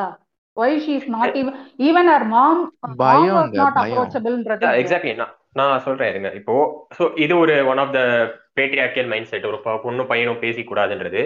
இன்னொன்று அகைன் பார்த்தீங்கன்னா இந்த the purity of women அப்படின்னு சொல்லுவாங்க, அது ஒரு பேட்ரியார்க்கியல் மைண்ட் செட். ஏன்னா ஒரு மேரேஜ் இருக்கு, அந்த மேரேஜ்ல இருந்து ஒரு பொண்ணு வெளியே வந்துட்டா அந்த பொண்ணுக்கு அடுத்து லைஃப் இல்லை அப்படின்ற ஒரு மைண்ட் செட்டும் நிறைய பேருக்கு இருக்கு. ஸோ அவ்வளோ சீக்கிரம் இந்த மேரேஜ் எவ்வளோ டாக்ஸிக்கா இருந்தாலும் இந்த சோகால் ரிலேட்டிவ்ஸ் அப்படின்ற இந்த ஒரு இன்டெலெக்சுவல் பூமர்ஸ் அதை என் பண்ண விட மாட்டேங்கிறாங்க. Even though it is toxic and it is spoiling the mental health of both people at some cases.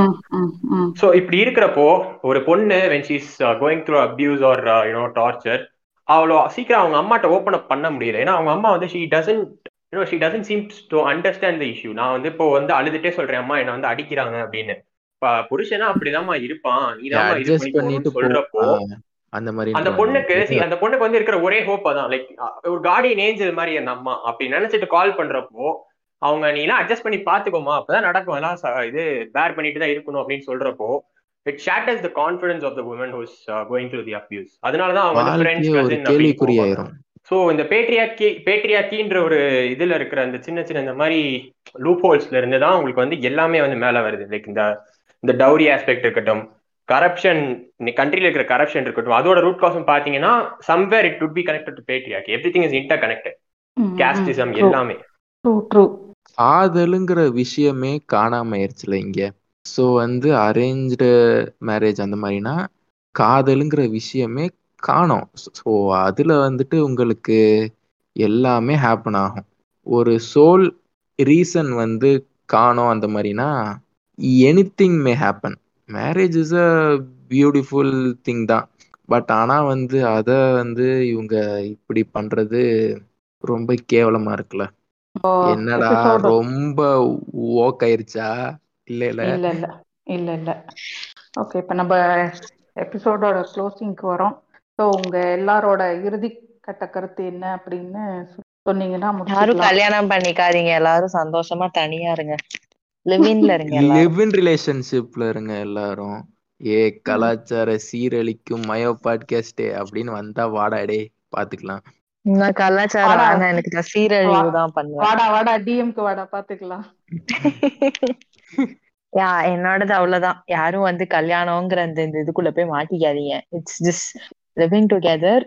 பண்ணனும்னா பண்ணு, இல்ல ஏன் இஷ்டம் வந்து பண்ணனும்னா பண்ணு. என்னோட பாயிண்ட் ஆஃப் வியூ அவ்வளவுதான். It's just marriage is a social construct அவ்வளவுதான் எனக்கு, என்ன பொறுத்த வரைக்கும். இல்ல ஷான், நாங்க உங்களோட ட்ரீம்ஸையும் உங்களோட என்ன சொல்றது பாயிண்ட் இதுவையும் வந்து நாங்க ஸ்பாயில் பண்ணிட்டோமான்னு கேக்குறோம். இல்ல இல்ல அதெல்லாம் இல்ல. ஏன்னா ஸ்டார்டிங்ல வேற மாதிரி இல்லையே குமுதா, நீ வேற மாதிரி பேசுனிய குமுதா, ராங்கா இருக்குது. இல்ல இல்ல கிமி, எனக்கு அந்த இதெல்லாம் பிடிக்கும். அதாவது செலிப்ரேட்டிங் ஒரு பார்ட்டி அந்த ஆஸ்பெக்ட்ல எனக்கு அது பிடிக்கும். ஆனா அது தண்ட செலவுங்கக்குள்ள plus it is not going to give us anything in return. ஒரு பார்ட்டி வச்சுட்டு சும்மா எல்லாரும் வாங்க சரக்கு அடிக்கலாம் கேக் குடிக்கலாம் சொல்லிச்சு கேக்கு சாப்பிடலாம் சொல்றது வேற. ஒரு 4-5 நாள் போட்டு அவ்வளத்தையும் ஒரே ஒரு பர்சனோட ஃபேமிலி மேல டம்ப் பண்ணி அதுக்கு அவங்க கடனுக்குள்ளாகி லைஃப் சேவிங்ஸ் எல்லாத்தையும் இதுல கொட்டி கடைசியில அந்த பொண்ணும் ஹாப்பியா இருக்க மாட்டாங்கிற பட்சத்துல it's just a waste of time, right? இப்போ you can get married if you want to, but எப்படி சொல்றது, ஒரு மாதிரி சேர்ந்து செலவு பண்ணுங்க. Do it together, fall in love, make love, make babies. Don't do it you know ஒரு அந்த மெயினான விஷயமா இருக்கிற லவ்ங்கிறது. Don't do it in missionary dude, it's so awful. இவ்வளவுதான் விஷயம். What the fuck. Okay, it kind of lightened the mood தோ, but still yeah, சும்மா ஒரு நேம் சேக்காக அது ஒரு ரெஸ்பான்சிபிலிட்டின்னு எடுத்து பண்ணாம do it is a part of your life அவ்வளவுதான். It is not your only life, it is just a part of your life. That is all I want to say. Okay super. என்னோடது என்ன அப்படின்னு பார்த்தோம்னா, நீ பண்ணணும்னா பண்ணு, உன் இஷ்டத்துக்கு நீ போ, அவ்வளோதான். காதல் பண்ணு, காதல் பண்ணாம வந்துட்டு கல்யாணம் மீன் எந்த மாதிரி சொல்றது, நீ அரேஞ்சு மேரேஜே பண்ணாலும் வந்துட்டு அவங்கள ஒரு 1 year பேசிட்டு ஓகேவா எல்லாம் பார்த்துட்டு பண்ணு. ஒரு 3 நாள்ல வந்துட்டு ஃபோன் பேசிட்டு okay best husband best wife அப்படிலாம் போட்டுட்டு சுத்தாதீங்க. உங்க வாழ்க்கைக்கு வந்து அது ரொம்ப கேவலமாயிரும் இந்த ஃபியூச்சர். சம்டைம்ஸ் வந்துட்டு இட் மேபி ஓகே அந்த மாதிரியே இருக்கும். ஆனால் வந்து முக்காவாசி அந்த மாதிரி நீங்கள் பார்த்தீங்கன்னு வைங்களேன், என்ன 1 மாதம் சூப்பராக பேசுனா கல்யாணம் ஆகிட்டு இவ்வளோ கேவலமாக இருக்கானே, ஸோ அந்த மாதிரி ஆயிரும். Even it's a boy, even it's a woman, எதுனாலுமே அந்த மாதிரி தான் ஆகும். அப்புறம் வேற என்ன சொல்றது, இஷ்டத்துக்கு வாழுங்கடா அவ்வளவுதான். யோகேஷ் வந்து எனக்கு விஜய்னா மாதிரி மிமிக்ரி பண்ணாங்க. ஸோ வித் இஸ் பெர்மிஷன் அவருக்கு நான் ஒரு விஜய்னா டைலாக டெடிகேட் பண்றேங்க. என்னன்னா, உயிரே போனாலும் ஹால்டியை விட்டுறாதீங்க ஃப்ரெண்ட்ஸ், அதானே எங்க ஹால்டி பசங்க பாக்கலாமா? எனக்கு அதான் கேள்வியாவே இருக்கு. தெரியுமே கிடைக்குமான்னு கேக்குறாரு. இல்ல பாக்கலாமா கூடாதா அந்த மாதிரி கேக்குறேன். பார்கவனா நீங்களா? ஜென்ரலா கேட்டேங்க ஏங்க இப்படி. சோ என்னோட வியூ ஃபைனல் தாட்ஸ் பாத்தீங்கன்னா, try to put yourself in the other person's shoe. மற்ற பெர்ஸ்பெக்டிவ்ஸ் வந்து அவங்களோட அதர் பர்சனோட பெர்ஸ்பெக்டிவ்ஸ் வந்து எக்ஸ்ப்ளோர் பண்ண ட்ரை பண்ணுவேன். அதர் பர்சன் நான் யாரை சொல்றேன்னா, சே ஃபார் இன்ஸ்டன்ஸ் இப்போ எனக்கு வந்து ஒரு பயங்கரமான ஒரு மஹாலில் வந்து கல்யாணம் நடக்கணும் அப்படின்னு எனக்கு ஆசை இருக்கு. எனக்கு வந்து if it matters to me that much, let me go for it. நீங்க போங்க பண்ணுங்க. But at the same time make sure that you don't joke anybody. இப்போ உங்க அப்பா வந்து உங்களுக்கு ஃபைனான்ஷியல் ஹெல்ப் பண்றாங்க உங்க கல்யாணத்துக்கு, அவரால் வந்து அந்த ரெண்ட் பேர் பண்ண முடியாதுன்னா don't try to joke him. Again same thing. இப்போ ஒரு பொண்ணு வந்து வீட்டுல பிசிக்கல் அபியூஸ் நடக்குது, எனக்கு முடியல அப்படின்னு அவங்க அம்மாட்ட கால் பண்ணி சொல்றப்போ, try to put yourself in her shoes. கொஞ்சம் அனலைஸ் பண்ணி பாருங்க அவங்க என்ன எக்ஸ்பெக்ட், அவங்க நீங்க என்ன சொல்லணும்னு எக்ஸ்பெக்ட் பண்றாங்கன்றது உங்களுக்கு ஒரு கொஞ்சம் புரியலாம். ஸோ அதை சொல்லி அவங்களுக்கு கம்ஃபர்ட் கொடுங்க. Try to take appropriate steps. If you don't know what to do, ask her. கேட்கறது தப்பே இல்லை. ஒருத்தவங்க வந்து உங்கள்கிட்ட அழுதுட்டு எனக்கு இப்படி நடக்குதுன்னு சொல்றப்போ, எனக்கு ஓகே எனக்கு புரியுது, பட் இப்போ நான் என்ன பண்ணணும்னு எதிர்பார்க்குறேன், I will support you in any way அப்படின்னு நம்ம சொல்றப்போ அவங்களுக்கு வந்து கிடைக்கிற ஒரு தைரியமே வந்து வேற. ஸோ இதான் என்னோட ஃபைனல் தாட்.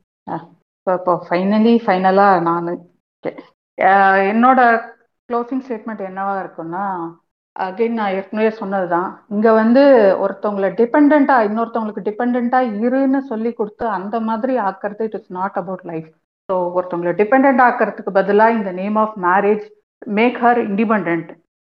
அதே மாதிரி நீங்க ஜுவல்லா மணியா யாருக்கோ தூக்கி கொடுக்கறத வந்து make as an asset or deposit கூட இட் இஸ் கைண்ட் ஆஃப் ஒரு இதுதான். அது அசட்னு நான் I won't consider.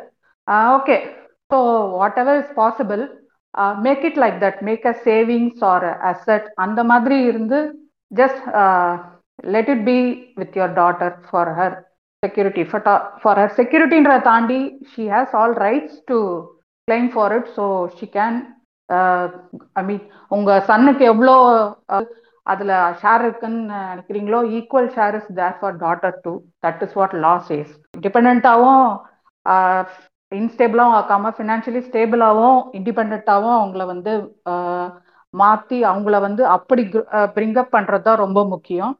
And saying all this one day cannot influence all your life. adu vandu I something I strongly believe. நம்ம சொல்லலாம் it's a one day event or once in a lifetime ஈவெண்ட்னு அந்த புல்ஷிட்டான ஒரு தியரியை பிடிச்சிக்கிட்டு அழலாம். But that one day is not going to make any bigger impact. Maybe நீங்க மெமரிஸ்ன்னு சொல்றது வந்து எத்தனை நாளைக்கு நீங்க இந்த சிடியும் ஆல்பமும் அகைன் ரீவிசிட் பண்ணுவீங்கன்றதும் இருக்குது இல்லையா? அது ஜஸ்ட் ஃபார் அந்த ஒரு டியூரேஷனுக்கு தான் அந்த ஒரு அது ஒரு ஷோகேஸ் மாதிரி தான் இருக்கும். அந்த ஒரு டியூரேஷனுக்கு அதை எல்லாம் பார்ப்பாங்க, வருவாங்க போவாங்க, தட்ஸ் ஆல். ஈவன் நீங்களே இருந்தாலும் அதை வந்து even after one month I don't think you will revisit and என்ன சொல்றது செரிஷ் தோஸ் அப்படின்ற மாதிரி தான் இருக்கும். So one day cannot decide your life. So அதை அப்படி இருக்கிற ஒன்றை வந்து ரொம்ப க்ளோரிஃபை பண்ணி இந்த மேரேஜை ரொம்ப க்ளோரிஃபை பண்ணுறது நிறுத்தினீங்களாலே எல்லாமே it will come to some logical end அந்த மாதிரி இருக்கும். So it will be under control அப்படின்ற மாதிரி இருக்கும். And as Vishal was saying, கொஞ்சம் பேரண்ட்ஸும் கொஞ்சம் வந்து லிசன் டு யுவர் டாட்டர்ஸ். அவங்க என்ன சொல்றாங்க, அவங்களுக்கு என்ன ப்ராப்ளம் இருக்கு அப்படின்றத விட்டு நீ அங்கே இருக்கணும், இதுதான் உன் வீடு, இந்த மாதிரிலாம் வந்து உங்க அப்பா அம்மா உங்களுக்கு சொல்லி கொடுத்ததே நீங்க அவங்களுக்கு சொல்லித்தர. You don't have to be parents. So நீங்க அதை தாண்டி வேற ஏதோ ஒன்று கத்துக்கிட்டாதான் that will add some meaning to your life. So அந்த மாதிரி அவங்களுக்கு சொல்லி கொடுக்கணும். ஒன்று, இந்த மேரேஜை இவ்வளோ க்ளோரிஃபை பண்ண வேண்டிய அவசியமே இல்லை. அண்டு எல்லாத்த விட முக்கியம் உங்க லைஃபை வந்து டோன்ட் சாரி நான் கொஞ்சம் எமோஷனல் ஆயிட்டேன் அதானக்கா. இல்லை எமோஷனலாக இல்லை. Okay, don't either allow yourself or your parents to start your life with death அப்படின்றத தான் வந்து நான் வந்து I want to convey to both. Marriage பண்ணி போகிற ரெண்டு பேருக்குமே சொல்றது வந்து லைஃபை வந்து ஒரு கடனில் ஆரம்பிக்கிறது வந்து it will not add any value to the life. So கடன் வாங்கியாவது இதை பண்ணிடணும் அப்படின்றதெல்லாம் வேண்டவே வேண்டாம். So live simply and happily, that's all. அதுதான் நான் சொல்ல வர்றது. So with this we come to the end of this episode. And thank you so much Mayo podcast and team for making today's episode so special. And நிறைய discuss பண்ணோம், நிறைய ஹம்படிக்கும் செஞ்சோம். அது வேற. Thank you, Kimi. Thank you, Vishal. It was really comfortable doing this podcast with Kalachara Kanni's podcast. It felt like home. So we would like to thank you for that. அப்படியே கடைசியில வந்தால ஒரு sixer போட்டு போயிடுறாங்க விஷால். எப்படி இந்த secret எங்களுக்கு சொல்லி கொடுங்க. Okay, thank you. ஆனா எங்க மூணு பேரையும் வாங்கன்னு கூப்பிட்டு மேட்ச் எல்லாரும் ஓகேப்பா, எல்லாம் ஓகேப்பான்னு. So thanks for that. Bye, Kimi. Yeah. Bye. Bye.